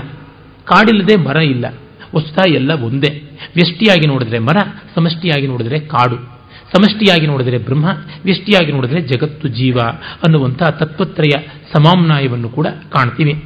ಜೊತೆಗೆ, ಯಾವ ದೇವರಿಗೆ ನಾವು ಆಹುತಿ ಕೊಡೋಣ ಅನ್ನುವ ಪ್ರಶ್ನೆ, ಕಸ್ಮೈ ದೇವಾಯ ಹವಿಷ ವಿಧೇಮ ಅಂತ ಅನೇಕ ದೇವತೆಗಳು ಎಲ್ಲ ಒಗಟಿನ ರೂಪದಲ್ಲಿ ಇಂದ್ರಾಗ್ನಿಗಳಿಂದ ಮೊದಲುಗೊಂಡು ಎಲ್ಲರನ್ನೂ ಕೇಳುವುದಾಗುತ್ತದೆ. ಹೀಗೆ ಅವನೊಬ್ಬನೇ ಕದೇವ, ಕಂ ಅನ್ನುವಂತಹ ಅದ್ವಿತೀಯವಾದ ಒಂದು ವಾಚಕ ಶಬ್ದ ಯಾವುದಿದೆ? ಅಲ್ಲಿಂದ ಕ ಅನ್ನುವ ಶಬ್ದದಿಂದ ವಾಚ್ಯನಾದ ಪರಮಾತ್ಮನನ್ನ ನಾವು ಆರಾಧಿಸೋಣ ಅನ್ನುವಂಥ ಮಾತು ಬರುತ್ತೆ. ಮತ್ತೆ ಯೋನಃ ಪಿತ ಜನಿತ ಯೋ ವಿಧಾತ ಧಾಮಾನಿವೇದ ಭುವನಾನಿ ವಿಶ್ವ, ನಮಗೆ ತಂದೆಯು ತಾಯಿಯು ಸೃಷ್ಟಿಯ ಮೂಲವು ಆದಂಥವನು. ಈ ಎಲ್ಲ ಬೆಳಕುಗಳ ಬೆಳಕಾಗಿರುವಂಥವನು ಯಾವನಿದ್ದಾನೆ? ಯೋ ದೇವಾನಾಂ ನಾಮಧ ಏಕ ಏವ. ಅನೇಕ ನಾಮರೂಪಗಳಿಂದ ಇರುವ ಒಬ್ಬನೇ ಇದ್ದಾನಲ್ಲ, ಅವನನ್ನು ನಾವು ಸೇರೋಣ ಅನ್ನುವ ಮಾತು. ಹಾಗೆ ಈ ಕಾಲವೂ ಇಲ್ಲದ ಸ್ಥಿತಿಯಲ್ಲಿ ನ ಗ ಅಮೃತಂ ನ ತರ್ಹಿ ನ ರಾತ್ರಿಯ ಅನ್ನ ಆಸೀತ್ ಪ್ರಕೇತಃ. ಆಗ ಹಗಲು ರಾತ್ರಿ ಸಾವು ಹುಟ್ಟು ಯಾವುದೂ ಇರಲಿಲ್ಲ. ಅನೀದ ವಾತಂ ಸ್ವಧಯ ತದೇಕಂ ಗಾಳಿಯೂ ಬೀಸ್ತಾ ಇರಲಿಲ್ಲ. ತಸ್ಮ ತಸ್ಮಾಧ್ಯನ್ನ ಪರ ಕಿಂಚನಾಸ. ಅದಕ್ಕೂ ಮಿಗಿಲಾಗಿ ಕಾಲಕ್ಕೆ, ದೇಶಕ್ಕೆ ಮತ್ತು ಕ್ರಿಯೆಗೆ ಅತೀತವಾಗಿದ್ದದ್ದು ಯಾವುದು? ಕಾಮಸ್ತದಗ್ರೇ ಸಮವರ್ತತಾಧಿ. ಆಗ ಅದೊಂದು ಬಯಕೆ ಮಾತ್ರ ಇತ್ತು, ಸೃಷ್ಟಿಯ ಮೂಲ ಪರಮಾತ್ಮನ ಬಯಕೆ. ಮನಸೋರೇತ ಪ್ರಥಮಂ ಯದಾಸೀತ್. ಮನಸ್ಸಿನ ಬೀಜವೇ ಅದಾಗಿತ್ತು. ತಥೋ ಬಂಧುಮಸತಿ ನಿರವಿಂದನ್ ಹೃದಯ ಪ್ರತಿಷ್ಯ ಕವಿಯೋ ಮನೀಷ. ಅದನ್ನ ಜ್ಞಾನಿಗಳು ಹೃದಯದಲ್ಲಿ ಅರ್ಥ ಮಾಡಿಕೊಳ್ತಾರೆ. ಕೋ ಅದ್ಧಾವೇದ ಕೈಹ ಪ್ರವೋಚತ್. ಯಾರು ತಾನೇ ಇದನ್ನು ಹೇಳಬಲ್ಲರು ಸರಿಯಾಗಿ ಅದ್ಧಾವೇದ ಚೆನ್ನಾಗಿ ತಿಳಿದವರು ಯಾರು? ಕೈಹ ಪ್ರವೋಚತ್. ಯಾರು ಇದನ್ನು ನಮಗೆ ಚೆನ್ನಾಗಿ ತಿಳಿಸಬಲ್ಲರು? ಆಜಾತ ಕುತ ಎಂ ವಿಸೃಷ್ಟಿ. ಈ ಸೃಷ್ಟಿ ಮತ್ತು ಅನುಸೃಷ್ಟಿ ಇವೆಲ್ಲ ಎಲ್ಲಿಂದ ಆಯಿತು? ಅರ್ವಾಗ್ದೇವ ಅಸ್ಯ ವಿಸರ್ಜನೇನಾಥ ಕೋವೇದ ಯತ್ ಆಬಭೂವ. ಆ ದೇವರಿಗಾದರೂ ಗೊತ್ತಾ ಇದು? ಎಂ ವಿಸೃಷ್ಟಿರ್ಯತ್ ಆಬಭೂವ ಯದಿ ವಾದಧೆ ಯದಿವಾನ ಯೋ ಅಸ್ಯಾಧ್ಯಕ್ಷ ಪರಮೇ ವ್ಯೋಮನ್ ಸೋ ಅಂಗವೇದ ಯದಿವಾನವೇದ ಇದಕ್ಕೆ ಅಧ್ಯಕ್ಷನಾಗಿದ್ದರ ಮೇಲೆ ನಿಂತ ಪರಮಾತ್ಮ ಇದ್ದಾನಲ್ಲ, ಅವನಿಗಾದರೂ ಈ ಸೃಷ್ಟಿ ರಹಸ್ಯ ಗೊತ್ತಿದೆಯೋ ಇಲ್ಲವೋ? ಈ ಮಟ್ಟದ ಪ್ರಶ್ನೆಯನ್ನು ಮಾಡುವಂತೆ ಆ ಪರತತ್ವದ ಬಗ್ಗೆ ಜಿಜ್ಞಾಸೆ ನಡೆಸಿರುವಂಥದ್ದನ್ನು ನಾವು ನೋಡ್ತೀವಿ. ಹೀಗೆ ಋಗ್ವೇದದಲ್ಲಿ, ಇದೆಯೋ ಇಲ್ಲವೋ ಅನ್ನುವ ಅಜ್ಞೇಯತಾವಾದ ಅಗ್ನಾಸ್ಟಿಸಮ್ ಅಂತಿದೆಯಲ್ಲ, ಅಲ್ಲಿಂದ ಮೊದಲುಗೊಂಡು ನಾಸ್ತಿಕ್ಯದವರೆಗೂ ಎಲ್ಲವನ್ನೂ ಕೂಡ ಕಾಣಬಹುದು. ಅಂದರೆ ಜೈನ, ಬೌದ್ಧ, ಚಾರ್ವಾಕ ಎಲ್ಲ ದರ್ಶನಗಳಿಗೂ ಅಲ್ಲಿ ಮೂಲ ನಮಗೆ ಗೊತ್ತಾಗುತ್ತದೆ. ಆ ಅವಕಾಶ ಉಂಟು. ಆದರೆ ಋಗ್ವೇದದ ಇಡೀ ವೇದವಾಗ್ಮಯದ ಪರಮ ತಾತ್ಪರ್ಯ ಏನು ಅಂದರೆ ಇರುವುದೊಂದು ಚೈತನ್ಯ, ಅದರಿಂದ ಎಲ್ಲ ಆದದ್ದು ಅಂತ ನಾವು ಕಾಣ್ತೀವಿ. ಇನ್ನು ನಾವು ಸಾಮವೇದ ಸಂಹಿತೆ ಕಡೆಗೆ ಬೇಗ ಹೋಗ್ಬೋದು. ಯಜುರ್ವೇದವನ್ನು ಮತ್ತು ಅಥರ್ವೇದವನ್ನು ಆಮೇಲೆ ತಗೊಳ್ಬೋದು. ಸಾಮವೇದ ತುಂಬ ಸಂಕ್ಷಿಪ್ತವಾದದ್ದು. ಕಾರಣ ಋಗ್ವೇದದ ಮಂತ್ರಗಳೇ ಇರುವಂಥದ್ದು. ಐವತ್ತು ಬಿಟ್ಟರೆ ಇನ್ನೆಲ್ಲವೂ ಕೂಡ ಋಗ್ಮಂತ್ರಗಳೇ. ಸಹಸ್ರವರ್ತ್ಮ ಸಾವಿರ ಹಾದಿಗಳಲ್ಲಿ ಇದ್ದದ್ದು ಅಂತ. ಕಾರಣ ಗಾನವೇದ. ಹಾಗಾಗಿ ಗಾನಕ್ಕೆ ಪಾಠಾಂತರಗಳು ಹೆಚ್ಚು. ನೋಡಿ, ತ್ಯಾಗರಾಜರ ಕೃತಿಯ ಸಾಹಿತ್ಯ ಪಾಠ ಒಂದೇ ಆದರೂ, ಅಂದರೆ ಮಾತು ಒಂದೇ ಆದರೂ, ಧಾತು ಅಂತೀವಲ್ಲ, ಸಂಗೀತ ಪಾಠ ಮೂರು ತರಹ ಉಂಟು. ಮೂರು ಶಿಷ್ಯವರ್ಗದಿಂದ ಮೂರು ರೀತಿಯಾಗಿ ಆಗಿರುವಂಥದ್ದು ಕಾಣ್ತೀವಿ. ಅಷ್ಟೇ ಯಾಕೆ? ಆ ಕೃತಿಗಳನ್ನು ಈಗ ಪಾಠ ಮಾಡಿಕೊಂಡವರು ಒಬ್ಬೊಬ್ಬರು ಒಂದೊಂದು ರೀತಿಯಲ್ಲಿ ಸ್ವಲ್ಪ ವ್ಯತ್ಯಾಸ ಮಾಡಿಕೊಳ್ಳುವಂಥದ್ದು ಉಂಟು. ನಾನೇ ನನ್ನ ಗುರುಗಳು ನನಗೆ ಹೇಳಿಕೊಟ್ಟಂಥ ತ್ಯಾಗರಾಜರ ಕೃತಿಗಳು ಬೇರೆಯವರು ಬೇರೊಂದು ರೀತಿಯಾಗಿ ಹಾಡುವಂಥದ್ದನ್ನು ಕೇಳಿದ್ದೀನಿ. ಇದು ಹೇಗೆ? ಸಂಗೀತಕ್ಕೆ ಆ ಫ್ಲೆಕ್ಸಿಬಿಲಿಟಿ ಇರೋದರಿಂದ ಬೇಗ ಗಾನಪಾಠ ವ್ಯತ್ಯಾಸವಾಗುವುದುಂಟು. ಸಾಮವೇದ ಹಾಗೆ ಸಾವಿರ ಬಗೆಯಲ್ಲಿ ಆಗಿರಬೇಕು ಅಂತ ಗೊತ್ತಾಗುತ್ತದೆ. ಈ ಸಾಮವೇದಕ್ಕೆ ನಾವು ಸಂಹಿತೆಯಲ್ಲಿ ಎರಡು ಭಾಗ ಉತ್ತರಾರ್ಚಿಕ ಅಂತ ಉತ್ತರಾರ್ಧವಾದದ್ದು, ಪೂರ್ವಾರ್ಚಿಕ ಅಥವಾ ಅರ್ಚಿಕ ಅಂತ ಮೊದಲನೇ ಇದನ್ನು ಕಾಣ್ತೀವಿ. ಮೊದಲನೇದರಲ್ಲಿ ಸುಮಾರು ಆರುನೂರ ಐವತ್ತು ಮಂತ್ರಗಳು ಎರಡನೇದರೊಳಗೆ ಸಾವಿರದ ಇನ್ನೂರ ಒಂಬತ್ತು ಮಂತ್ರಗಳು ಕಾಣಿಸುತ್ತವೆ. ಋಕ್ಕಿಗೆ ಸಂಬಂಧಪಟ್ಟಿದ್ದು ಆರ್ಚಿಕ. ರುಚಃ ಇದ ಆರ್ಚಿಕಂ ಅಂತ ವೃದ್ಧಿ ಆಗುವಂಥದ್ದು ತದ್ದಿತ ಅಲ್ಲಿ ಒಟ್ಟು ಆರು ಪ್ರಪಾಠಕಗಳಲ್ಲಿ ಅಂದರೆ ಅಧ್ಯಾಯಗಳಲ್ಲಿ ಇವನ್ನೆಲ್ಲವನ್ನು ಪೂರ್ವಾರ್ಚಿಕವನ್ನು ವಿಭಾಗ ಮಾಡಿದ್ದಾರೆ. ಮೊದಲನೆಯದು ಆಗ್ನೇಯ ಎರಡು, ಮೂರು ನಾಲ್ಕರದು ಐಂದ್ರ ಅಂತ. ಐದನೆಯದು ಪಾವಮಾನೀಯ ಅಥವಾ ಸೋಮ ಅಂತ ಕರೀತಕ್ಕಂಥದ್ದು ಸೋಮ ಅಂತ. ಆರನೆಯದನ್ನ ಗ್ರಾಮಗೇಯ ಅಂತ ಕರೆದಿದ್ದಾರೆ. ಈ ಐದನ್ನ ಆರಣ್ಯಗೆ, ಇದು ಗ್ರಾಮಗೇಯ ಅಂತ. ಆರನೆಯದನ್ನ ಆರಣ್ಯಕ, ಆರಣ್ಯಗೇಯ ಅಂತ ಕರೆದಿದ್ದಾರೆ. ಅಂದರೆ ಈ ಮೊದಲ ಐದು ಭಾಗಗಳಲ್ಲಿ ಬರುವಂಥದ್ದು. ಅಗ್ನೇಯಕಾಂಡ, ಐಂದ್ರಕಾಂಡ, ಪಾವಮಾನಕಾಂಡ, ಇದು ಸೋಮಯಾಗಗಳಲ್ಲಿ ವಿಶೇಷವಾಗಿ ಬಳಕೆ ಆಗುತ್ತೆ. ಇನ್ನು ಆರನೆಯದಾದಂಥದ್ದು ಆರಣ್ಯಗೇಯ ಅಂತ ಯಾವುದಿದೆ, ಅದು ಸಂಪೂರ್ಣವಾಗಿ ವಾನಪ್ರಸ್ಥಾಶ್ರಮಿಗಳು ಉಪಾಸನೆಗೆ ಹೇಳ್ಕೊಳ್ತಕ್ಕಂಥದ್ದು ಅಂತ, ಅರಣ್ಯಗಳಲ್ಲಿ ಹೇಳಿಕೊಳ್ಳುವುದು. ಸಾಮವೇದ ಪ್ರಧಾನವಾಗಿ ಉಪಾಸನಾ ವೇದ, ಅಂದರೆ ಭಕ್ತಿಯ ಧ್ಯಾನಶೀಲತೆಯ ಭಜನೆಯ ವೇದ ಆಗಿರೋದ್ರಿಂದ.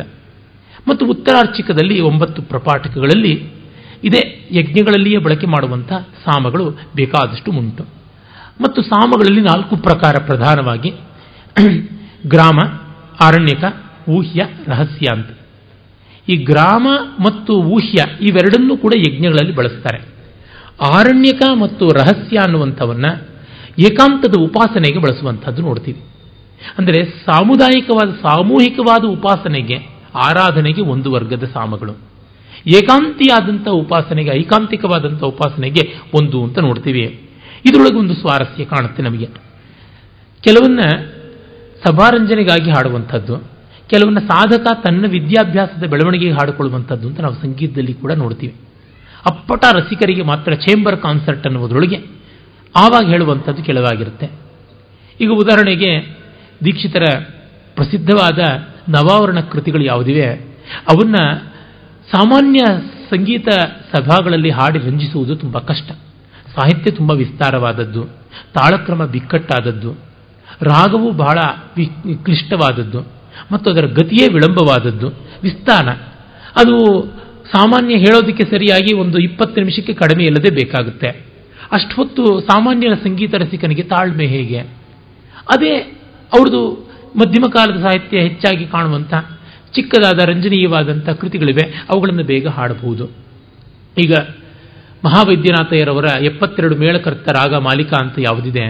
ಅದನ್ನು ಪೂರ್ಣವಾಗಿ ಯಾವುದಾದ್ರೂ ಕಚೇರಿಯಲ್ಲಿ ಹೇಳೋಕೆ ಸಾಧ್ಯವ. ಏಳೆಂಟು ಗಂಟೆಗಳಷ್ಟೇ ಬೇಕಾಗುತ್ತೆ ಅಂತಂತಾರೆ ಸಂಗೀತಜ್ಞರು. ನಾನಾದರೂ ಪೂರ್ಣವಾಗಿ ಕೇಳಿಲ್ಲ. ಒಂದೊಂದು ಚಕ್ರವನ್ನು ಸಾಮಾನ್ಯವಾಗಿ ಹಾಡ್ತಾರೆ. ಒಂದೊಂದು ಚಕ್ರದಲ್ಲಿ ಆರಾರು ರಾಗಗಳ ಗುಂಪಾಗುತ್ತಲ್ಲ, ಅದನ್ನು ಇಟ್ಟುಕೊಂಡು ಹಾಡುವಂಥದ್ದು ನಾನು ಕೇಳಿದ್ದೀನಿ. ಅಂದರೆ, ಈ ರೀತಿ ರಸಿಕರಿಗೆ ಮತ್ತು ವಿಶಿಷ್ಟರಿಗೆ ಅಂತ ವಿಭಾಗ ಮಾಡಿಕೊಳ್ಳಬೇಕು. ಅದನ್ನೇ ಇಲ್ಲಿಯೂ ಕೂಡ ನಾವು ಕಾಣ್ತೀವಿ ಅಂತಂದಾಗ, ಗೀತಕ್ಕೂ ಸಾಮವೇದಕ್ಕೂ ಇರುವ ಸಂವಾದಿ ಎಂಥದ್ದು ಅಂತ ಅನ್ನೋದು ನಮಗೆ ಗೊತ್ತಾಗುತ್ತೆ. ಮತ್ತೆ ಅಲ್ಲಿ ಸ್ವರಗಳು ಯಾವುದಿವೆ? ಏಳು ಸ್ವರಗಳು ಸಾಮದಲ್ಲಿ ಬರುವಂಥದ್ದು. ಪ್ರಥಮ, ದ್ವಿತೀಯ, ತೃತೀಯ, ಚತುರ್ಥ, ಪಂಚಮ, ಷಷ್ಠ, ಸಪ್ತಮ ಅಂತ ಏಳನ್ನು ಮಾಡಿಕೊಂಡಿದ್ದಾರಲ್ಲ. ಅದು ಆಧುನಿಕವಾದ ಸಪ್ತಸ್ವರಗಳಿಗೆ ಯಾವ ಥರ ಬರುತ್ತೆ ಅಂತಂದರೆ ಪ್ರಥಮ ಅನ್ನೋದು ಮಧ್ಯಮ ಸ್ವರ, ಮಾ ಆಗುತ್ತೆ. ದ್ವಿತೀಯ ಅನ್ನೋದು ಗಾಂಧಾರ, ಗ ಆಗುತ್ತೆ. ಮ ಗ ರೀಸ, ನೀಧ, ಪ ಹಾಗೆ ಬರುವಂಥದ್ದು. ಅಂದರೆ ಮಧ್ಯಮ ಪ್ರಥಮಕ್ಕಾಗಿ. ಗಾಂಧಾರ ದ್ವಿತೀಯಕ್ಕಾಗಿ, ತೃತೀಯಕ್ಕೆ ಋಷಭವಾಗಿ, ಚತುರ್ಥಕ್ಕೆ ಷಡ್ಜ ಬರುತ್ತೆ. ಅಂದರೆ ಸಾಮಾನ್ಯವಾಗಿ ನಮ್ಮಲ್ಲಿ ಮಧ್ಯಮ ಬರುವಂಥದ್ದು ನಾಲ್ಕನೇ ಸ್ವರವಾಗಿ. ಆದರೆ ಇಲ್ಲಿ ಷಡ್ಜ ನಾಲ್ಕನೇ ಸ್ವರವಾಗಿ ಬರುವಂಥದ್ದಾಗುತ್ತೆ. ಷಡ್ಜಕ್ಕೆ ನಿಶ್ಚಯವಾದಂಥ ಎಲ್ಲ ಕಾಲಕ್ಕೂ ಅವಿಕಾರಿಯಾಗಿ ಉಳಿಯುವಂಥದ್ದಾದದ್ದು ಆಮೇಲೆ. ಅದಕ್ಕೆ ಮೊದಲು ಷಡ್ಜವೇ ಬಹುಪ್ರಕಾರವಾಗಿತ್ತು ಅಂತ ಗೊತ್ತಾಗುತ್ತೆ. ಮಧ್ಯಮ ಗ್ರಾಮ ಗಾಂಧಾರ ಗ್ರಾಮ ಇವುಗಳಲ್ಲಿ ಹಾಡ್ತಾ ಇದ್ದಿದ್ದು ಈಗ ಷಡ್ಜಗ್ರಾಮಕ್ಕೆ ಸಂಗೀತ ಬಂದಿದೆ ಅಂತ ಗೊತ್ತಾಗುತ್ತೆ. ಮತ್ತೆ ಪಂಚಮ ಅನ್ನುವಂಥ ಸ್ವರ ಇಲ್ಲಿ ನಿಷಾದವಾಗುತ್ತೆ. ಷಷ್ಠ ಅನ್ನುವಂಥದ್ದು ದೈವತವಾದ ಆಗುತ್ತೆ ಆಮೇಲೆ ಪಂಚಮವನ್ನು ನಾವು ನೋಡ್ತೀವಿ ಸಪ್ತಮವಾಗಿ. ಅಂದರೆ ಪಾ ಅನ್ನುವ ಸ್ವರ, ಸಾಮದಲ್ಲಿ ಸಪ್ತಮ ಸ್ವರ. ಇಲ್ಲಿಂದ ಶುರು ಮಾಡ್ಕೋತಾರೆ. ಈಗ ಹೋಗಿ ಇಲ್ಲಿಗೆ ಹಿಂಗೆ ಬರ್ತಕ್ಕಂಥದ್ದು ಒಂದು, ಎರಡು, ಮೂರು, ನಾಲ್ಕು, ಐದು, ಆರು, ಏಳು. ಈ ಥರ ಸಾಮವನ್ನು ಹೇಳ್ಕೊಂಡು ಹೇಳ್ತಕ್ಕಂಥದ್ದು. ಅಲ್ಲಿ ಇನ್ನೂ ಬೇಕಾದಷ್ಟು ಗಾನಕ್ರಮದ ವ್ಯತ್ಯಾಸಗಳನ್ನು ಮಾಡ್ಕೋತಾರೆ. ಬೇರೆ ಬೇರೆ ವಿಧವಾದ ಗಮಕಗಳನ್ನೆಲ್ಲ ಬಳಸುವಂಥದ್ದುಂಟು. ಅದರ ಸಮಗ್ರವಾದ ವಿಶ್ಲೇಷಣೆಗೆ ಸಮಯವೂ ಅಲ್ಲ ನಾನು ಅದಕ್ಕೆ ಯುಕ್ತನಾದ ಅಧಿಕಾರಿಯೂ ಅಲ್ಲ. ಹಾಗಾಗಿ ಅಲ್ಲಿಗೆ ಅದನ್ನು ಬಿಟ್ಟು ಸಾಮ ಸಂಹಿತೆ ಯಜ್ಞಕ್ಕೆ ತುಂಬ ವಿಶಿಷ್ಟವಾದದ್ದು, ಬೇಕಾದದ್ದು ಯಾಕೆಂದರೆ ಒಂದು ವೇದ ಮಂತ್ರ ಋಕ್ಕಾಗಿ ಹೇಳಿದ್ದನ್ನು ವಿಸ್ತರಿಸುವುದು ಸಾಮ ಅಂತನ್ನುವಾಗ ವೇದದ ಅರ್ಥ ಅನ್ನೋದು ಏನು ಅಂತ ನಮಗೆ ಗೊತ್ತಾಗುತ್ತೆ. ವೇದದ ಅರ್ಥ ಹೇಳಬೇಕು ಅಂತಂದರೆ ಋಕ್ಕಿನ ಮಂತ್ರ ಮಂತ್ರಕ್ಕೆ ಅರ್ಥ ಹೇಳಿದ್ರೆ ಸಾಕಲ್ಲ. ಆದರೆ ಸಾಮ ಹಾಡುವಾಗ ವೇದದ ಅರ್ಥ ಅಂತಂದರೆ, ಆ ಋಕ್ಕಿನ ಅರ್ಥ ಅಂತಂದರೆ ಅದರ ಭಾವ, ಆ ಭಾವವನ್ನು ವಿಸ್ತರಿಸುವುದು ಅಂತ. ಋಕ್ಕನ್ನು ಹೇಳಿದಾಗ ದೇವತಾ ತತ್ವ ಸೂಕ್ಷ್ಮವಾಗಿ ಅಲ್ಲಿ ಬರುತ್ತಂತೆ. ಅದಕ್ಕೆ ಇಡೀ ಶರೀರಗಳು ಸಾಮಗ್ರಿ ಪೂರ್ತಿ ಸೇರಿಕೊಂಡು ಮೈತುಂಬಿಕೊಳ್ಳೋದು ಸಾಮವಾಗಿ ಹಾಡಿದಾಗ ಅಂತ. ಈಗ ಯಾವುದೋ ಒಂದು ಸಾಮಾನ್ಯವಾದ ಒಂದು ಸಾಹಿತ್ಯ ಅಂತ ಯಾವುದಿರುತ್ತೆ?